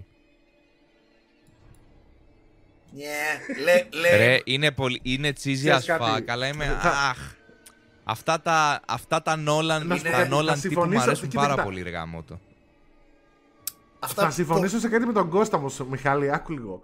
Κάποια από τα fan theories βγάζουν πολύ πεγα- μεγαλύτερο νόημα από αυτά που γίνονται όντως. Ναι, ρε φίλε, αλλά το καταλαβαίνω αυτό, αλλά γενικά δεν, αυτό που βγάζει λογικά νόημα δεν είναι πάντα αυτό που θες να δεις σε fiction και entertainment και escapism γενικότερα. Θα πω κάτι το οποίο είχε πει κάποια επιφυλάσσομαι, στιγμή... επιφυ, επιφυλάσσομαι μέχρι να τελειώσει η σειρά για να σου απαντήσω αυτό. Ρε παιδί μου, ένα πράγμα το οποίο είναι το umbrella που τα καλύπτει όλα, ξέρω εγώ, σε αυτό το πράγμα. Γενικά τώρα τελευταία κολομιλlennials έχουμε παραγίνει ευαίσθητοι με plot holes και τέτοιες μαλακίες και ξεχνάμε μαλάκα ότι ακόμα και οι αγαπημένες μας ταινίες είναι τίγκα στα plot holes και απλά το, η μαγιά είναι πόσο καλά θα τις καλύψεις. Καλά, αυτό να σου πω κάτι. Ότι ξυ- υπάρχουν τόσα θέματα που μπορείς να συζητήσεις πάνω. Είναι ο σε πιο αυτό. εύκολος τρόπος να φανείς έξυπνος όταν κριτικάρεις μια ταινία στο ίντερνετ. Ναι, δηλαδή, αλήθεια, παιδιά, plot hole στο Game of Thrones είχε από το πρώτο επεισόδιο. Δεν Ναι, είναι όμως καινούριο. παιδιά, τα plot Είναι holes αλήθεια. ε, σημαίνει ότι είναι lazy writing και όλα αυτά που λέμε. Και sloppy, sloppy είναι η νέα λέξη που έχουν μάθει όλοι. Είναι lazy sloppy Mary Sue. Ε, θα πω κάτι το οποίο είχε πει ο Hitchcock και όχι εγώ. Ε, δεν κάνω name dropping, παιδιά, ή κάτι τέτοιο, αλλά είχε πει μια πάρα πολύ ωραία σε μια συνέντευξη που του είχε πάρει ο François Truffaut. Λε και έχει κάνει πολλέ. Ε, Μία και υπάρχει. Είχε πει. Ναι. Α, μία είναι. Cool. Στην συνέντευξη λοιπόν του Χάλφρεντ Hitchcock στον Φρανσουά Τριφό, τον είχε ρωτήσει ε, για πολλοί από τους ήρωές σας μπλέκουν σε μπελάδες κλπ. Και, και κανένας δεν καλεί την αστυνομία. Γιατί δεν το κάνουν αυτό, γιατί ξέρω εγώ θα δεν καλεί κανείς την αστυνομία στις ιστορίες σας. Και ο Hitchcock του λέει απλά, Cause it'd be fucking boring. Ναι, ε, ε, Και έχει, δίκιο, μαλάκα. έχει, man. γενικά σε αυτή τη συνέντευξη με τον Τριφό έχει πει ατακάρες ο, ο Hitchcock. Κάνει, κάνει flex ε, τη, πώς το λένε, τα, τη- τα skills του όσον αφορά τις ατάκες. Ναι, και γενικά εντάξει, το, το fan theory γενικά σαν σπορ είναι συμπαθέστατο κλπ. Αν αυτό είναι το ναρκωτικό σου, be my guest, ρε παιδί μου. Αλλά εκεί που είναι. μαζί ανήκει, σου, ρε παιδί μαζί μου. σου, δεν Είναι- διαφωνώ. Απλά Μου θυμίζουν, μου θυμίζουν τα 9-11 conspiracy Να σου theories πω έτσι κάτι όπως είναι όμως. δομημένα. Το οποίο εντάξει, άμα έχεις τέτοια όρεξη, κάνε το σε χίλιες φορές να το κάνεις σε fan theories για κάτι ψεύτικο όπως το Game of Thrones. ξέρεις, παρά για απλά αληθινή είναι ιστορία. μερικά πράγματα, ρε παιδί Προτιμώ, μου, ότι όταν προφανώς. στα χτίζει η σειρά και αφηγείται, ας πούμε, κάτι όπως το ότι ο Μπραν, ας, α, ας πούμε, το, ο- του Χόντορ, ας πούμε, το πράγμα, έτσι. Ε, μην το βάλεις καθόλου άμα δεν είναι να το εκμεταλλευτείς κι άλλο. Γιατί μετά, ας πούμε, του, Εντάξει, ωραίο ήταν. ας Το, πούμε, εκμε... το εκμεταλλεύτηκε για ένα πολύ ωραίο φινάλε σε ένα πολύ ωραίο επεισόδιο. Ναι, Απλά η φάση είναι, Γιατί ρε κι παιδί άλλο; μου, ότι αν είναι να. Γιατί έχεις ρε παιδί μου τον άλλον να σου λέει The ink is dry και ψαγμένη ατάκα, αλλά ταυτόχρονα έχεις και το χόντορ, χόντορ, χόντορ. Και λες, εντάξει, του πούστη, άμα θέλεις πραγματικά να το κάνεις αυτό, επέξε μπαλίτσα και με κάτι πιο iconic, ρε παιδί μου, στο Game of Thrones. Δηλαδή, όντως έχει ενδιαφέρον ο Μπραν να είναι και ο Μπραν the Builder και να είναι και ο τύπος που έκανε και να το γάμισε. Να είναι ο τύπος που έχει γαμίσει το. Ε, Πώς το λένε, να, ε, να είναι πίσω από αυτά. Άθελά Καλά, του να να είναι σου πω κάτι, πίσω από μην το πάμε σημαντικά τώρα προς τα γεγονότα. εκεί. Έχουν όλα αυτά. Κώστα, όλα αυτά Κώστα, έχουν μην το πάμε- ενδιαφέρον στο εξ- σε expanded universe συνθήκες. Ναι, αυτό μην το πάμε τώρα εκεί, γιατί μετά θα πρέπει να ανοίξουμε δεύτερο podcast μόνο και μόνο για το lore που δεν έχει εμφανιστεί στη Και σειρά. πολύ- Συμφωνώ, Άστο, συμφωνώ. δεν Εκεί, διαφωνώ ποτέ. Καλά, Α, εντάξει, εκεί δεν ανήκουν είναι όλα ότι αυτά, μας έχουν παιδιά. πει ότι δεν. Έτσι. Δεν, Ναι, γι' αυτό εντάξει, σου δεν, λέω μας, ότι- δεν είναι ότι δεν μας, έχουν, μας το έχουν ακυρώσει αυτό σαν theory ποτέ. Απλά ρε παιδί μου λέω ότι ε, εγώ γι' αυτό το λόγο ε, έχω πάρα πολύ. Έχω πάρα, με ενδιαφέρει πάρα πολύ ρε παιδί μου να τσεκάρω τι θα παιχτεί με τα spin-offs και τα prequels ρε παιδί μου που πάνω στο Game of Thrones. Απλά πιστεύω ότι ρε παιδί μου κάποια πράγματα Να δούμε. όταν τα βάζεις σε θέμα πλοκής, το οποίο εντάξει να τα λέμε και αυτά, στο βιβλίο προφανώς τα λέει αλλιώς και γι' αυτό το λόγο στη σειρά μας βγαίνουν άλλα fan theories που στο βιβλίο δεν μπορούν να ισχύσουν με τίποτα. Ε, να σου πω, όμως πρόσεξε, το συγκεκριμένο point με το Χόντορ, αυτό είναι στα βιβλία. Δεν το έχει γράψει ακόμα, αλλά το έχει πει ο Μάρτιν ότι ναι, αυτό θα γίνει και στα βιβλία. Απλά είμαι. Εντάξει, ναι. πέρα από αυτό. Απλά, απλά η- Ε, αυτό που ήθελα να πω είναι Όχι, ότι. πες- Να, πες να, εσύ, να, πες να, εσύ, Η πες ηλίθια εσύ. καθυστέρηση του ίντερνετ. Ναι, δυστυχώς, παιδιά, δεν είμαστε στο ίδιο δωμάτιο. Αυτά θα συμβαίνουν. Ήδη συμβαίνουν, δυστυχώς. Αλλά α, Get γι' αυτό to φταίει the fucking η, συ- η point. ταχύτητα της σύνδεσης. Αυτό που ήθελα να πω είναι ότι εγώ προτιμώ χίλιες φορές να ασχολείται με plot points παρά με world building στις, σε οπτικά μέσα όπως η Ναι, ρε παιδί τηλεόραση μου, ή ο εντάξει, κινηματογράφος. Αυτά τα πράγματα που λέτε ανήκουν στο Κουβέντα ίντερνετ, στα να podcast γίνεται, και στα εννοείται. βιβλία. Χαίρομαι που λείπουν Απλά από θέλω τη να σειρά. σου πω, ρε παιδί μου, ότι Αυτό, σαν, ε, ε, αυτό. όταν είσαι αφηγητής και όταν ξέρεις, ρε παιδί μου, ότι αυτά που γράφεις είναι μπαρούφες στην ουσία. Γιατί όλοι οι writers ξέρουμε, ρε παιδί μου, ότι γράφουμε μπαρούφες. Όλα αυτά τα πράγματα που λέμε δεν ισχύουν. Είναι κανόνες που εμείς ε, διαλέγουμε. Α πούμε, η Pixar είναι ίσως από τις καλύτερες ε, εταιρείες που φτιάχνει ε, νέα universes γιατί είναι πάρα πολύ πιστή στους μικρούς κανόνες που φτιάχνει. Δηλαδή το Toy Story έχει πολύ συγκεκριμένους κανόνες, τους οποίους ακόμα και στην ψιλο, ψιλολεπτομέρεια τους Κοίτα. ακολουθεί ρε παιδί μου. Προφανώς Τι υπονοείς, ότι αυτό λείπει από το Game Όταν- of Thrones; Ό, αυτό, ναι. όταν, όταν εγκαθιστάς κάποιες θεματικές, ας πούμε ο- τους ε, White Walkers που θεωρητικά είναι το Force of Nature και μια μεταφορά της αποκάλυψης, ο σκοπός που το βάζεις μέσα είναι για να μπορέσεις να δώσεις ρε παιδί μου λίγο περισσότερη άνθηση στην θεματική που θέλεις να θίξεις. Στην προκειμένη περίπτωση λειτουργεί πάρα πολύ καλά με τους ε, White Walkers γιατί η θεματική που θέλει να θίξει ρε παιδί μου ο, ο συγγραφέας είναι ότι το πραγματικό πρόβλημα δεν είναι τα ζόμπι και η αποκάλυψη και ο Θεός αλλά η προ- το πραγματικό πρόβλημα είναι ότι είμαστε μουνόπανα μεταξύ μας. Οκ. Το πραγματικό, η πραγματική ερώτηση είναι τι θα, κάν, τι θα κάναμε ο ένας τον άλλον σε περίπτωση Αυτό, αυτό, αποκάλυψης, αυτό. εξωγήινης εισβολής και όλα τα σχετικά. Το οποίο ρε Yes. παιδί μου είναι You know. γενικά πάρα πολύ καλό χτισμένο. Αντίστ- αντίστοιχα, στο κομμάτι του Μπραν που μιλάει για τον χρόνο, το μόνο πράγμα που έχουμε δει πρακτικά Ναι. στην αφήγηση να λειτουργεί είναι ρε παιδί μου ότι ε, το, είναι, ο Μπραν είναι το κίνητρο του Night King. Αυτό. Περιμένω, περιμένω να δω που θα Ο καταλήξεις. Μπραν, ενώ σαν. Ε, ε, ο, ε, πώς το λένε, η αφήγηση που έχει χρησιμοποιήσει ο Μάρτιν μας λέει ότι έχει πάει πίσω στο παρελθόν και έχει πει για το Χόντορ. Που σημαίνει ότι έχει ένα link to the past. Πέρα από το να κάνει το Χόντορ, φαίνεται ότι αυτό το link to the past που έβαλε σαν κανόνα μέσα στο universe του ήταν μόνο και μόνο για να πούμε για ποιο λόγο ε, είπε έτσι ο Χόντορ. Ενώ όντως θα μπορούσε να χρησιμοποιήσει και σε άλλες Όχι, περιπτώσεις το όχι. link to the past Λοιπόν, για να φαίνεται ότι είναι Μισό πιο λεπτό, πολύ μισό ότι λεπτό. υπάρχει ένα plan που έβαλε το link to the past και δεν είναι απλά ένα gimmick. όχι, μισό λεπτό. το συγκεκριμένο ήταν ξεκάθαρα αλλά gimmick. αυ- αυ- παιδιά, αυτό είναι πρόβλημα της σειράς κυρίως. Όχι. Στο βιβλίο, η πρώτη φορά που έκανε time travel, όταν μαθαίνει να το κάνει αυτό, πηγαίνει πίσω στο χρόνο και βλέπει τον πατέρα του και προσπαθεί να του μιλήσει. Και ο Θρυάδη του Ρέιβ του λέει, του λέει ότι δεν μπορείς να αλλάξεις το παρελθόν. Κι όμως. Αυτό γίνεται και στη σειρά. ο πατέρας του. ε, Ναι, το δείχνει γυρίζει, στη σειρά. ναι, γυρίζει, και κοιτάει. Ναι, το ξέρω. Και είναι σαν να άκουσε κάτι, αλλά δεν κατάλαβε ποτέ τι άκουσε. Ε, πάλι, ρε παιδί μου, τζ- ε, Κώστα, καταλαβαίνω τι λες. Αυτό δεν είναι ότι- κακό, δεν, το- δεν λέω ρε παιδί μου ότι είναι Πάλι- λάθος. Απλά είναι λίγο, ξέρεις, στενάχωρο Εγώ ρε πιστεύω παιδί μου, ότι θα ενώ ήταν- είναι τόσο ωραίο Εγώ universe πιστεύω- και έχεις βάλει, ας πούμε, το link to the past να το χρησιμοποιείς μόνο για μια σκηνή, ας πούμε. Εγώ διαφωνώ. Πιστεύω ότι καλά έκανε και το χρησιμοποίησε για μια σκηνή. Ε, γιατί ε, πρώτον, οι, οι τρεις επιλογές ήταν να, να, να λείπει τελείως, να το χρησιμοποιήσει για μια σκηνή ή να το χρησιμοποιήσει και να το αναπτύξεις περισσότερο. Αν- Εγώ επιφυλάσσομαι να σου πω. να, Μιχάλη, μισό επιφυλάσσομαι λεπτάκι. γι' αυτό. Ένα λεπτό, ρε φίλε, μισό λεπτό. Ναι, ναι, ναι. Να τις πάρουμε και τις τρεις επιλογές, ή μάλλον τις δύο που δεν έκανε. Αν απουσίαζε τελείως, θα στερούταν η σκηνή περαιτέρω δύναμης. Ένα από τα πράγματα που δώσαν στη σκηνή αυτή παραπάνω impact για Ναι, μένα ήταν εννοείται. και αυτό το aspect. Έτσι. Ε, αυτό ήταν όλο αυτό. Εκτός από την αυτοθυσία, έχουμε δει και άλλες αυτοθυσίες γενικά. Ήταν έτσι, έδωσε λίγο παραπάνω πιπέρι. Οπό- Οκ, οπότε η τρίτη επιλογή ήταν να το αναπτύξει. Αν το ανέπτυσσε, θα φτάναμε να παραπονιόμασταν για το ίδιο πράγμα που παραπονηθήκαμε όταν ξεκίνησε το podcast. Ότι πλέον έχουν τόσα πολλά storylines και αναλύσανε στην πορεία τόσα πολλά storylines που κάποια που έπρεπε να είχαν ήδη λήξει για να έχουμε λίγο παραπάνω συνδετικό ιστό και στις παρούσες σεζόν λείπουν. Οπότε θα παραπονιόμασταν πάλι ότι σπατάλησε χρόνο με το Hodor και το time travel για κάτι το οποίο εμείς, εγώ προτιμώ χίλιες φορές να αναπτυχθούν οι πολιτικές σχέσεις και οι συναισθηματικές σχέσεις. Όπως επέλεξε να κάνει σκοτώνοντας τον Night King πιο νωρίς από ό,τι περιμένανε πολλοί. Για τον ίδιο λόγο δηλαδή που η, η επιλογή ήταν ε, να σκοτώσει τον Night King καλή και πιστεύω συμφωνείτε και εσείς Εγώ μαζί δεν μου σε αυτό. συμφωνώ να το σκοτω... ε, ότι ήταν Τα καλή τελευταία επεισόδια. επιλογή. Θα, Για- θα, σου απαντήσω, θα σου απαντήσω στο Ναι. τρίτο μέρος του podcast. Τέλος πάντων, α- από αυτή την άποψη ότι θέλω, ήθελε να αφιερώσει όπως και τώρα στην 8η σεζόν, να αφιερώσει στο, στο τέλος ότι είναι ένα ανθρώπινο conflict το conflict του Game of Thrones. Δεν είναι μια μεταφυσική ιστορία. Δεν διαφωνώ. Απλά ε, αυτό που, αυτό που Αυτό. η θεωρία λέει, ρε παιδί μου, ότι ε, επηρέασε άθελά του, δίνει περισσότερο, ε, περισσότερο κίνητρο και περισσότερο βάρος και σε αυτόν τον χαρακτήρα που κατά τα άλλα, ε, υπάρχει δεν υπάρχει, ψήλο στα αρχίδια μας. Όχι, ρε Κώστα, φίλε. να- όχι, όχι, να- όχι. όχι, Διαφωνώ. παιδιά, μισό, μισό, Διαφωνώ. μισό, μισό, μισό, Ο μισό. Όχι για Χόντορ τον και χωρίς Χόντορ, το. Sorry, ε, για η τον Μπραν αυτοθυσία εννοώ του όταν λέω Χόντορ. το χαρακτήρα. Ναι, ακούστε με Α. λίγο ένα λεπτάκι για τον Μπραν.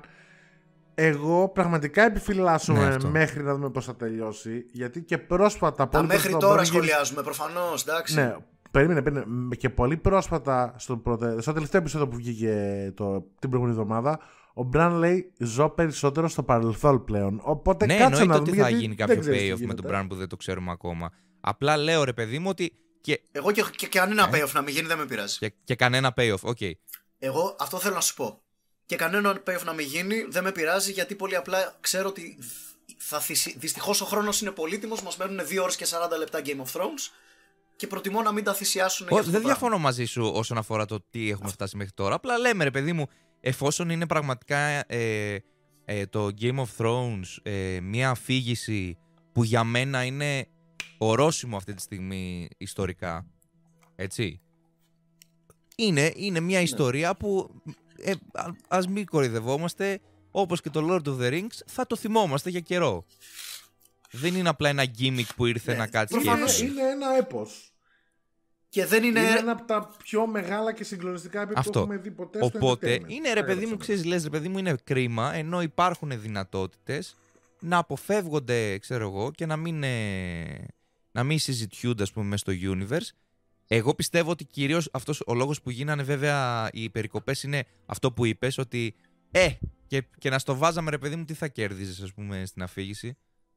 Χρόνος, παιδιά. Αν είχαν άλλες τρεις σεζόν, μπορεί δηλαδή, να τα βάζανε. Πιστεύω παιδιά. ότι κόπηκε λόγω χρόνου. Απλά έτσι, μιας και μπήκαμε σε αυτή την κουβέντα, ρε παιδί μου, εγώ πιστεύω ότι α, αν όντως ο Μάρτιν δεν είχε ποτέ σκοπό να πει κάτι άλλο πέρα από το Χόντορ, είμαι OK, okay, ας πούμε, μην το βάλεις καθόλου. Ή, ή βρες έναν άλλον τρόπο να, να κάνεις ε, δραματική τη σκηνή. Δηλαδή δεν χρειάζεται να κάνεις αυτό το gimmick για να γίνει δραματική σκηνή. Για μένα ήταν ήδη δραματική και το Χόντορ την πήγε Λοιπόν, σε άλλο επίπεδο. Θα τα πούμε για το Χόντορ και θα πούμε για όλα αυτά στις, στα ανάλογα podcast. Γιατί κοντεύουμε τις 3 ώρες. Οπότε Ναι, ας εννοείται. βάλουμε μια άνω τελεία εδώ πέρα. Να Indeed. χαιρετήσουμε τον κόσμο, να κλείσουμε το πρώτο μέρος Ναι, και να παιδιά. ανανεώσουμε το ραντεβού μας για το δεύτερο μέρος που Ναι. θα τις επόμενες τρεις σεζόν. Yay! Έρχεται Purple Οπότε- Wedding, έχουμε πράγμα να πούμε. Θέλω να ευχαριστώ πάρα πολύ και τον Μάκιου και τον Κώστα που. και εσάς φυσικά που μας κρατήσετε παρέα εδώ και τρεις ώρες κοντά. Όσοι Χαρά στο αντέξατε, κουράγιο παιδιά, σας όλους. ευχαριστούμε που αντέξατε μέχρι το Βασικά, ε, τώρα Είστε ήρθε η καλά. ώρα να ακούσουμε εμείς εσάς. Γράψτε στα σχόλια. Εγώ σίγουρα θα κάτσω να τα διαβάσω όλα. τέλος. Ναι, και εγώ, φίλε. Εγώ, Και εγώ Frost διαβάζω είμαι και πολύ μία παραπάνω. δεύτερη από τα δικά μου τα βίντεο, ρε, μου στέλνουν και είμαι σε φάση. Α, είχε γράψει ένα, ένας στο πρώτο βίντεο κάτι πολύ καλό. Πάω να το ξαναδιαβάσω. Nice. Οπότε, ως συνήθως, παιδιά, προτάσεις, ιδέες, παρατηρήσεις, μπινελίκια κτλ. Ό,τι θέλετε στα σχόλια. Η μόνη χάρη που σας ζητούμε είναι τσεκάρετε πρώτα λίγο και τι έχουν γράψει οι υπόλοιποι. Όχι τίποτα άλλο. Μην χαραμίζετε και το δικό σας το χρόνο και γράφετε ίδια πράγματα που έχουν γραφτεί. και να μπορούμε και εμείς να, να μπορούμε και εμείς, ρε Όπου, παιδί μου, φίλε, να, ε- με τα κανάλια μας να πάμε από κάτω να γράψουμε και τις δικές μας γνώμες. Να βγούνε threads, να γίνει ωραίο πράγμα. Να πατάς αυτό το βλέπει απάντηση και να υπάρχει μια συζήτηση. Αυτό και να ακούσουμε και τις δικές σας θεωρίες, έτσι. Ναι, fan Αυτό. theories. Αλλά μην παραπονιέστε όταν δεν βγαίνουν οι θεωρίες σας στη σειρά. Για τους Ό,τι λόγους θέλουμε που θα προαναφέρα. κάνουμε, ρε. Άιντε, θα μας Αυτό πει και τι θα είναι- κάνουμε. Ξέρεις κάτι, αυ- α- αυτό με την κριτική που έχει φάει η 8η σεζόν θα το, το συζητήσουμε στο Καλά, στο εγώ θα podcast. κάνω, Έχω πολλά εγώ θα πράγματα. κάνω Λοιπόν, ναι. roast Αλλά- στο, στην 8η σεζόν απλά, δεν έχει τίποτα άλλο. Έλα ρε βάλε. Άνω τελεία, άνω τελεία παιδιά. Λοιπόν, φιλάκια από όλους μας. Γεια Καλή σας. συνέχεια, τα λέμε στο επόμενο μέρος. Άντε bye.